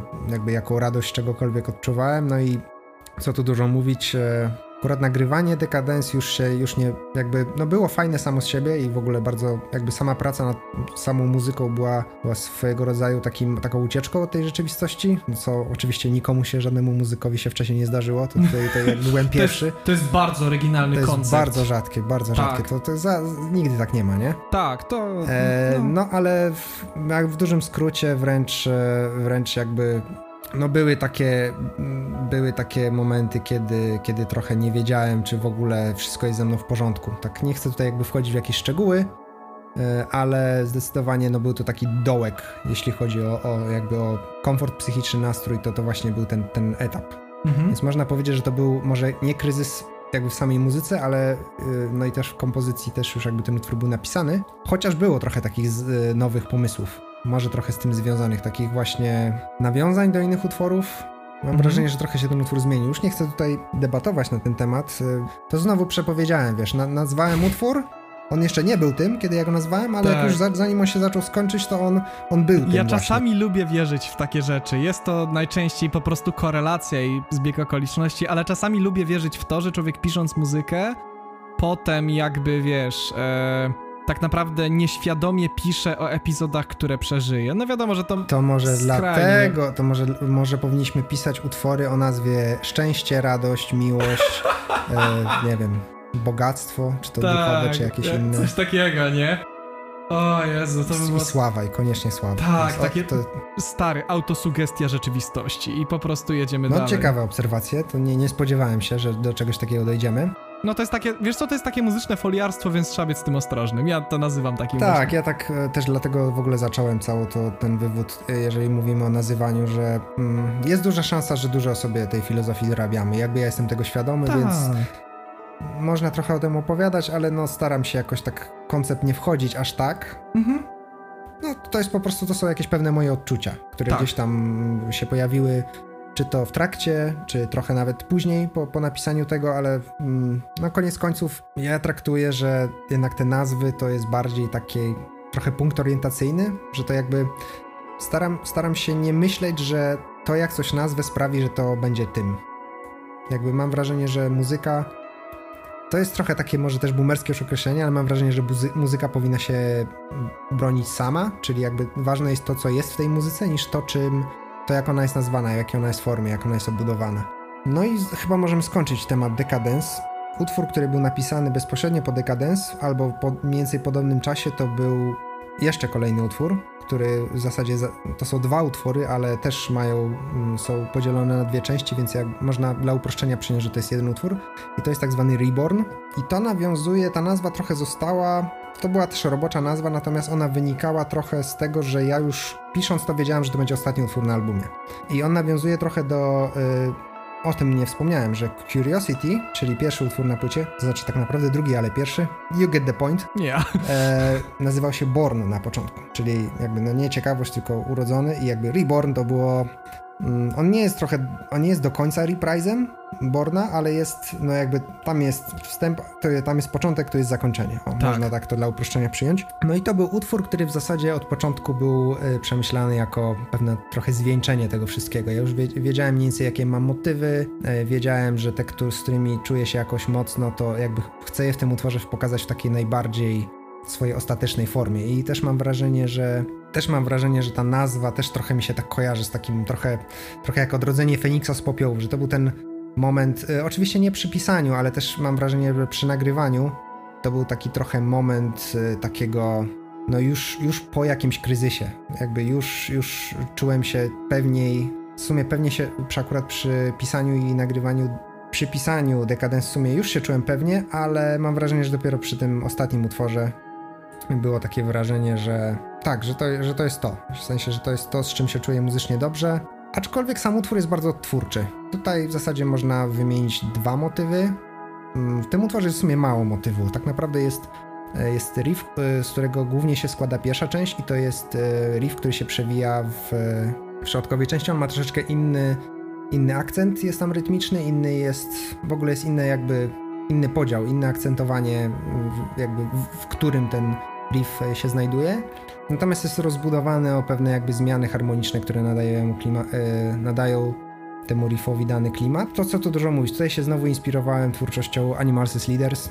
Jest e, bardzo określone brzmienie, określony dobór harmonii. Mm, Trochę też chciałem, jakby to był, trochę zatoczyło tutaj pełne koło moje myślenie o strukturze utworu, bo o ile Decadence jest taki trochę podobnie jak Curiosity, trochę mniej osadzony w takiej formie zwrotka, refren, zwrotka, refren. Jest tam, są motywy, które się powtarzają, ale on raczej idzie do przodu i przechodzi w jakieś nowe miejsca. Natomiast ta pierwsza część Reborna, ona trochę podobnie jak Hostility ma ten tam swój układ zwrotka, kolejna zwrotka, bardziej nie refren, w sumie referendum trochę brakuje teraz na tej płycie, tak sobie myślę, jeżeli można mówić o takiej strukturze przy muzyce instrumentalnej, ale y, jakby sam klimat tej muzyki y, jest bardzo, no co tu dużo mówić, dużo czerpałem z twórczości właśnie Animals as Leaders. Jest trochę takiego jest taka trochę nieintuicyjna ta harmonia, bym powiedział. Nie wiem, czy, nie wiem jak to określić, ale to jest taki ten rodzaj takiego orientalizmu, który trochę, trochę tak jazzowo brzmi, mam wrażenie. Ludzie, którzy się znają na jazzie pewnie teraz się głośno śmieją, ale, ale tutaj jest trochę takich, mm, takich mniej intuicyjnych rozwiązań harmonicznych, powiedziałbym. E, no i żeby się tak dużo nie rozwijać na ten temat, bo to też nie chcemy w technikalia wchodzić. E, druga część, e, druga część tego utworu to z kolei jest motyw, który, mm, który mam wrażenie najbardziej się wybija na całym albumie. To mhm. znaczy to tak naprawdę nie jest motyw, tylko to jest progresja akordów. To są powiedzmy takie four chords. Moje jakby. I to są akordy, które się pojawiają zarówno w Arrival w intrze, w takiej formie powiedzmy czystej, takiej orkiestrowej. To jest utwór, to jest motyw progresja, powiedzmy, nazwijmy tak. To jest progresja, która się pojawia też w Curiosity na samym końcu, w takiej wersji punkowej. Ja to chyba nazwałem wtedy e, Green Day na siedmiu strunach. W Decadence też się pojawia ten motyw, tylko grany na gitarze Ta. akustycznej. Oczywiście tam jest inny strój, więc jest inna tonacja, więc troszeczkę jest to mniej oczywiste, ale jest też solówka, która gra powiedzmy taką bardziej intuicyjną melodię.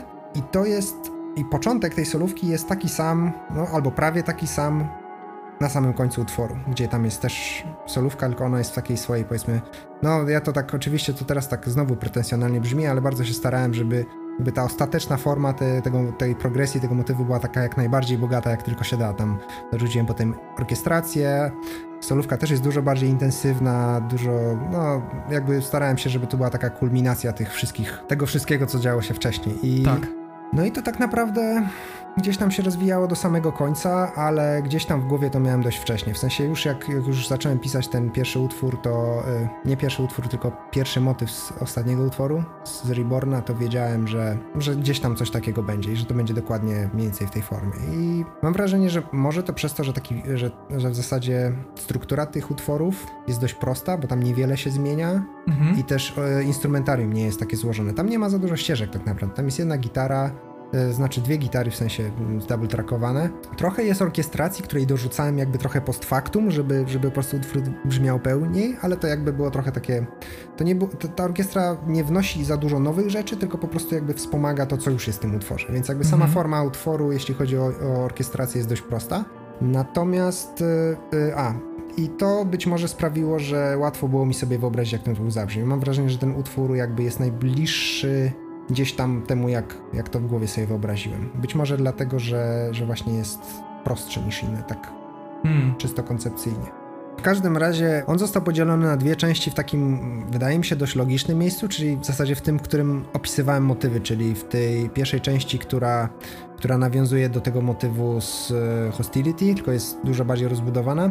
Tam jeszcze zapomniałem wspomnieć, jest, jest druga jakby, druga część tej pierwszej części, jeżeli można tak powiedzieć, która jest jakby nowym riffem, no i tam, e, no z takich ciekawych rzeczy, to tam bardzo się inspirowałem, e, bardzo się inspirowałem zespołem Tesseract, bo tam powiedzmy wchodzi taki dżent rzeczywiście znowu, tylko taki tak. bardziej, e, bardziej oparty na gruwie, bardziej, to jest chyba taka jedna z, z bardziej gruwi, gruwiastych partii, jaką napisałem, na czym trochę też mi zależało na, ogólnie na tym albumie, bo mam wrażenie, że pisanie riffów to nigdy nie była rzecz, którą czułem, że robię dobrze i nadal w sumie nie uważam, że tak robię, bo większość jednak e, twórczości in, dla innych projektów, czy, czy jakichś innych utworów, które kiedyś pisałem, była taka bardziej oparta na motywach, na, na tematach i jakiejś tam strukturze akordowej pod spodem. Rzadko kiedy było coś takiego, że był rzeczywiście riff riff, który no, jest takim...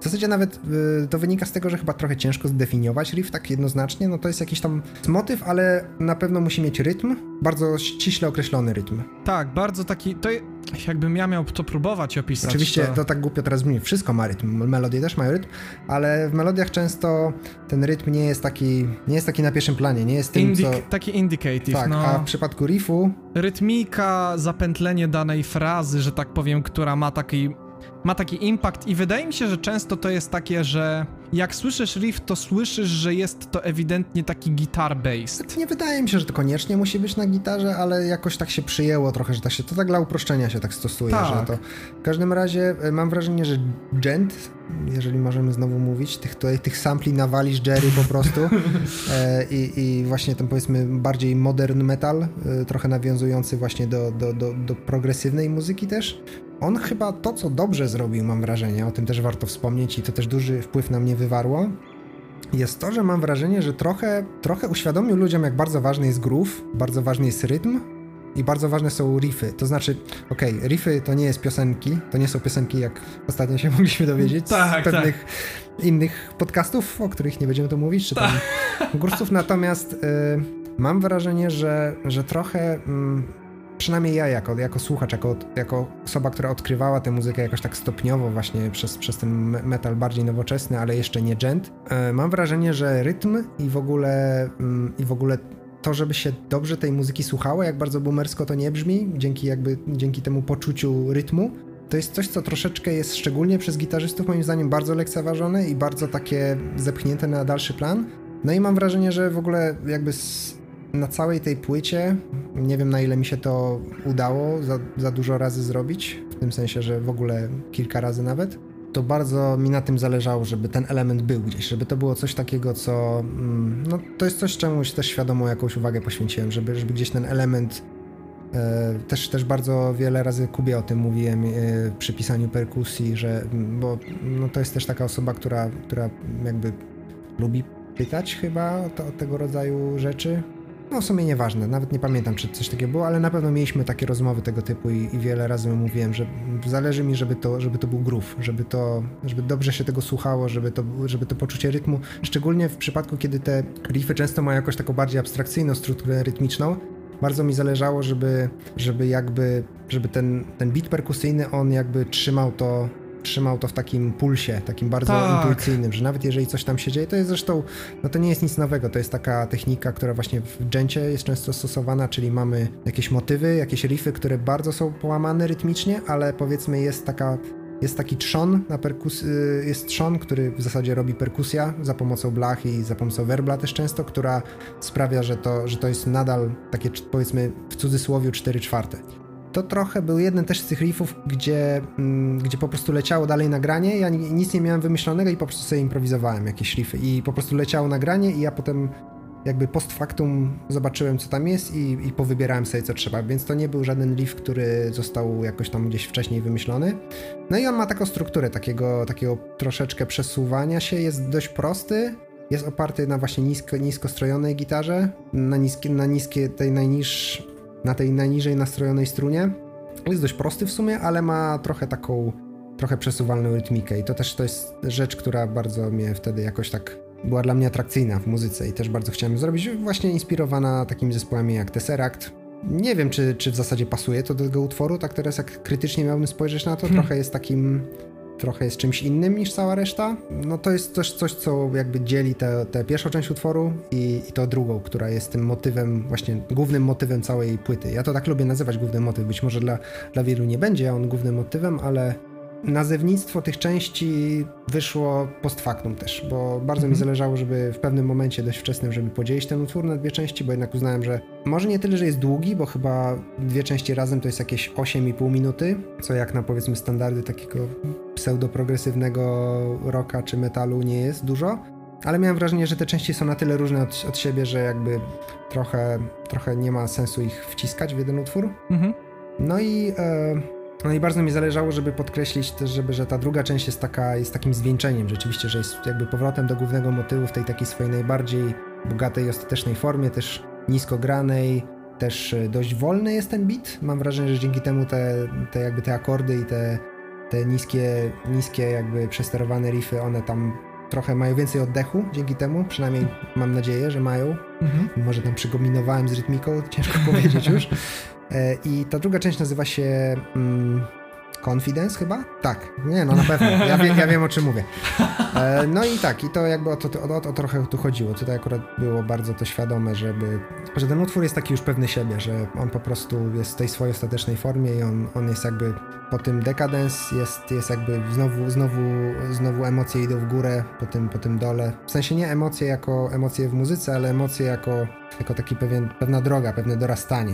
Więc mhm. to jest ten moment, kiedy, kiedy już e, kiedy już jesteśmy po tym swoim kryzysie i jakby idziemy na tą ścieżkę, kiedy wiemy już czego chcemy, kiedy już jesteśmy, no kiedy już powiedzmy jesteśmy w takim pokoju z samym sobą przede wszystkim, bo ze światem mm -hmm. to tam różnie bywa. A pierwsza część, bo ja tak w sumie zacząłem od drugiej, e, pierwsza część nazywa się Humility.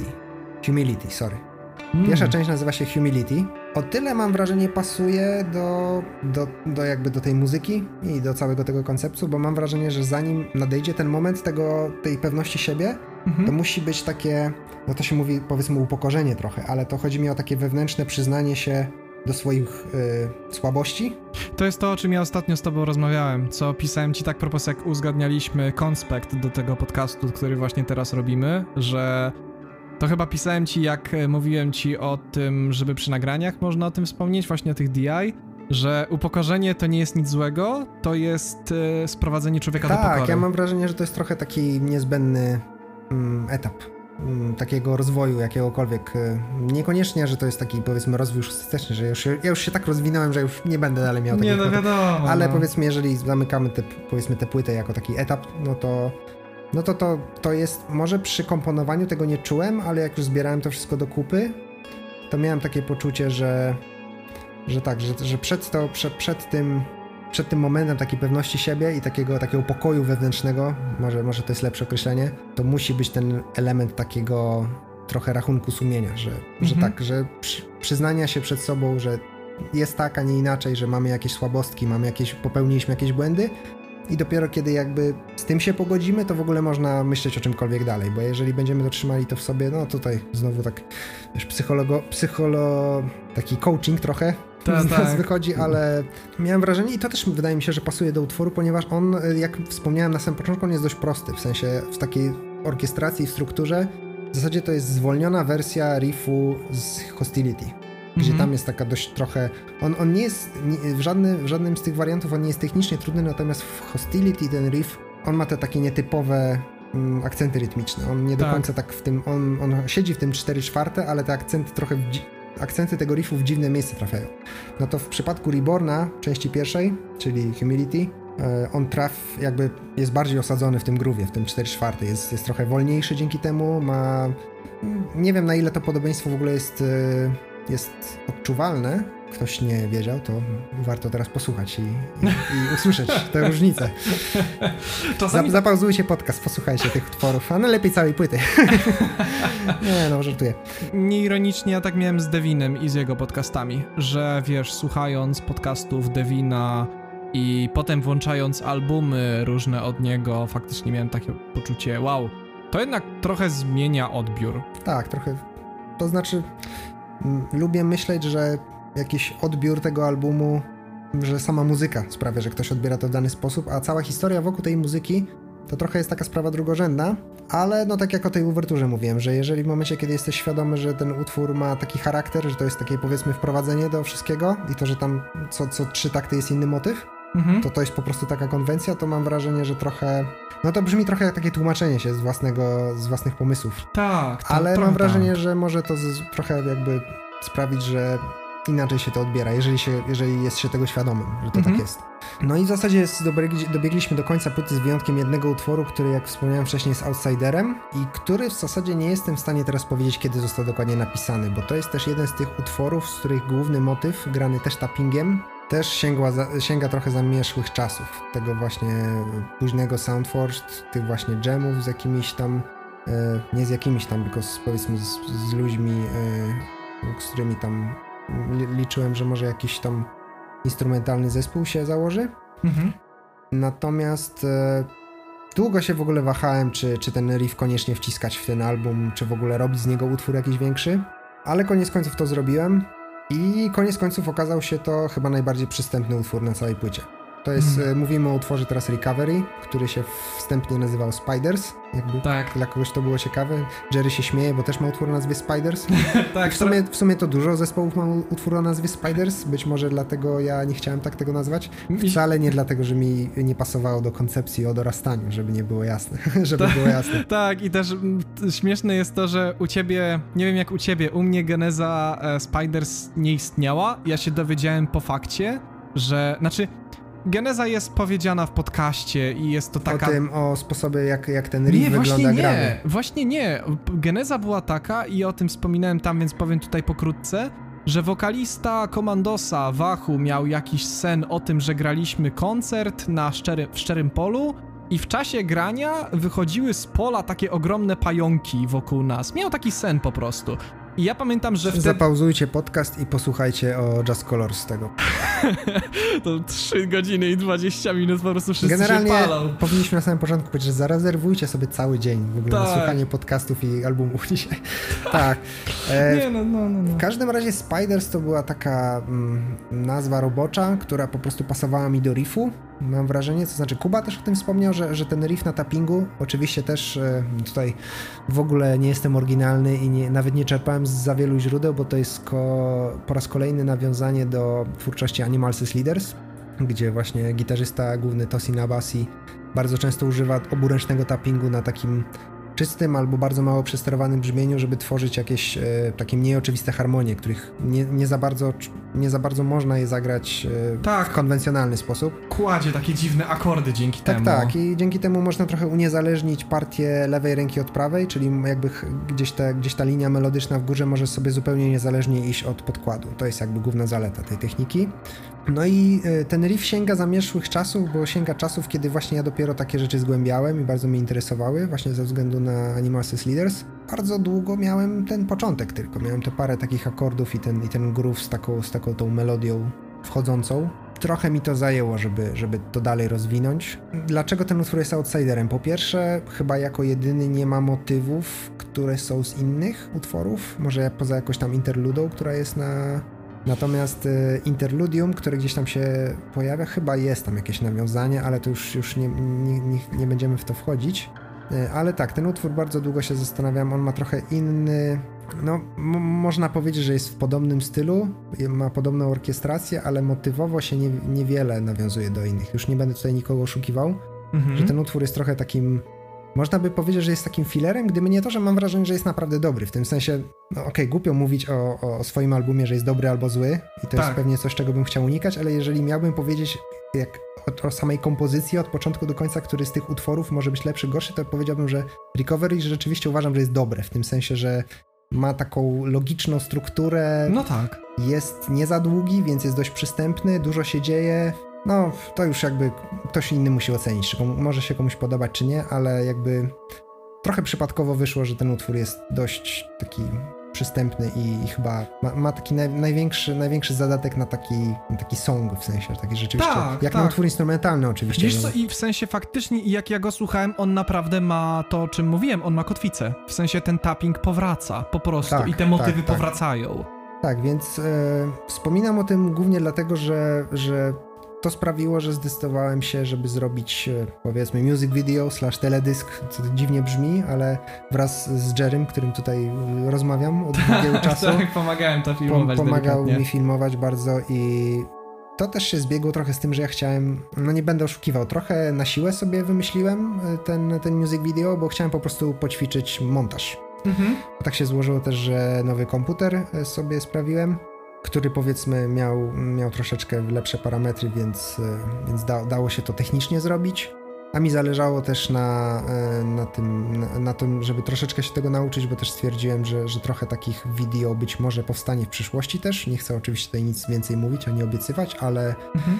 wydaje mi się, że to też się zbiegło trochę z takim trendem, no nie będę ukrywał, tutaj wszyscy czerpiemy od trendów i nie uważam, że to też jest coś złego. Jako, że byliśmy wszyscy. Akurat y, teledysk to jest w miarę świeża sprawa, jak to nagrywamy, natomiast mm, w ogóle cała ta sytuacja z pandemią, jeżeli mówimy o wpływie na muzykę, chyba sprawiło, że ludzie trochę zrozumieli, że trzeba trochę przekierować swoją uwagę, że oczywiście pisanie muzyki, granie, warsztat to wszystko jest bardzo ważne, i pewnie najważniejsze, ale nie jest wystarczające już. W sensie nie wystarczy mm, tak długo, jak y, nie masz powiedzmy zaprzyjaźnionych ludzi, którzy ci pomagają, ale jesteś takim bardziej niezależnym artystą, to bardzo ważne jest też mieć podstawową wiedzę o realizacji albo przynajmniej nagrywaniu.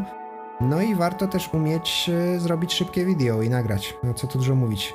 Może ja nie jestem dobrym tego przykładem, bo nie, nie dużo takich rzeczy robię i też nie, nie uważam się za jakiś autorytet w tej sprawie, ale dużo Dużo się o tym mówi po prostu. Tak, i dużo się tego obserwuje wokół, że faktycznie e, muzyk, e, mimo że w teorii, mimo że jego profesja sugeruje zajmowanie się audio wbrew pozorom, e, musi serio, znaczy powinien dobrze ogarniać montaż wideo również, powinien również w miarę tak, dobrze ogarniać sztuki wizualne. To oczywiście wszystko wynika ze specyfiki trochę social mediów, czyli właśnie Facebook, Instagram, YouTube, one bardzo bazują na tych wizualnych tak no, to jest takie wizualne medium mimo wszystko, mimo że tam też jest muzyka i dźwięki, wszystko, to, to jednak jest, jest to wizualne, więc to być może trochę wymusiło taką formę i, i ja bardzo długo Długo się z tym nie mogłem pogodzić, bo miałem takie wrażenie, że dużo tak zwanych music video y, robionych przez zespoły z konkretnego tego gatunku tak naprawdę nic nie wnosi do tej muzyki.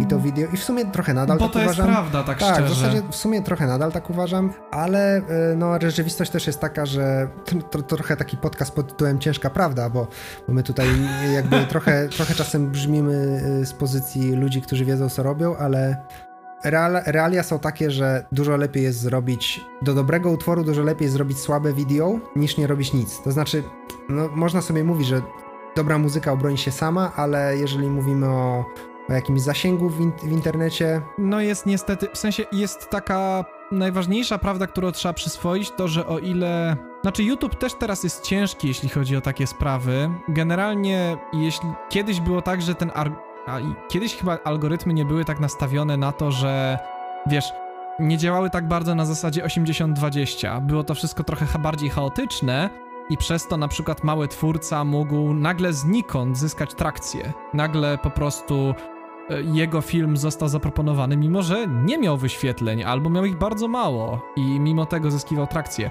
Teraz bardziej. Goddammit.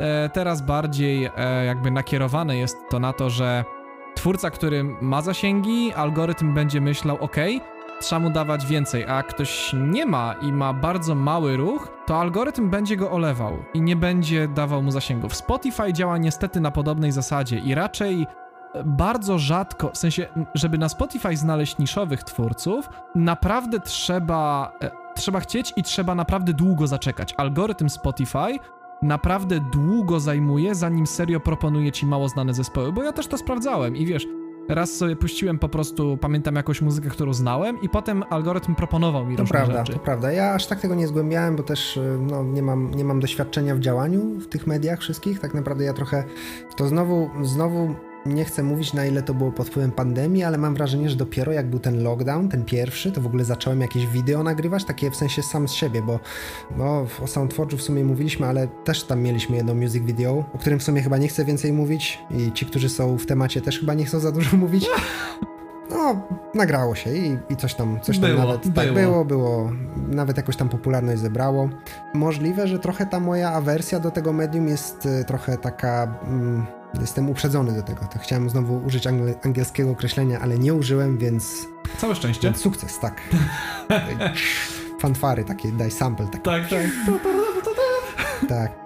Trochę taki uprzedzony jestem do tego. Może trochę nadal, ale mam wrażenie, że mimo, że, ten, e, że to kręcenie tego, że tak naprawdę jakby ja sobie zdaję sprawę, że, ten, że ten, to wideo jest takie karkołomne trochę i, i jest tam dużo jakby takich błędów. My też oczywiście nie jesteśmy filmowcami, więc o tym No. po prostu nie wiemy. Jesteśmy. No nie... E, Wiesz co, propos bycia filmowcem, to też e, z tym jest tak, że na przykład mi przecież ekipa filmowa i to taka profesjonalny filmowiec kręcił mi i o, dziewczyna po szkole filmowej kręciła mi te playthrough do Turbulences, do Havenward. To nie jest dobrze zrobione playthrough. W sensie tam są rzeczy, które mogłyby być dużo lepiej zrobione przez to, że filmowcy nie znają się na kręceniu music video. A, no to być może, tak. To Więc znaczy. to jest też tak, wiesz, patrz, warto patrzeć w obie strony. Akurat nie mnie to oceniać.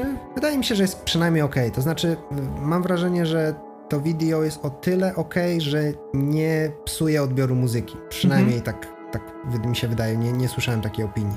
Mo, być może, nie mówię, że coś wnosi do tej muzyki. No wiesz, ale to jest to. Mówił co prawda o tym Glenn Fricker, którego mam ambiwalentne uczucia, ale mówił faktycznie, że takie, takie ambicje, żeby zrobić coś, co. No musimy mierzyć siły na zamiary. Czyli jak wiesz, robimy takie music video, jak jesteśmy zdolni zrobić, nawet jeśli ono niestety nie wnosi nic takiego, wiesz, serio, wow. to może być historii. lepsze niż nic. No, tym się trochę kierowałem. No i jako, że realizacja albumu trochę też trochę się przeciągało, to po prostu chciałem jakoś to wypełnić. No i, i jakby chciałem trochę kilka, e, jak to się mówi, kilka grzybów w barszczu? Nie, czy kilka, Kilka pieczeni na jednym ogniu. kilka srok za okon. Jezu, tyle tych, ten język polski. Kilka srok za ogon albo kilka pieczeni na jednym ogniu. No to jest moje ulubione. Żeby, żeby też nie było, że, że tutaj e, trochę marketingowo chciałem jakoś podejść do tego, po prostu stwierdziłem, że fajnie będzie nagrać wideo i nauczyć się trochę o montażu, o kręceniu. Też moja dziewczyna Gosia pozdrawiam cię Gosiu, pewnie tego nie słuchasz, ale być może.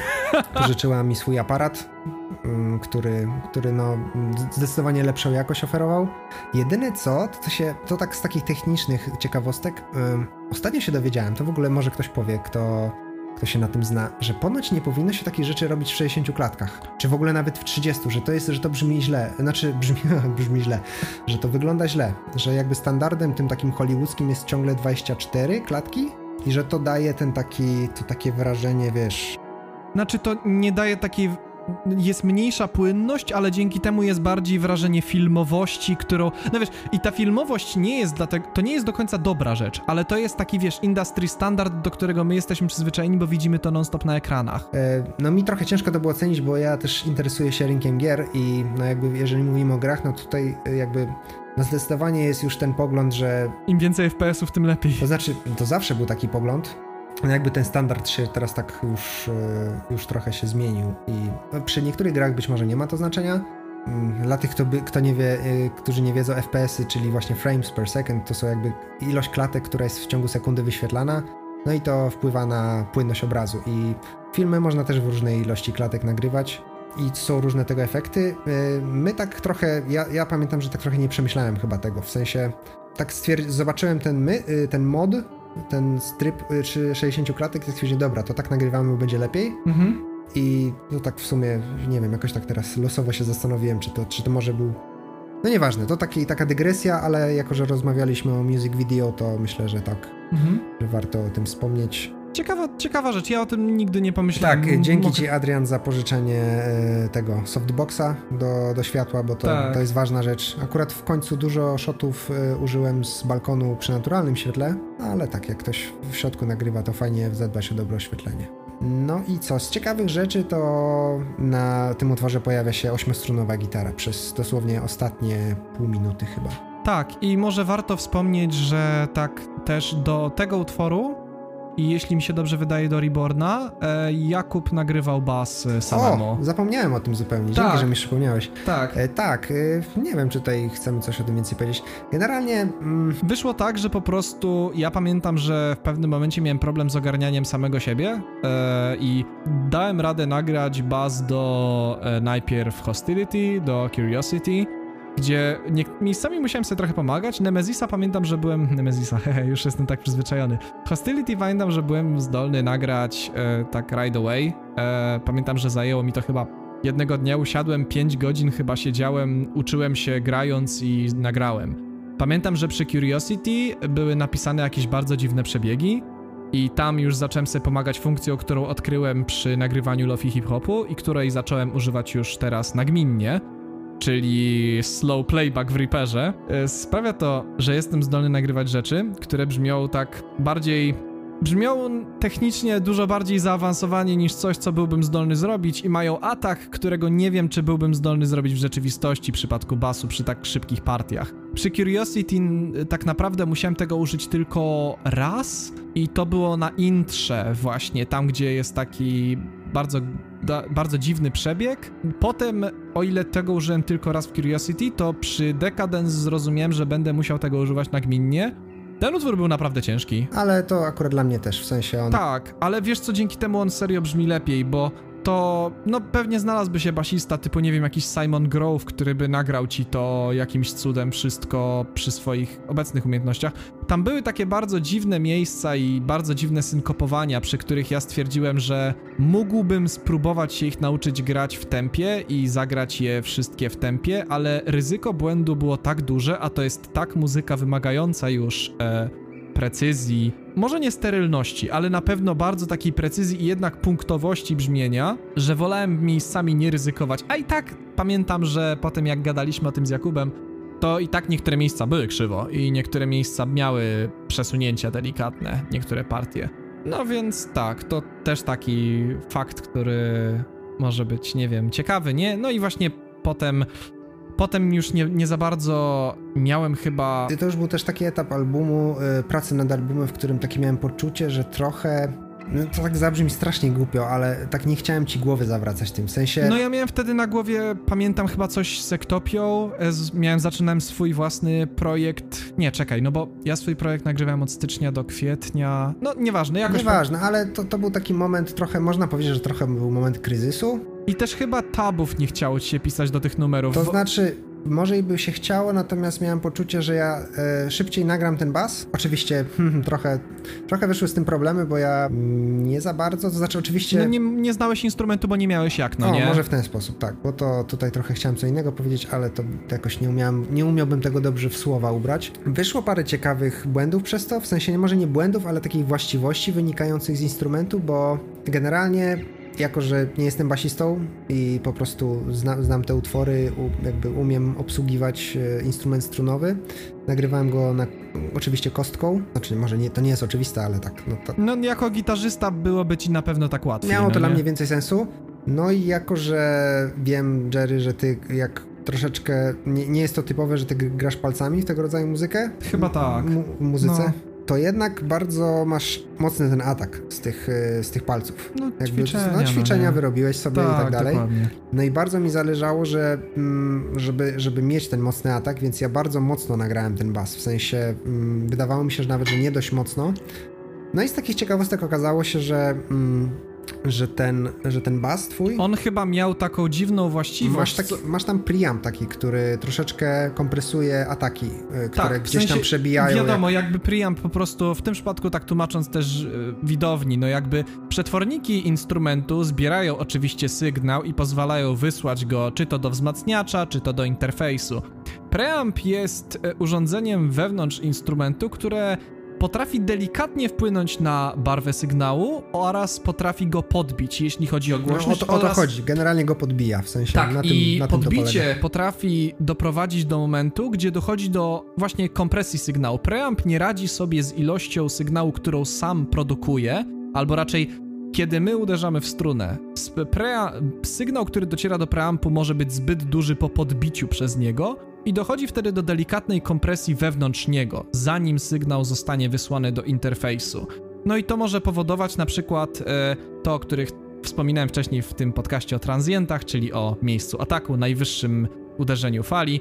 W tym przypadku, zgodnie z tym co pamiętam, co mówił mi Jakub i Ardian, uderzenie kostką i po preampie było tak mocne, że preamp nie radził sobie i ścinał piki, co powodowało takie delikatne przesterowanie sygnału. Mam nadzieję, że tego tak nie słychać, że te dwa utwory brzmią trochę inaczej, czyli właśnie Recovery i Reborn. No, był ten sam instrument, oczywiście inna osoba nagrywała, inna była technika i, jakby się, i jak się okazało, jak tutaj tłumaczyłeś, e, był skompresowany ten sygnał trochę przed, przed jeszcze wzmocnieniem go jakby właściwie. Tak, i to niekoniecznie jest złe. Na, po prostu najwyraźniej przez to, że inaczej grasz, no to barwa się zmieniła, bo to było jeszcze inaczej zagrane. No i tak podsumowując e, cało, cały ten, e, całą tą pracę, mam wrażenie, że główna różnica w mentalności, jaka, jaka nastąpiła podczas tych prac, e, to chyba troszeczkę o tym wspomniałem na samym początku, o jak, jak wspomniałem o pomyśle na, na ten album, ale to było takie przejście z takiej filozofii, no też znowu boomersko to zabrzmi, ale jakby keep it real, czyli jakby nagrywaniu nawet nie chodzi o samo nagrywanie, żeby, żeby jakby na, nagrywać większymi fragmentami, żeby jak najmniej edytować, bo to bardzo szybko poszło do kosza, bo okazało się, że to, że to, że to, nie jest, znaczy jest możliwe, na pewno, ale że ja po prostu nie jestem w stanie tego zrobić. To znaczy, być może brzmi to ok, ale bardzo szybko mimo, mimo tego, że miałem też wcześniejsze doświadczenia ze studiem i też wiedziałem, że po prostu ważne jest, e, żeby nagranie brzmiało jak najczyściej, jak tylko się da. Po prostu łatwiej jest potem dobry miks tego zrobić i tak dalej. Mam wrażenie, że, że szybciej się nauczyłem dobrze edytować gitary w Reaperze niż, yy, niż się zmużdżać nad nadgrywaniem. Oczywiście to się różniło utwory, były niektóre partie, które bardzo łatwo było nagrać, dużo improwizacji, w ogóle większych fragmentów w ogóle zostało na płycie, to były jakieś tam kompozycyjne tejki, nie, tak. które gdzieś tam zostały, ale mimo wszystko mam wrażenie, że gdybym miał inne podejście od początku tej płyty, to trochę bym bardziej sterylnie to nagrywał mimo wszystko, w sensie być może brzmiałoby to być może trochę odebrałoby to tej takiej prawdziwości, tej, jeżeli można powiedzieć o czymś takim w muzyce. Trochę może źle to brzmi, ale trochę mi na tym zależało na początku. Natomiast e, im bardziej, im bardziej ten album zbliżał się do końca, mm, swojego jakby cyklu życia, tym bardziej rozumiałem, że, że jednak ta, ta sterylność, przynajmniej przy samym trakowaniu, by bardzo pomogła tej muzyce. W sensie by brzmiałoby po prostu lepiej. W sensie tak, oczywiście brzmienie lepsze lub gorsze jest, część, jest taką kwestią subiektywną, natomiast no w tym wypadku takie mam wrażenie, że po prostu gdybym trochę miał inną mentalność, może nawet nie umiejętności grania, ale takie inne podejście do, do robienia tych nagrań, e, gdyby mi bardziej zależało po prostu na tym dobrym efekcie końcowym niż na, niż na powiedzmy takiej w cudzysłowie prawdziwości tego, to chyba trochę byłoby lepiej. Ja mam z tym do dzisiaj struggle, w sensie, no bo wiesz, ja, mam, ja ten na album, co nagrywałem, widziałeś, słyszałeś niektóre jego miksy, bo wysyłałem je na forum, ale ja do dzisiaj mam z tym problem, bo ja na niektóre tam partie nagrywałem, wiesz, e, w prawdziwym timie, nie zwalniałem playbacku w niektórych partiach, które mogłem zagrać i umiałem zagrać. I wiesz, tak rozważałem, gdzie, gdzie iść w autentyczność i wiedziałem też, że nawet jak będę przyspieszał partię, to one dalej nie zabrzmią sterylnie, bo ja nie umiem tak dobrze grać.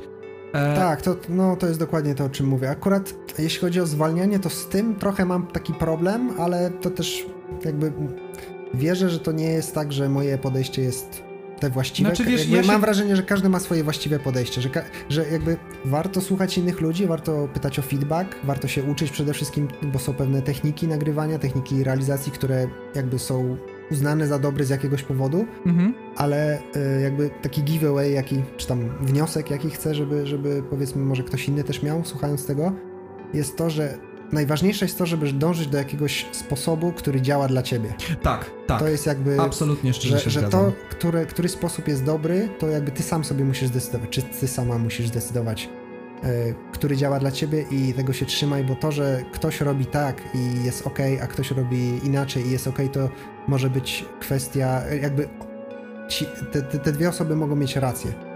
A i to nie jest tak, że ty, że ty teraz masz dylemat, żeby zrobić tak albo tak, tak. tylko po prostu szukaj swojej drogi. Absolutnie szczerze, tak. W sensie, jeśli na przykład właśnie są ludzie, którzy mieliśmy takie rozmowy z naszym wokalistą w Havenward, z Artemem, który na przykład nie czuł się dobrze nagrywając e, na salce co było w teorii darmowe, wolał wydać hajs na realizatora i nagrywać z realizatorem, tak się lepiej czuł nagrywając. Po prostu... Po prostu była ta osoba, która... Mm, jakby dawała mu jakiś komfort i takie poczucie, że... To też feedback, bo to mam... Tak. Akurat mam wrażenie, że wokal jest trochę inny, bo jednak tam dużo chyba ciężej jest wyjść, znaczy, to też znowu hmm. dużo częściej chyba wyjść z siebie i posłuchać tego nagrania? Być może mówię, mówię o tym z perspektywy W sensie, wiesz, osoby... ja nie wiem, bo ja mam, ja jako wokalista przywykłem do nagrywania się samemu. Okej, okay, czyli się przyzwyczaiłeś po prostu. Tak, dokładnie. I jest tak, że na przykład tak dla mnie, wiesz, Ardian ma tak, że jak dla niego rzeczy nie stroją chociaż kilkanaście centów, to to jest już dla niego blasfemii, to w ogóle nie, nie, nie powinno się w ogóle znaleźć w nagraniu, powinno być zrobione jeszcze raz.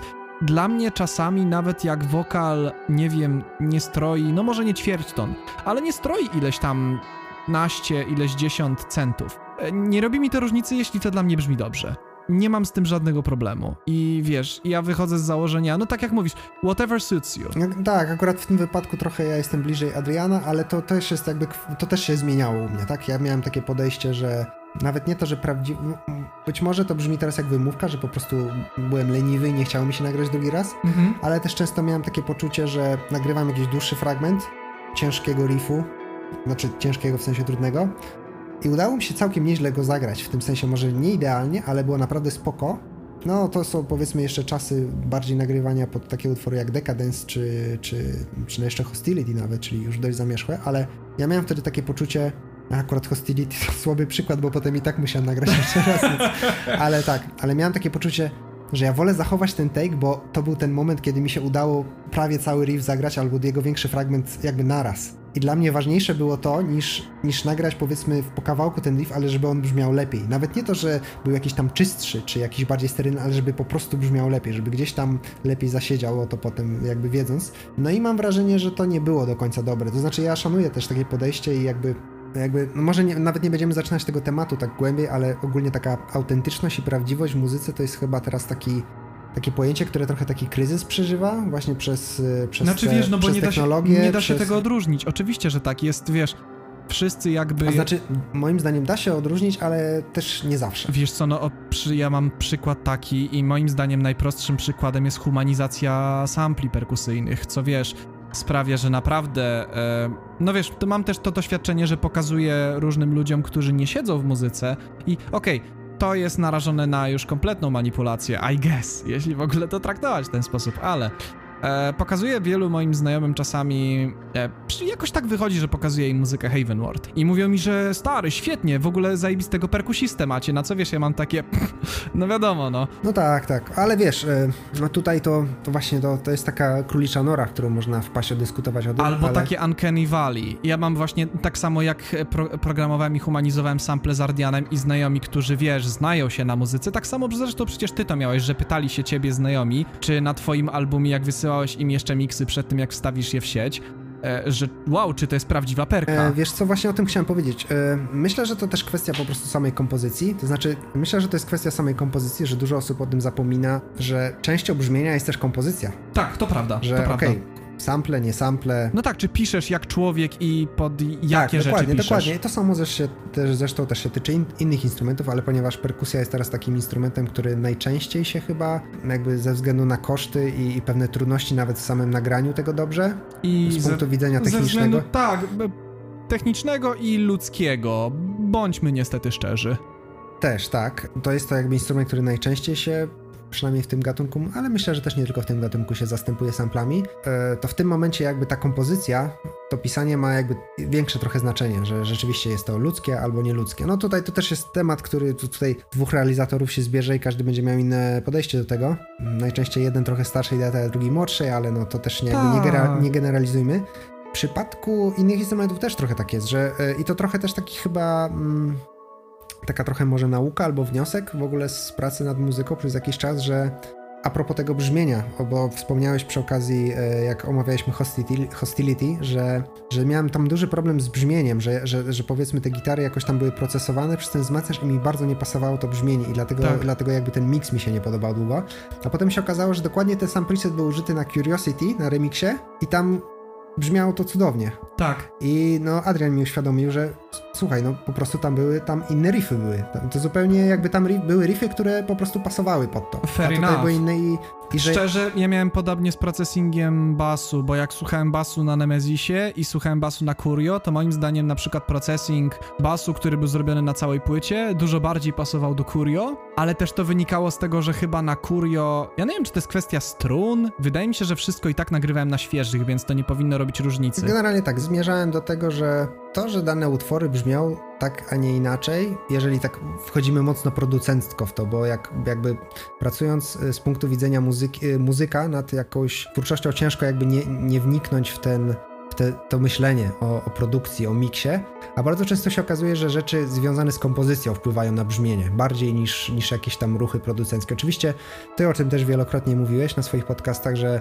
mix bardzo dużo wnosi, albo może bardzo popsuć utwór, ale no, no tutaj to może to też jakieś moje błędne myślenie, ale ja jakby lubię wierzyć, że no jakby to, czy utwór brzmi dobrze, to jakby w pierwszej kolejności zależy od tego, jakby jak on jest zaaranżowany, jak on jest zrobiony. To na I- pewno. I że mix może tylko uwydatnić jego słabe lub mocne strony.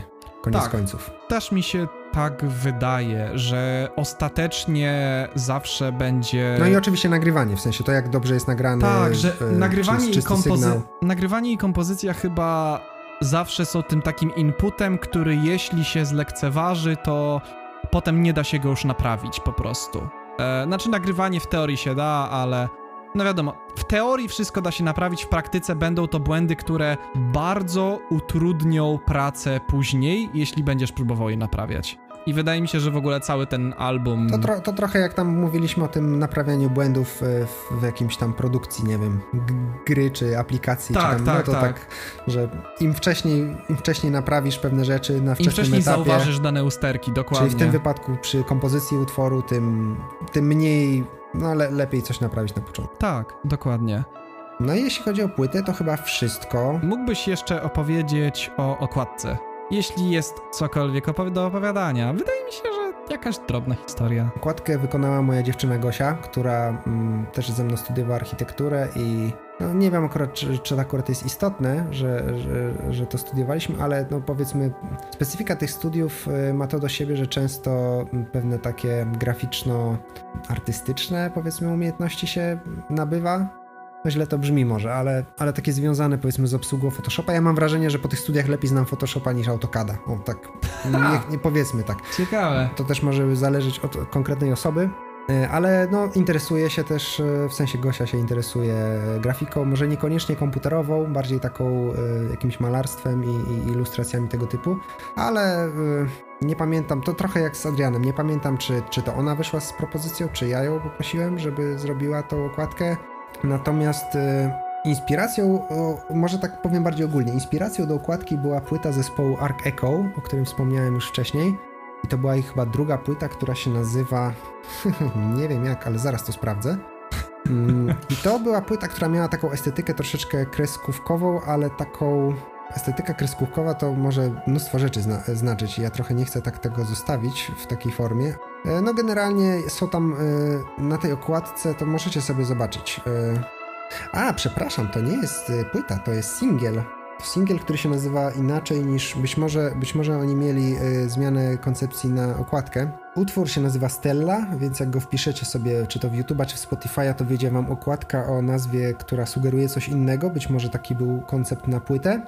Natomiast na tej okładce jest po prostu taki kreskówkowo narysowany szczur czy mysz y, z jakimiś słuchawkami. Są tam jakieś elementy powiedzmy codziennego użytku. Jest jakiś stół, jakaś, czy to, to chyba raczej podłoga. No i, y, no i to mnie zainspirowało w sensie do stylistyki. No też okładka to jest taki bardzo osobisty chyba temat, albo taki w ogóle wręcz drugorzędny, który się gdzieś tak spycha na, dal, na dalszy plan i robi na samym końcu. Mhm. Akurat tutaj sam pomysł na to, co będzie na tej okładce, pojawił się dość wcześnie, bo jakby jeszcze w procesie kompozycji tych utworów. I tutaj chyba inspiracją też do tego, co będzie na tej okładce był y, nasz kot, w sensie kot y, mój i, i, w zasadzie bardziej Gosi kot, ale niech będzie. Tutaj nie, nie chcę tutaj jakoś y, przywłaszczać sobie. nasz kot, który, no, którego Gosia też zauważyłem, że też często sobie tam gdzieś rysowała w tle, jak on sobie leży, albo jak na przykład koty często lubią tak się przeciągać na jakichś meblach i, i sobie rozprostowywać czy, czy drapać o coś. To jest w ogóle bardzo młody kot dość, więc e, całkiem jeszcze niedawno mam w głowie ten taki etap, jak jeszcze był takim kociakiem, który lubił właśnie tak wskakiwać sobie na różne rzeczy i robić. I mam wrażenie, że jak gdzieś mi się tam zatrybiła ta koncepcja, że, to, że ta płyta to jest grow, że to jest dorastanie, no to tak pomyślałem, że, że na tej okładce mogłyby być te, te kotki, które by tam sobie rosły i coś tam różne rzeczy robiły. I one by symbolizowały te różne utwory. Czyli z jednej strony trochę taka koncepcja y, może trochę na siłę dorobiona do, do muzyki, ale jakby gdzieś to tam zasiedziało razem. Mhm. Aczkolwiek słyszę takie opinie trochę, że, że nie do końca pasuje do muzyki ta stylistyka i trochę się z tym zgadzam. Ale wiesz co, tak wydaje mi się, że ostatecznie ostatnie słowo, wiesz, powinien mieć muzyki takie stwierdzić, że nawet jeśli coś jest tak. No to jest taki temat trochę dziwny. W sensie z jednej strony fajnie, jakby te wszystkie media gdzieś tam ze sobą współpracowały. Mam wrażenie, że tutaj trochę, może to jest trochę nieoczywiste dla innych i może w ogóle wyda się dziwne, ale ja mam wrażenie też, że być może popełniłem błąd, że nie dawałem Gosi utworu do słuchania w trakcie, jak ona to rysowała. W sensie ona mniej więcej wiedziała, jak to brzmi, mniej więcej czym jest ta muzyka, mhm. na tyle mnie znała, ale jakby samych utworów jej nie dawałem. Zresztą mm, jakby e, jeśli chodzi o, o, o samą stylistykę okładki, na pewno na pewno jakby treść gdzieś tam oddaje, gdzieś oddaje klimat ty, tego dorastania, ty właśnie tych, tych, to są w ogóle takie smokotki, to jest taki też bardzo śmieszny żart, że tak. to są tak. koty z takimi skrzydłami, one tam gdzieś dorastają, no w ogóle e, ten pierwszy utwór, nawet to chyba nie jest Curiosity, tylko właśnie ten Arrival, to jest taki taki kotek, który z, z tego, z... Tak, on z jajka, z jajka się, się wypluwa, tak, więc no... Tak, znaczy, nie no, te koty w ogóle są świetne, tak samo Hostility to jest w ogóle ogień po prostu w ognisku w kształcie kota, no nie? Tak, tak, nawet cień chyba, z cień z tego ognia, czy tam, nie, nie, w sumie nawet nie pamiętam. Coś takiego było, no. E, tak, więc nie, jakby, żeby też było jasne, e, ta układka moim zdaniem jest świetnie zrobiona, w sensie bardzo, bardzo dobrze ją oceniam i jakby, no praca nad nią, wiem, że Gosia miała tylko taki trochę problem, że nie do końca jakby się czuła dobrze z, z, jakby technicznie z, z rysowaniem w ten sposób, że, że chciała, chciała mieć trochę takiego treningu powiedzmy, bo myślała, że trochę się wkręci w to, w to rysowanie tego, tego typu, ale ostatecznie też zdecydowała, że chyba bardziej pasuje takie jakby malarstwo i, i takie rysowanie takie bardziej analogowe i no i to też jest jakby w sensie fajny, fajny wniosek, że, że jednak dobrze jest Dobrze jest coś zrobić, nawet żeby sobie uzmysłowić, że chce się robić coś innego. O, może tak. w ten sposób, tak to, tak to trochę dyplomatycznie. E, Znaczy, wbrew pozorom, często taki dysonans między okładką e, a muzyką jest dla mnie nawet fajny. Ja pamiętam, że mam to za każdym razem, za prawie każdym razem, jak odtwarzam albumy Rush.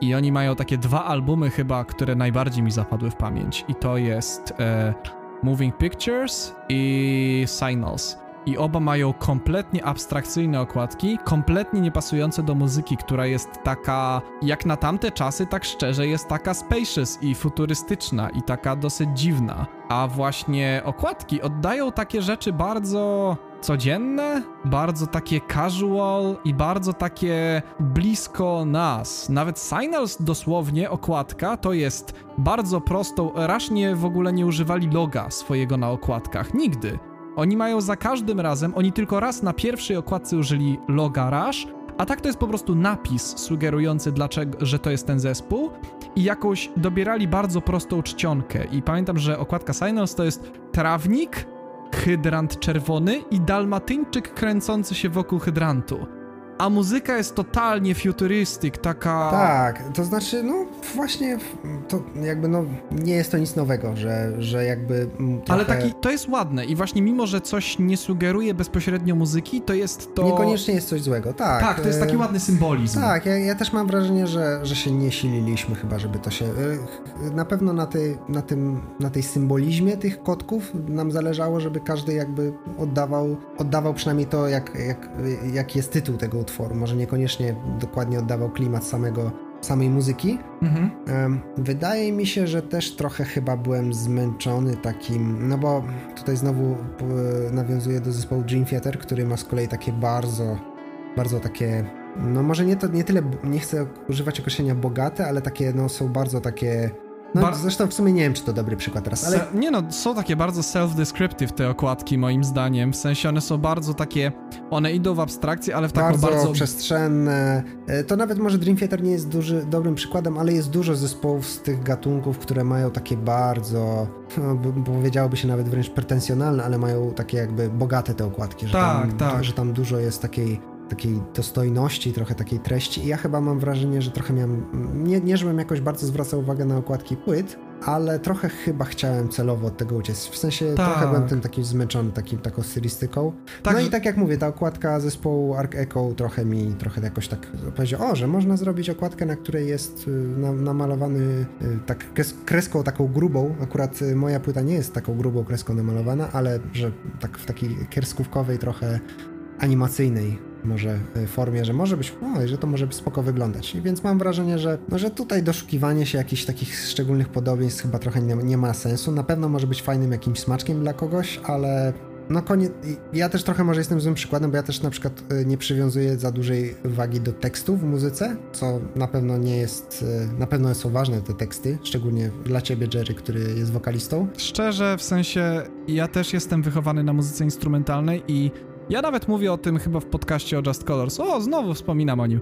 Um, że tak na serio teksty zaczęły dla mnie mieć znaczenie dopiero przy kolejnym projekcie, nad którym zacząłem pracować. Dopiero od niedawna, tak naprawdę dopiero od 2020 roku. Tak, i to też, też może to wynika z, ze specyfiki muzyki, że mam wrażenie, że w muzyce metalowej generalnie ten tekst jest słabo słyszalny zazwyczaj. Już pomijam, że często e, śpiewanie, czy jeżeli mówimy o jakimś wokalu takim bardziej agresywnym, często śpiewanie jest troszeczkę zepchnięte. Tak, jest... To tekst, to tekst już, że ja w ogóle zawsze miałem duże problemy, żeby rozumieć tekst e, człowieka, który tam Słowa. krzyczy gdzieś tam tak, w tle. Tak, oczywiście. I może przez to też jakby skupiam się bardziej na samej muzyce, więc w związku z tym jakby elementy takie jak okładka czy coś też gdzieś tam są dalej. Nie mówię, że powinny być, bo. Są to... takim elementem takiej oddalonej synergii, że to nie musi być koniecznie wszystko takie. Tak teraz brzmi, jakbym się tłumaczył, jak ktoś mi teraz zarzuci, czemu, czemu twoja okładka nie, nie ma w ogóle związku Ta. z muzyką. Ja takie, no nie, no w sumie nie wiem. Tak naprawdę okładka jest i jest ładna moim zdaniem i po prostu dobrze oddaje to, jak się czułem w momencie, kiedy to wszystko powstawało, a czy koniec końców to wszystko ma sens, to już chyba, to chyba nawet y, nie powinienem się nad, ja nad tym zastanawiać, tylko ktoś inny, więc y, no. może tak to podsumujmy. No i dobra, i wydaje mi się, że w ten sposób wreszcie dotarliśmy do końca. E, dziękuję wszystkim, którzy wysłuchali. E, dziękuję również Tobie, Jakub. Dzięki za zaproszenie jeszcze raz, dzięki za cierpliwość, bo No, trochę dłużej nam to wszystko wyszło, ta, rozgadaliśmy się trochę. Tak, wyszło naprawdę długie i domyślam się, że pewnie będę musiał to podzielić na dwie części i pewnie montaż tego zajmie mi mm, solidny kawałek czasu. Na pewno dłużej niż przy moich, a myślałem, że moje podcasty będą tymi najcięższymi, ale czego się nie robi dla takich rzeczy, to jest... Z takich ciekawostek jeszcze, to ten, to y, pisze, pisał, napisał do mnie Stachu w momencie, jak rozmawialiśmy, gdzie ten podcast, nie? A ja mu, ja mu ten, ja mu wysyłam zdjęcie ciebie i mówię, że no kurde, drugi dzień nagrywam, no co ty chcesz, nie? Tak. Dobra. W takim razie dziękuję wam wszystkim i do usłyszenia następnym razem.